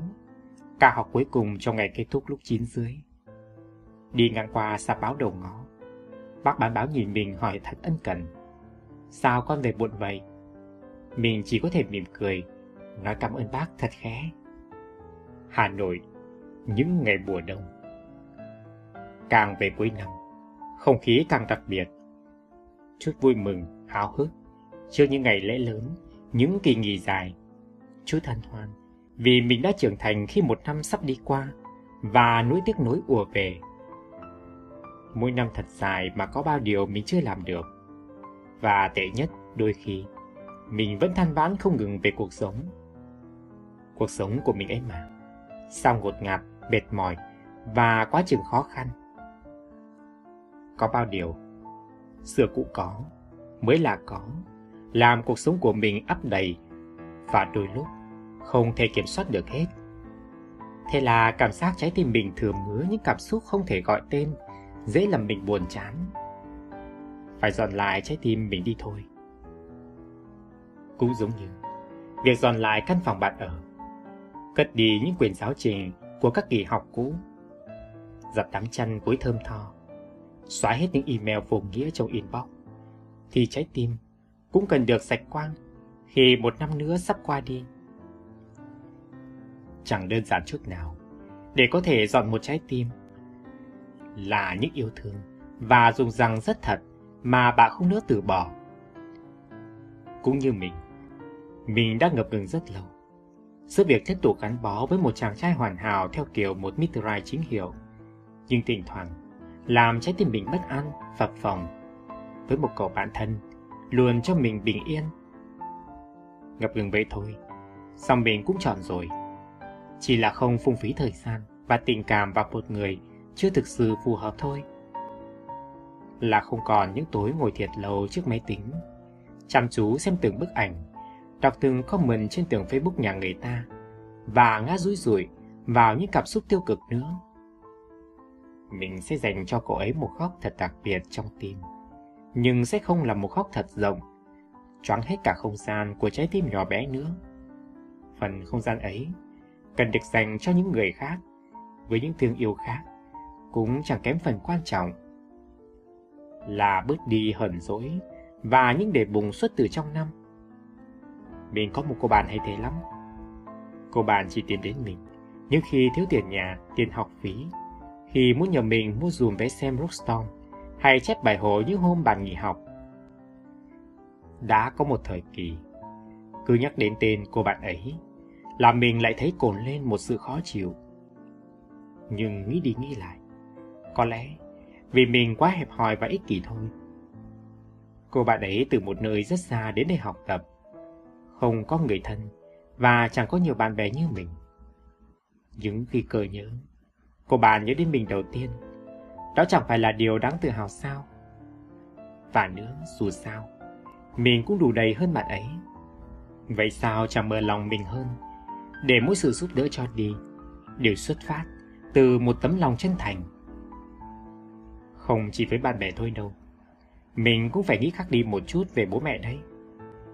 Như khi mình giận bố mẹ, vì đã không đầu tư cho mình một chiếc laptop thật xịn để bằng bạn bằng bè chẳng hạn. Chỉ khổ mình để đủ tiền mua, đã phải cày bừa ngày đêm nhưng cũng chỉ nhờ những ngày tháng kể quốc ấy. Mình mới hiểu kiếm được đồng tiền thật chẳng dễ và biết chi tiêu hợp lý hơn. Là dẹp lại những đam mê nửa vời và tập trung vào những đam mê đích thực của mình. Trong một năm thôi, mình quay mòng vòng với bao đam mê. Mùa hè mê mẩn bơi lội, belly dance aerobic. Mùa đông, sốt xình xịch với đan khăn len theo hình chữ thập. Chưa kể, đến phong trào làm đồ handmade, làm bánh, nấu chè. Ngoại ngữ thì tiếng Anh mình chưa thạo, xong mình còn học thêm cả tiếng Hàn. Mấy chừng ấy niềm yêu thích, mình có phép phân thân của Tô Ngộ không, cũng không thể làm tốt được tất cả. Hậu quả, cái gì mình cũng biết chút chút, mà chẳng rành rẽ cái nào. Thay vì biết bơi, mình mới chỉ biết lặn. Thay vì đọc thông viết thảo hai ngoại ngữ, mình mới chỉ dùng tiếng Anh tạm được và học thuộc bằng chiếc cái tiếng Hàn. Chưa kể, quỹ thời gian dành cho nhiệm vụ chính là học hành đã bị cắt xén vô tội vạ. Sống có đam mê là tốt. Chỉ có điều, với trường ấy đam mê, thì có lẽ mình cũng cần xác định lại liệu tất cả có thực sự là đam mê hay không. Nếu chỉ là những sở thích nhất thời, thì mình cần định hướng lại một chút để có thời gian thực hiện những đam mê đích thực tốt hơn. Là dồn tất cả những cảm xúc tiêu cực vào một khóc và niêm phong nó lại. Tất nhiên bạn sẽ bảo, cuộc sống có vui có buồn, có thành công có thất bại thì mới tròn vẹn. Song điều đó không có nghĩa là cứ đắm chìm vào trong những nỗi buồn không duyên cớ, vào nỗi ghen tị trước thành quả của bạn bè, hay những mất mát hão huyền do mình tưởng tượng. Những thứ axit tâm hồn ấy cần được ém nhẹm gọn gàng để bạn thật tinh khôi, nhẹ nhõm, đón chào những điều mới mẻ. Có một điều bạn cần phải nhớ nhé. Dọn lại trái tim để nó trong sạch, quang đáng khi một năm cũ sắp hết, chứ không phải là sạch tinh, trống trơn. Vì chúng ta hiểu rằng ngày hôm nay là kế thừa từ bao ngày đã có. Trong đó bao gồm cả những trải nghiệm tuyệt vời, dẫu là niềm vui hay nỗi buồn. Tất cả đều cho bạn sự lớn khôn. Do vậy, cả mình và bạn đều không bắt buộc phải phủ định sạch trơn ngày hôm qua. Hãy cứ để nó ở một góc nào đấy trong ký ức của bạn, để đồng hành cùng bạn trong những ngày sắp có. Nhưng trước hết, bạn cần dũng cảm để dọn lại trái tim mình đi đã. Cho trái tim bạn lành trong để đón nhận bao yêu thương mới mẻ tràn về.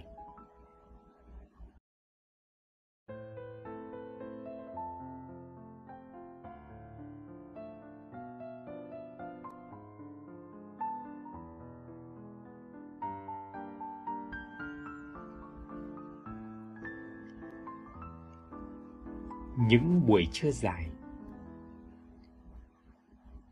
đã đi qua những trưa nắng dài. Còn ngó đằng sau văn phòng chỗ mình nhìn ra vắng hoe.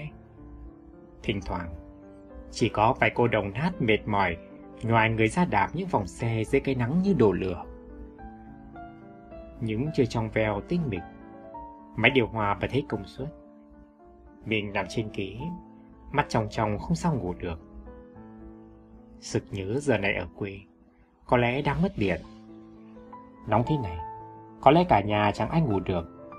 Thế nào cũng diễn ra cái cảnh. Bố nằm một bên Em gái nằm một bên để mẹ quạt cho. Còn thằng em mình Thì sẽ đi chơi đâu đó để chiều về ngủ bù. Tháng 7 đang là mùa cấy. Những trưa nắng thế này Nước ở cánh đồng trước nhà cũng như được đun nóng. Bọn của cá sĩ đồng không chịu được cái nóng bỏ lên bờ hoặc phơi lưng trắng xóa ở ven bờ.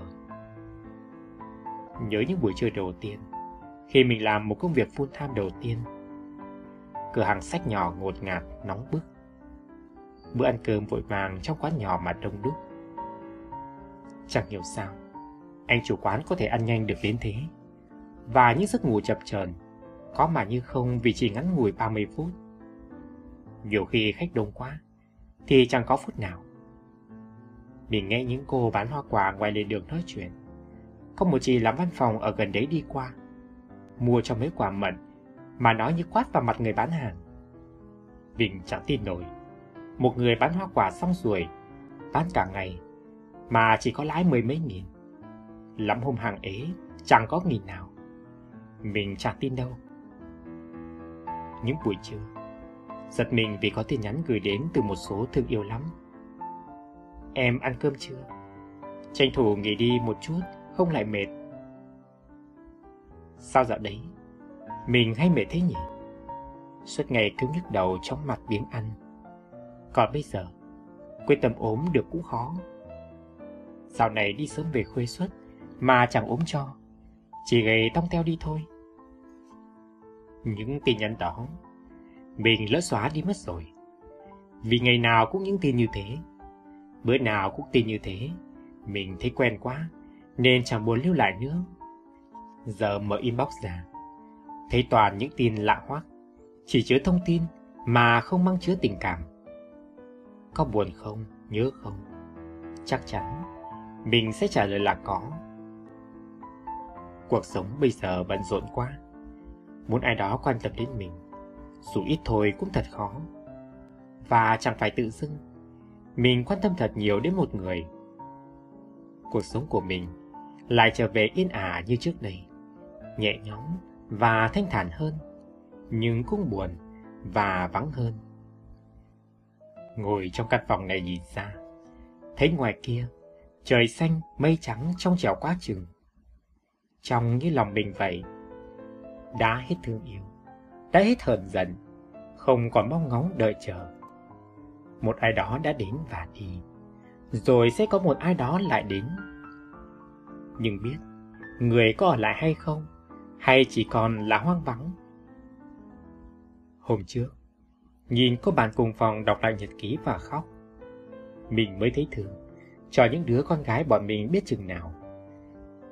Con trai có sự nghiệp là tình yêu, còn con gái, y như ai đó đã nói, lấy tình yêu làm sự nghiệp.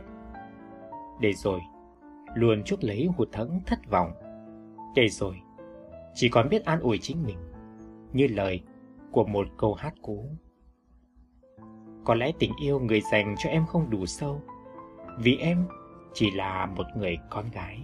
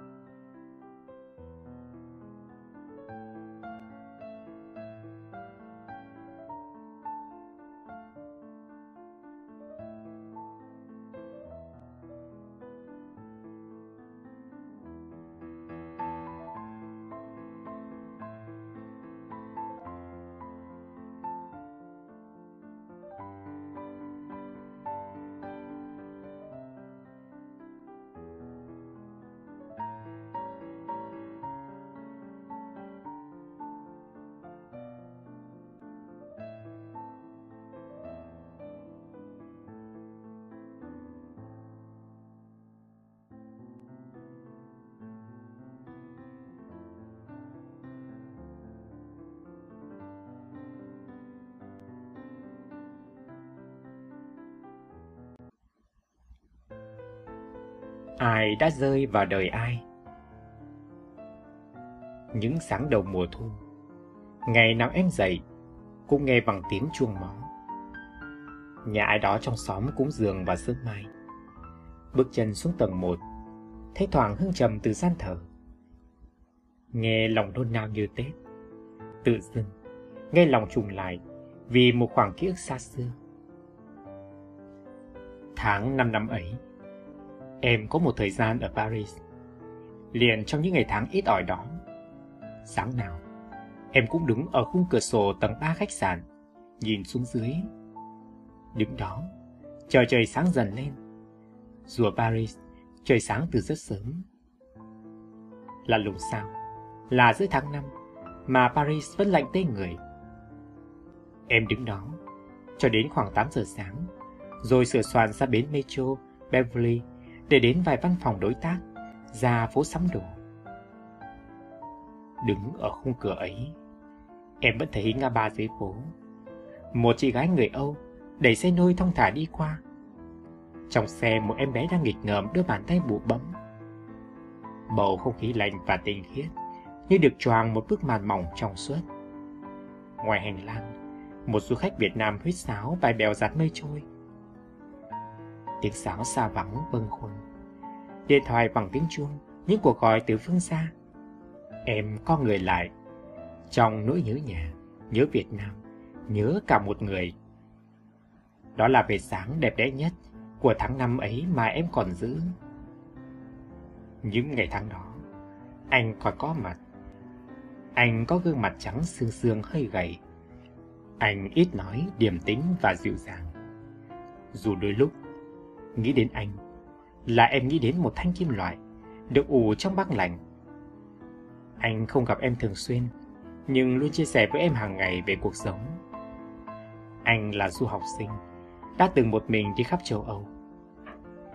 Một vùng ký ức trong anh làm em ngưỡng mộ. Không hẳn là quý, chưa hẳn là yêu, cũng không còn dừng dưng như kẻ lạ. Giữa kiệt cùng của những lần mất mát và đổ vỡ trong đời, anh là quay diêm cuối cùng em còn giữ lại. Nhỏ nhoi thôi, để em đi tiếp hành trình vô định của chính mình. Em đã đi qua châu Âu, trong chiếc áo lông vũ của anh, đã chìm vào giấc ngủ trên máy bay, vắt qua những múi giờ trong sắc áo đỏ thắm. Giấc ngủ thật ngon.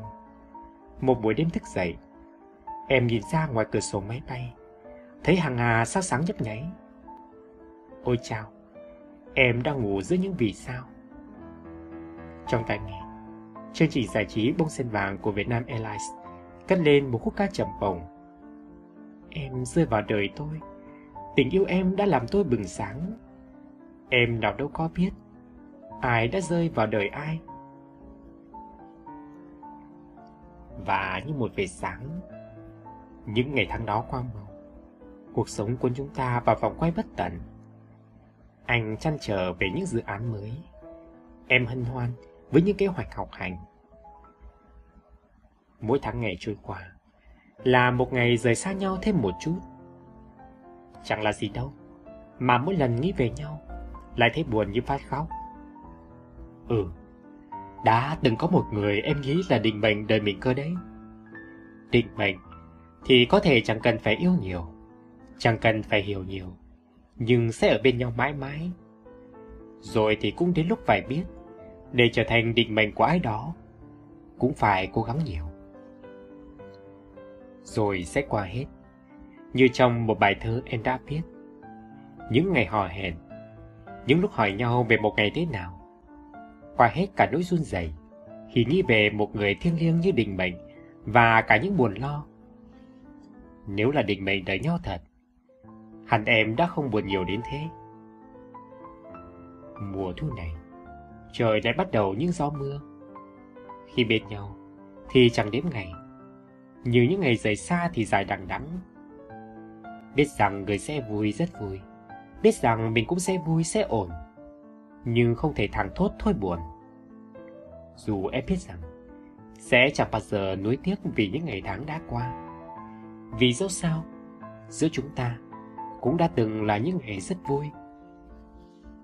Huy kết bạn trên Facebook xóa số điện thoại, xóa hàng nghìn tin nhắn, xóa hết những ảnh đã share cùng nhau trong những ngày ở xa lẫn về gần. Nhưng từ trong sâu thẳm trái tim mình, em vẫn mong người hạnh phúc. Đã hết đoạn đường quá giang với anh rồi, em cũng thôi băn khoăn vì những điều chưa hiểu.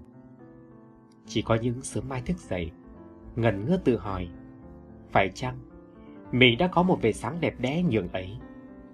Nỗi buồn mơ hồ niềm vui lại càng mơ hồ hơn nữa. Phải chăng đâu đó vẫn có người đang đợi riêng hai chúng ta?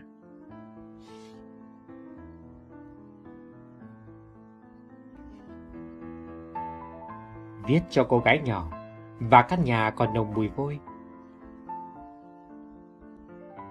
Em gái nhỏ kém tôi 10 tuổi. Em gái nhỏ dạo này hay hỏi tôi tí tỷ thứ chuyện trên trời dưới đất. Dạo gần đây, em không hay hỏi tôi như trước nữa.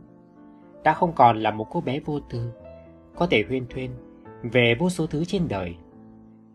Em có vẻ hoang mang về một điều gì đó, hình như là tình yêu. Chị này, có nên yêu một ai đó, một người từng xa lạ và hiện em vẫn còn cảm giác hơi lạ lẫm với em không hả chị? Em gái nhỏ hỏi tôi trong một buổi tối đầu hạ. Giống như tôi cùng một ngày chưa xa Trước thế tình cảm chưa từng bắt gặp. Quả thật Ai cũng có chút bối rối. Tôi chưa trả lời em ngay. Thay vào đó tôi hỏi Em đã từng viết bài luận Về House vào hôm chưa? Ngày trước Khi học tiếng Anh trong một trung tâm ngoại ngữ Chúng tôi thường hay phải viết những bài luận như thế. Tôi cũng không rõ Mình đã viết những gì trong bài luận của mình. Chỉ nhớ đại ý, hình như tôi đã viết, House thì ta có nhiều, nhưng home thì chỉ có một. House là nơi ta nghỉ lại và dừng chân. Còn home là nơi trái tim ta thuộc về và cảm thấy bình an, ấm áp. Trong suốt những năm tháng đầu đời, tôi đã ở trò nhiều nơi. Tuổi thay không biết qua bao căn nhà. Nhưng cảm giác bình an và ấm áp ấy, tôi chỉ có thể tìm thấy được khi bước vào ngôi nhà quen thuộc của bố mẹ. Cũng giống như bố tôi, mỗi lần đi công tác, phải ở khách sạn hay nhà nghỉ ông đều trằn trọc. Tất cả cũng chỉ vì lại nhà. Một căn nhà, có vai trò quan trọng thế đấy. Vì vậy, nếu em phải lựa chọn một ai đó để cười tròn trái tim, em hãy chọn người nào mang lại cho em cảm giác ấy. Cảm giác được trở về với home, chứ không phải với house. Một ai đó sẽ là cửa, là nhà, là nơi ta sẵn sàng và mong mỏi trở về sau mỗi chuyến đi xa. Ta có thể cầu có, cầu nhỏ và xấu xí đủ đường, nhưng nơi đó vẫn dòng lòng ôm ấp và che chở ta. Như hôm ý em ạ, à, người đó sẽ chẳng có nhiều. Và khi người ấy xuất hiện, thì cũng không thể vội vàng để yêu thương được đâu.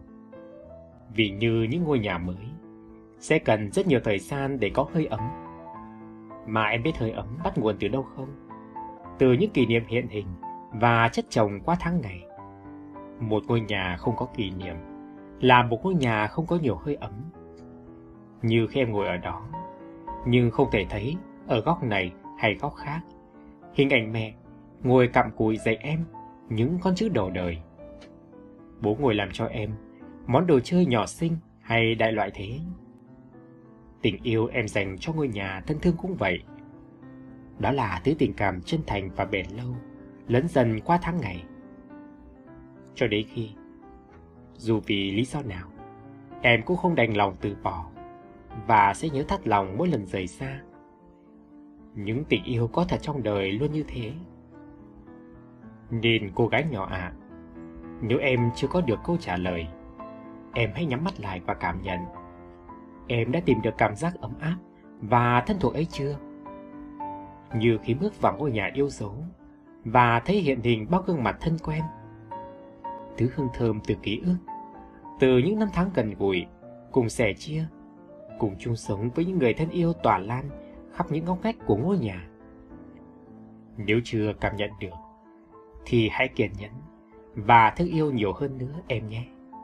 Một tình yêu mới mẻ, cũng như một ngôi nhà còn đồng mùi vôi, cần bao kỷ niệm để ấp đầy hơi ấm. Cứ vững tin em nhé, vì sẽ luôn đủ đầy hơi ấm cho những trái tim biết yêu và sống chân thành. Người em cần, người cần em. Số 1 Đối thoại 01 Lâu lắm rồi, người ấy mới gọi điện. Vẫn là cái số ấy, cái tên ấy, và em thì giật mình từng chút một. Chưa bao giờ, cuộc gọi từ người ấy báo hiệu những câu chuyện vui. Câu chuyện thường sẽ là Anh bị say, anh ốm, anh hết tiền dù anh hơn em mấy tuổi, bão tố phong ba đã từng. Em chẳng là gì cả. Nhưng với anh, em sao giống thân Tùng Bách, mà em sợ thế vô cùng. Và lần này thì, cái tay anh đau, không sao cử động được. Anh đang nằm viện, mai em vào với anh. Em lúc đó đang bấn loạn với đầy thứ có tên lẫn không tên, cộng dồn cả những lần ấm ức trước. Giọng có vẻ hơi gắt, Em bận lắm, mà em cũng có là gì của anh đâu. Bận. Cái bận của em còn quan trọng hơn cái tay đau của anh à? Ừ thôi, anh hiểu. Chỉ hai từ anh hiểu, và tất cả lùi xa. Giá như anh hiểu ra sớm hơn. Số 2 Đối thoại 02 Gần nửa đêm Em mới mò lên mạng. Hồi tối, ông anh học cùng lớp dắt đi uống rượu. Rượu sơ chua nhẹ nhưng ngấm, men không nặng, nhưng uống nhiều nên cũng thành say. Về nhà mắt mở thao láo. Chưa kể hôm trước, vừa uống kháng sinh xong, chắc còn dư lượng vẫn còn. lùi cùi vào Facebook bằng điện thoại. Em ngủ chưa? Dạo này sức khỏe thế nào? Là một người khác. Câu hỏi ấm sực giữa đông bắt đầu giá lạnh. Em bắt đầu kể lại một hồi. Dạo này em hơi ốm. Mà này anh biết không, em vừa đi uống sơ chu về. Hôm nay cũng thấy ngon. Bắt đầu có vẻ làm nhảm rồi đấy. Sao dạo này, cứ gặp em trên mạng là lại thấy em ốm hoặc đi ăn uống đâu đó về thế nhỉ? Câu hỏi không hẳn là thắc mắc, bực bội hay một điều gì đó tương tự. Nếu cần một ai đó để gọi những lúc say, cục đầu vào vai khóc những khi buồn, hay ngủ vùi trên sofa của nhà người ấy vào những ngày đẹp mệt mỏi, thì chắc chắn chỉ có thể là người này. Phim Hàn Quốc hay có hình ảnh những chàng trai lính cứu hỏa, cần là có gọi là thấy. Dù không định hô biến một ai đó, nhưng người này có vẻ đúng là lính cứu hỏa em cần. Dù giữa hai đứa tuyệt đối không phải là một tình yêu. Gần một năm trước, sau một sự kiện đáng thất vọng của công ty, con bé nhận được những comment không tốt. Ngơ ngác, luống cuống, hốt hoảng vì không hiểu mình đã làm gì nên nỗi. Em gọi đến cho người này. Anh ơi, em đã làm nên tội. Không phải là tiếng cười hay lời an ủi ở đầu dây bên kia như con bé nghĩ. Đáp lại, chỉ là sự yên lặng đầy thấu hiểu. Và từ giây phút đó, có một người đã hiểu khóc yên lặng này sẽ có một bến đời nào đó trong cuộc đời mình mãi thôi. Số 3 Ở lại nơi này Những ngày khờ dài ngốc nghếch dần trôi xa nhưng cảm nhận của em về cuộc đời lúc nào cũng thế Không thay đổi. Cuộc đời khắc nghiệt Đầy rẫy những bất chắc và hơn thua. Dù muốn dù không Em cũng chẳng có cách nào trốn tránh. Chỉ có điều Em vẫn nhớ ai đó đã nói với em vào lúc tối muộn một câu tốt lành. Nếu cuộc đời khắc nghiệt với em Thì hãy nhớ là vẫn có anh nhé. Em sẽ nhớ, luôn nhớ. Mà sao vẫn buồn? Khi người ấy không tìm đến em Lúc người ấy buồn bã, thất vọng hay cô đơn Ai mà chẳng có lúc đấy phải không? Người ấy cũng là xương thịt bình thường phải đâu gỗ đá. Vĩnh viễn Em sẽ không thấy người ấy vào những lúc người ấy cần đến một ai đó. Có lẽ người ấy cần đến một ai đó thật, một ai đó khác em. Em tự nhắn lòng mình đừng buồn bã, đừng nôn nóng cho một điều quá đối xa xôi và không thuộc về mình. Sẽ có ngày, hai người ấy hòa làm một, người cần em, người em cần, sẽ hồi tụ lại ở chỉ một người thôi. Người ấy sẽ ở lại nơi này, với em suốt cả cuộc đời, chứ không phải một ảo ảnh vụt qua trong thoáng chốc. Muốn vậy, em cần phải đợi. Đợi cho trái tim mình khôn lớn. Đợi cho một mối thương yêu khác. Khác hẳn với những điều đã cũ và những người mà em đã chấp nhận bấy lâu. Và khi ấy, yêu thương sẽ chỉ là yêu thương thôi. Không còn giận hờn trách móc và dằn vặt nhau nhiều nữa. Vì đâu kia, có một người thấy trông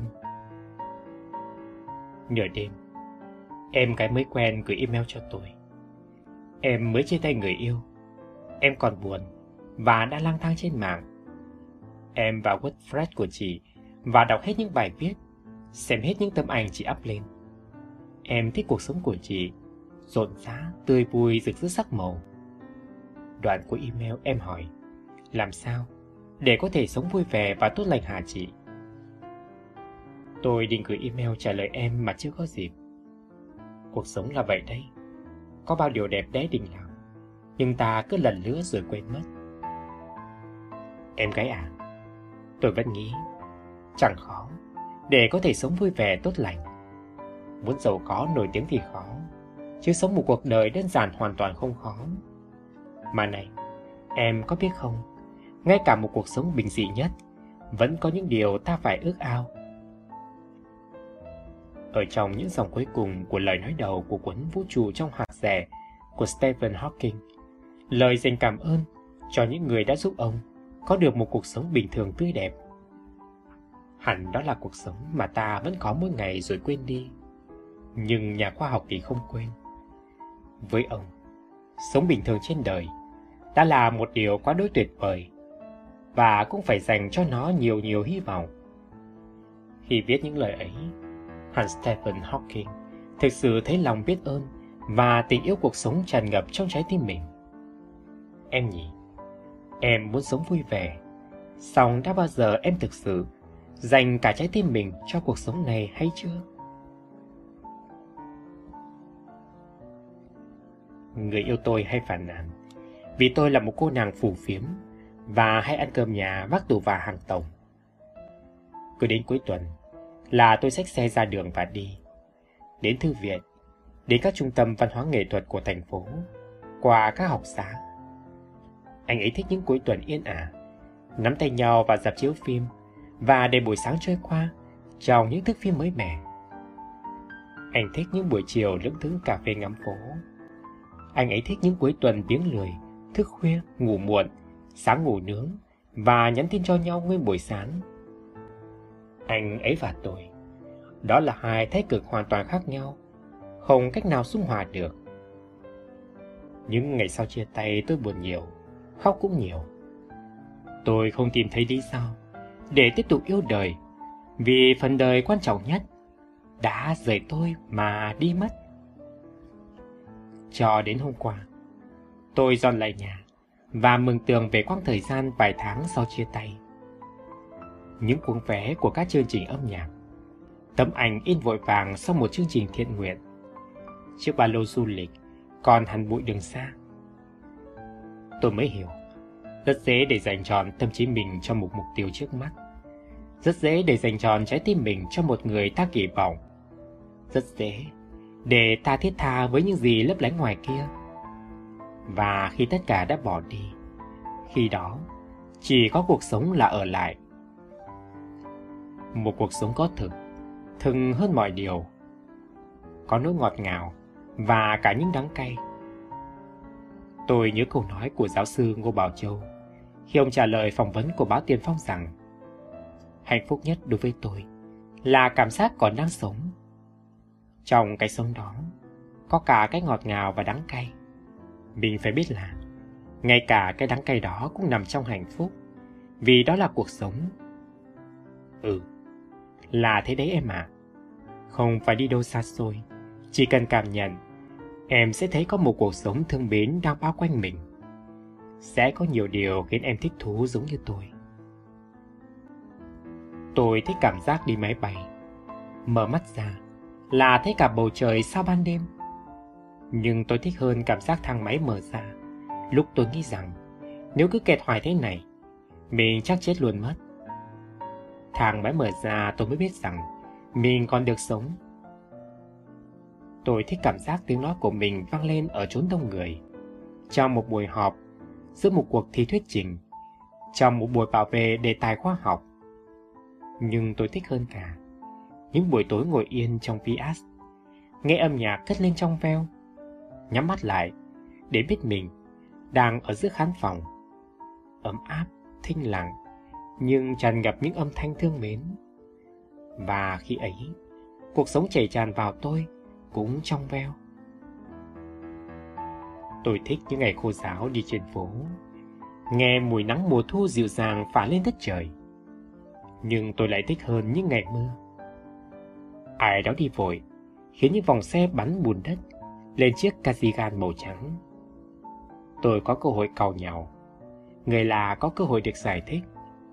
Và chúng tôi có cơ hội cười xòa vì một tội lỗi bé xíu, dễ thương. Tôi thích, và tôi thích. Tôi nhận ra niềm vui khi biết đặt lòng tin và tình yêu vào cuộc sống cũng không khác gì niềm vui khi ta được ai đó thương yêu.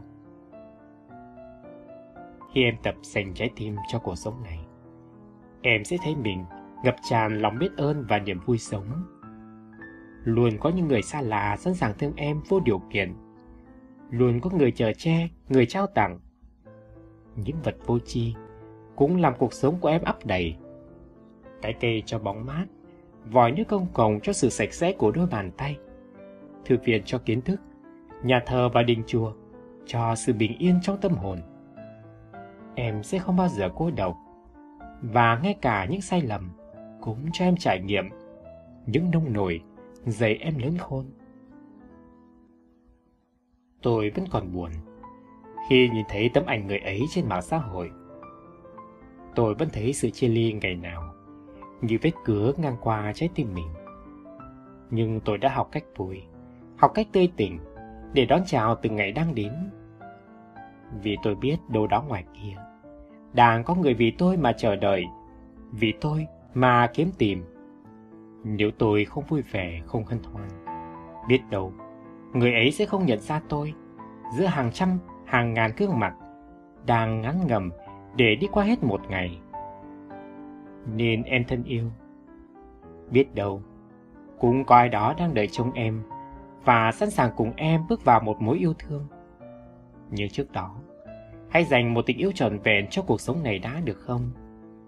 Vì khi biết trân trọng nâng niu cuộc sống này, thì tất cả hẳn rồi sẽ ổn.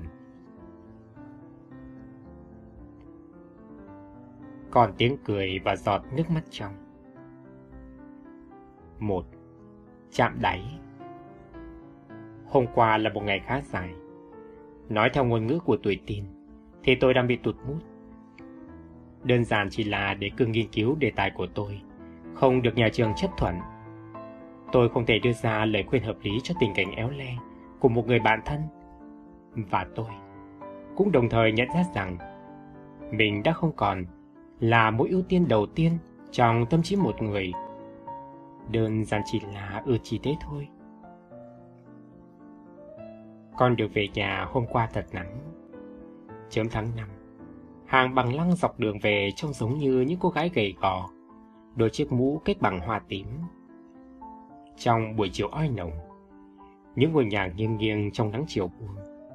Nhà tôi ở phía tây, vì thế, cứ mỗi buổi chiều đi về nhà, tôi lại có cảm giác mình đang đuổi theo mặt trời. Càng đi, mặt trời càng xuống thấp, rồi dần khuất hẳn mệt nhoài và tiếc nuối. Tôi lại nhớ đến cô văn ngắn mới đọc trong cuốn sách hôm nọ của tác giả tên là Hạo Thái. Tôi không dám buồn, cứ buồn là tôi sẽ gục ngã. Còn tôi thì không dám dừng lại để nhìn sang trái hay sang phải. Vì như thế, sẽ luôn luôn thấy có những người xinh đẹp hơn, giỏi giang hơn, có một cuộc đời đáng sống hơn. Tôi chỉ dám nhìn về phía trước, dù đôi khi phía trước mình chỉ là một con đường kén đặc người, hoặc là một đại lộ trống không với vầng mặt trời đã khuất. Ở cuốn sách thứ năm của mình, tôi đã đặt nhan đề cho chương cuối là trưởng thành là một món quà. Không biết có bạn nhỏ nào đã đọc cuốn sách ấy chưa? Thế mà có đôi lúc tôi nhận ra, dường như mình đã nói một điều không chân thành trưởng thành có thể là một điều gì đó kỳ diệu và ngọt ngào, nhưng đôi khi nó cũng ở thật xa. Có những điều hiện hữu trước mắt lại rất thật, như nỗi đau nhức, ê ẩm, khi phần cơ bắp không phát triển kịp theo các đốt xương dài ra của lứa tuổi dậy thì. Nỗi lo lắng khi không còn được sống thường xuyên cùng bố mẹ dưới một mái nhà. Nỗi thất vọng khi phát hiện ra thế giới ngoài kia ta cũng là một người bình thường, chứ không là ai cả. Và làm thế nào để đừng sao nháng, đừng nhạt phai những điều kể cả khi xưa lên bây giờ mình còn thiết tha. Tôi đã hỏi câu ấy suốt chặng đường về nhà của mình. Trong những ngày, tôi buộc phải trở thành người lớn. Tìm đáp án cho câu hỏi ấy, như việc tham gia một trò chơi trốn tìm, lúc thấy mà lúc lại ngứa là không. Số 2 Tín hiệu SOS Bạn làm gì cho những lúc mình cảm thấy bơ vơ, đầu mình nặng trĩu như muốn nổ tung ra và chỉ có duy nhất một mong cầu là ngày mai đừng bao giờ đến. Tôi đã từng ngồi một mình sau cánh cửa phòng tắm để khóc suốt một buổi chiều dài. Thanh xuân có những ngày như vậy khi chỉ giản dị là ta thấy ngẩn ngơ, không biết vì sao mình phải tồn tại trên đời. May sao, mẹ tôi đã phát hiện ra khi thấy cánh cửa mãi không mở.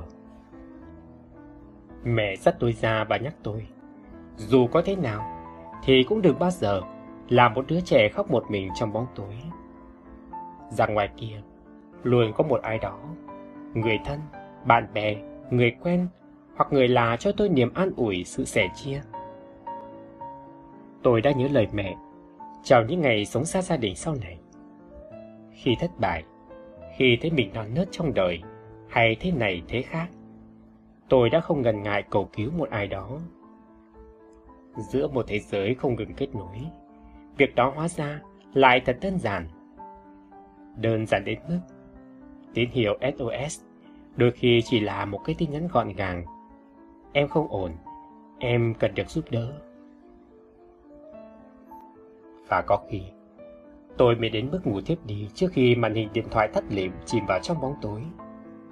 Có khi, chỉ là cuộc gọi mà tôi nghe mình lào khào với cô bạn thân. Cậu ở đâu? Đến đây, đưa tớ đi đâu đó. Tớ muốn được khóc cơ.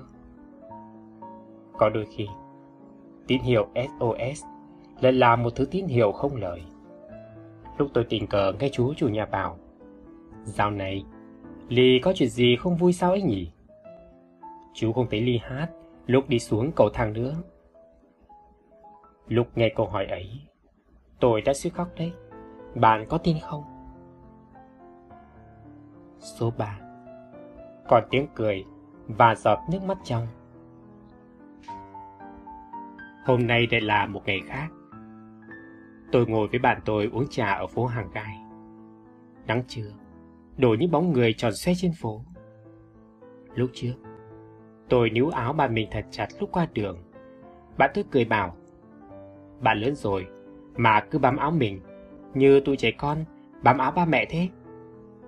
Tôi tiếp mắt cười và cái. Mình chưa lớn mà. Với lại, tuy bám áo bạn thế, nhưng bạn có che chở được cho mình tí nào đâu. Bóng bạn chỉ che được mỗi đôi bàn chân của bạn thôi. Bạn tôi cười lại. Lúc nào, bạn cũng nói kiểu ngộ nghĩnh này à? Mà mình thích nụ cười của bạn lắm. Khi bạn cười, nhìn mặt bạn thật trong. Tôi lại tít mắt cười lần nữa và hấp ánh nhìn theo một đám mây trắng bồng bềnh trôi về phương xa trên nền trời phía sau nhà thờ. Lúc đấy tôi chẳng nghĩ gì ngoài việc ước mong giá như lúc nào chúng tôi cũng thành thơi nhẹ nhõm y như một đám mây trắng xốp trên kia. Tuổi trẻ của tôi là gì nhỉ? Đôi lúc, tôi vẫn tự hỏi thế và không thể tìm nổi câu trả lời. Tôi lục tìm trong ký ức để thấy lại nụ cười của mẹ. Lúc tôi nhảy cẫng lên hò hét. Còn đỗ đại học rồi. Để thấy lại nét bút màu mực tím của em gái trong những lá thư em viết cho tôi ngày tôi vào đại học để như còn nghe được tiếng cầu nhàu của thằng em trai. Vì tôi cứ thức khuya hoài. Còn là gì nữa nhỉ? Là cái dáng ngồi hiền hiền, nhân nại của anh bạn trai cũ chờ tôi trong những lần phỏng vấn tuyển dụng ban đầu. Hay là nụ cười và câu trả lời thật nhẹ. I am Vietnamese. Lúc anh chàng làm thủ tục hải quan ở sân bay nước ngoài khen tôi xinh, giống con gái Hàn Quốc thế. Cũng có khi Tuổi trẻ của tôi được đánh dấu bằng giọt nước mắt nóng hổi, rơi xuống vì thất vọng, vì hoài nghi và vì yêu thương chân thành không giấu giếm. Hôm nay là một ngày khác, khác hẳn ngày hôm qua và những ngày trước nữa. Tôi nhìn sang bạn mình nói thế và mỉm cười. Mỗi ngày tháng trôi qua, như một vết khắc trên cánh cửa của bố tôi, đã không thể nào xóa nhòa được. Tuổi trẻ này thật đẹp, vì cả tiếng cười và giọt nước mắt cũng thật trong. Và vì điều gì nữa bạn biết không? Bạn nhắm mắt nhìn tôi. Ừ, tớ chịu. Thực ra, không nghĩ ra lý do gì nữa đâu. Tôi lắc đầu thua cuộc. Bạn nắm lấy tay tôi. Vì bọn mình luôn có một ai đó ở bên mình vào lúc bọn mình loay hoay để lớn lên. Như là lúc này, bên bạn có mình, bên mình lại có bạn vậy. Bạn nhuền miệng cười thật hiền, còn tôi thì ngẩn ra.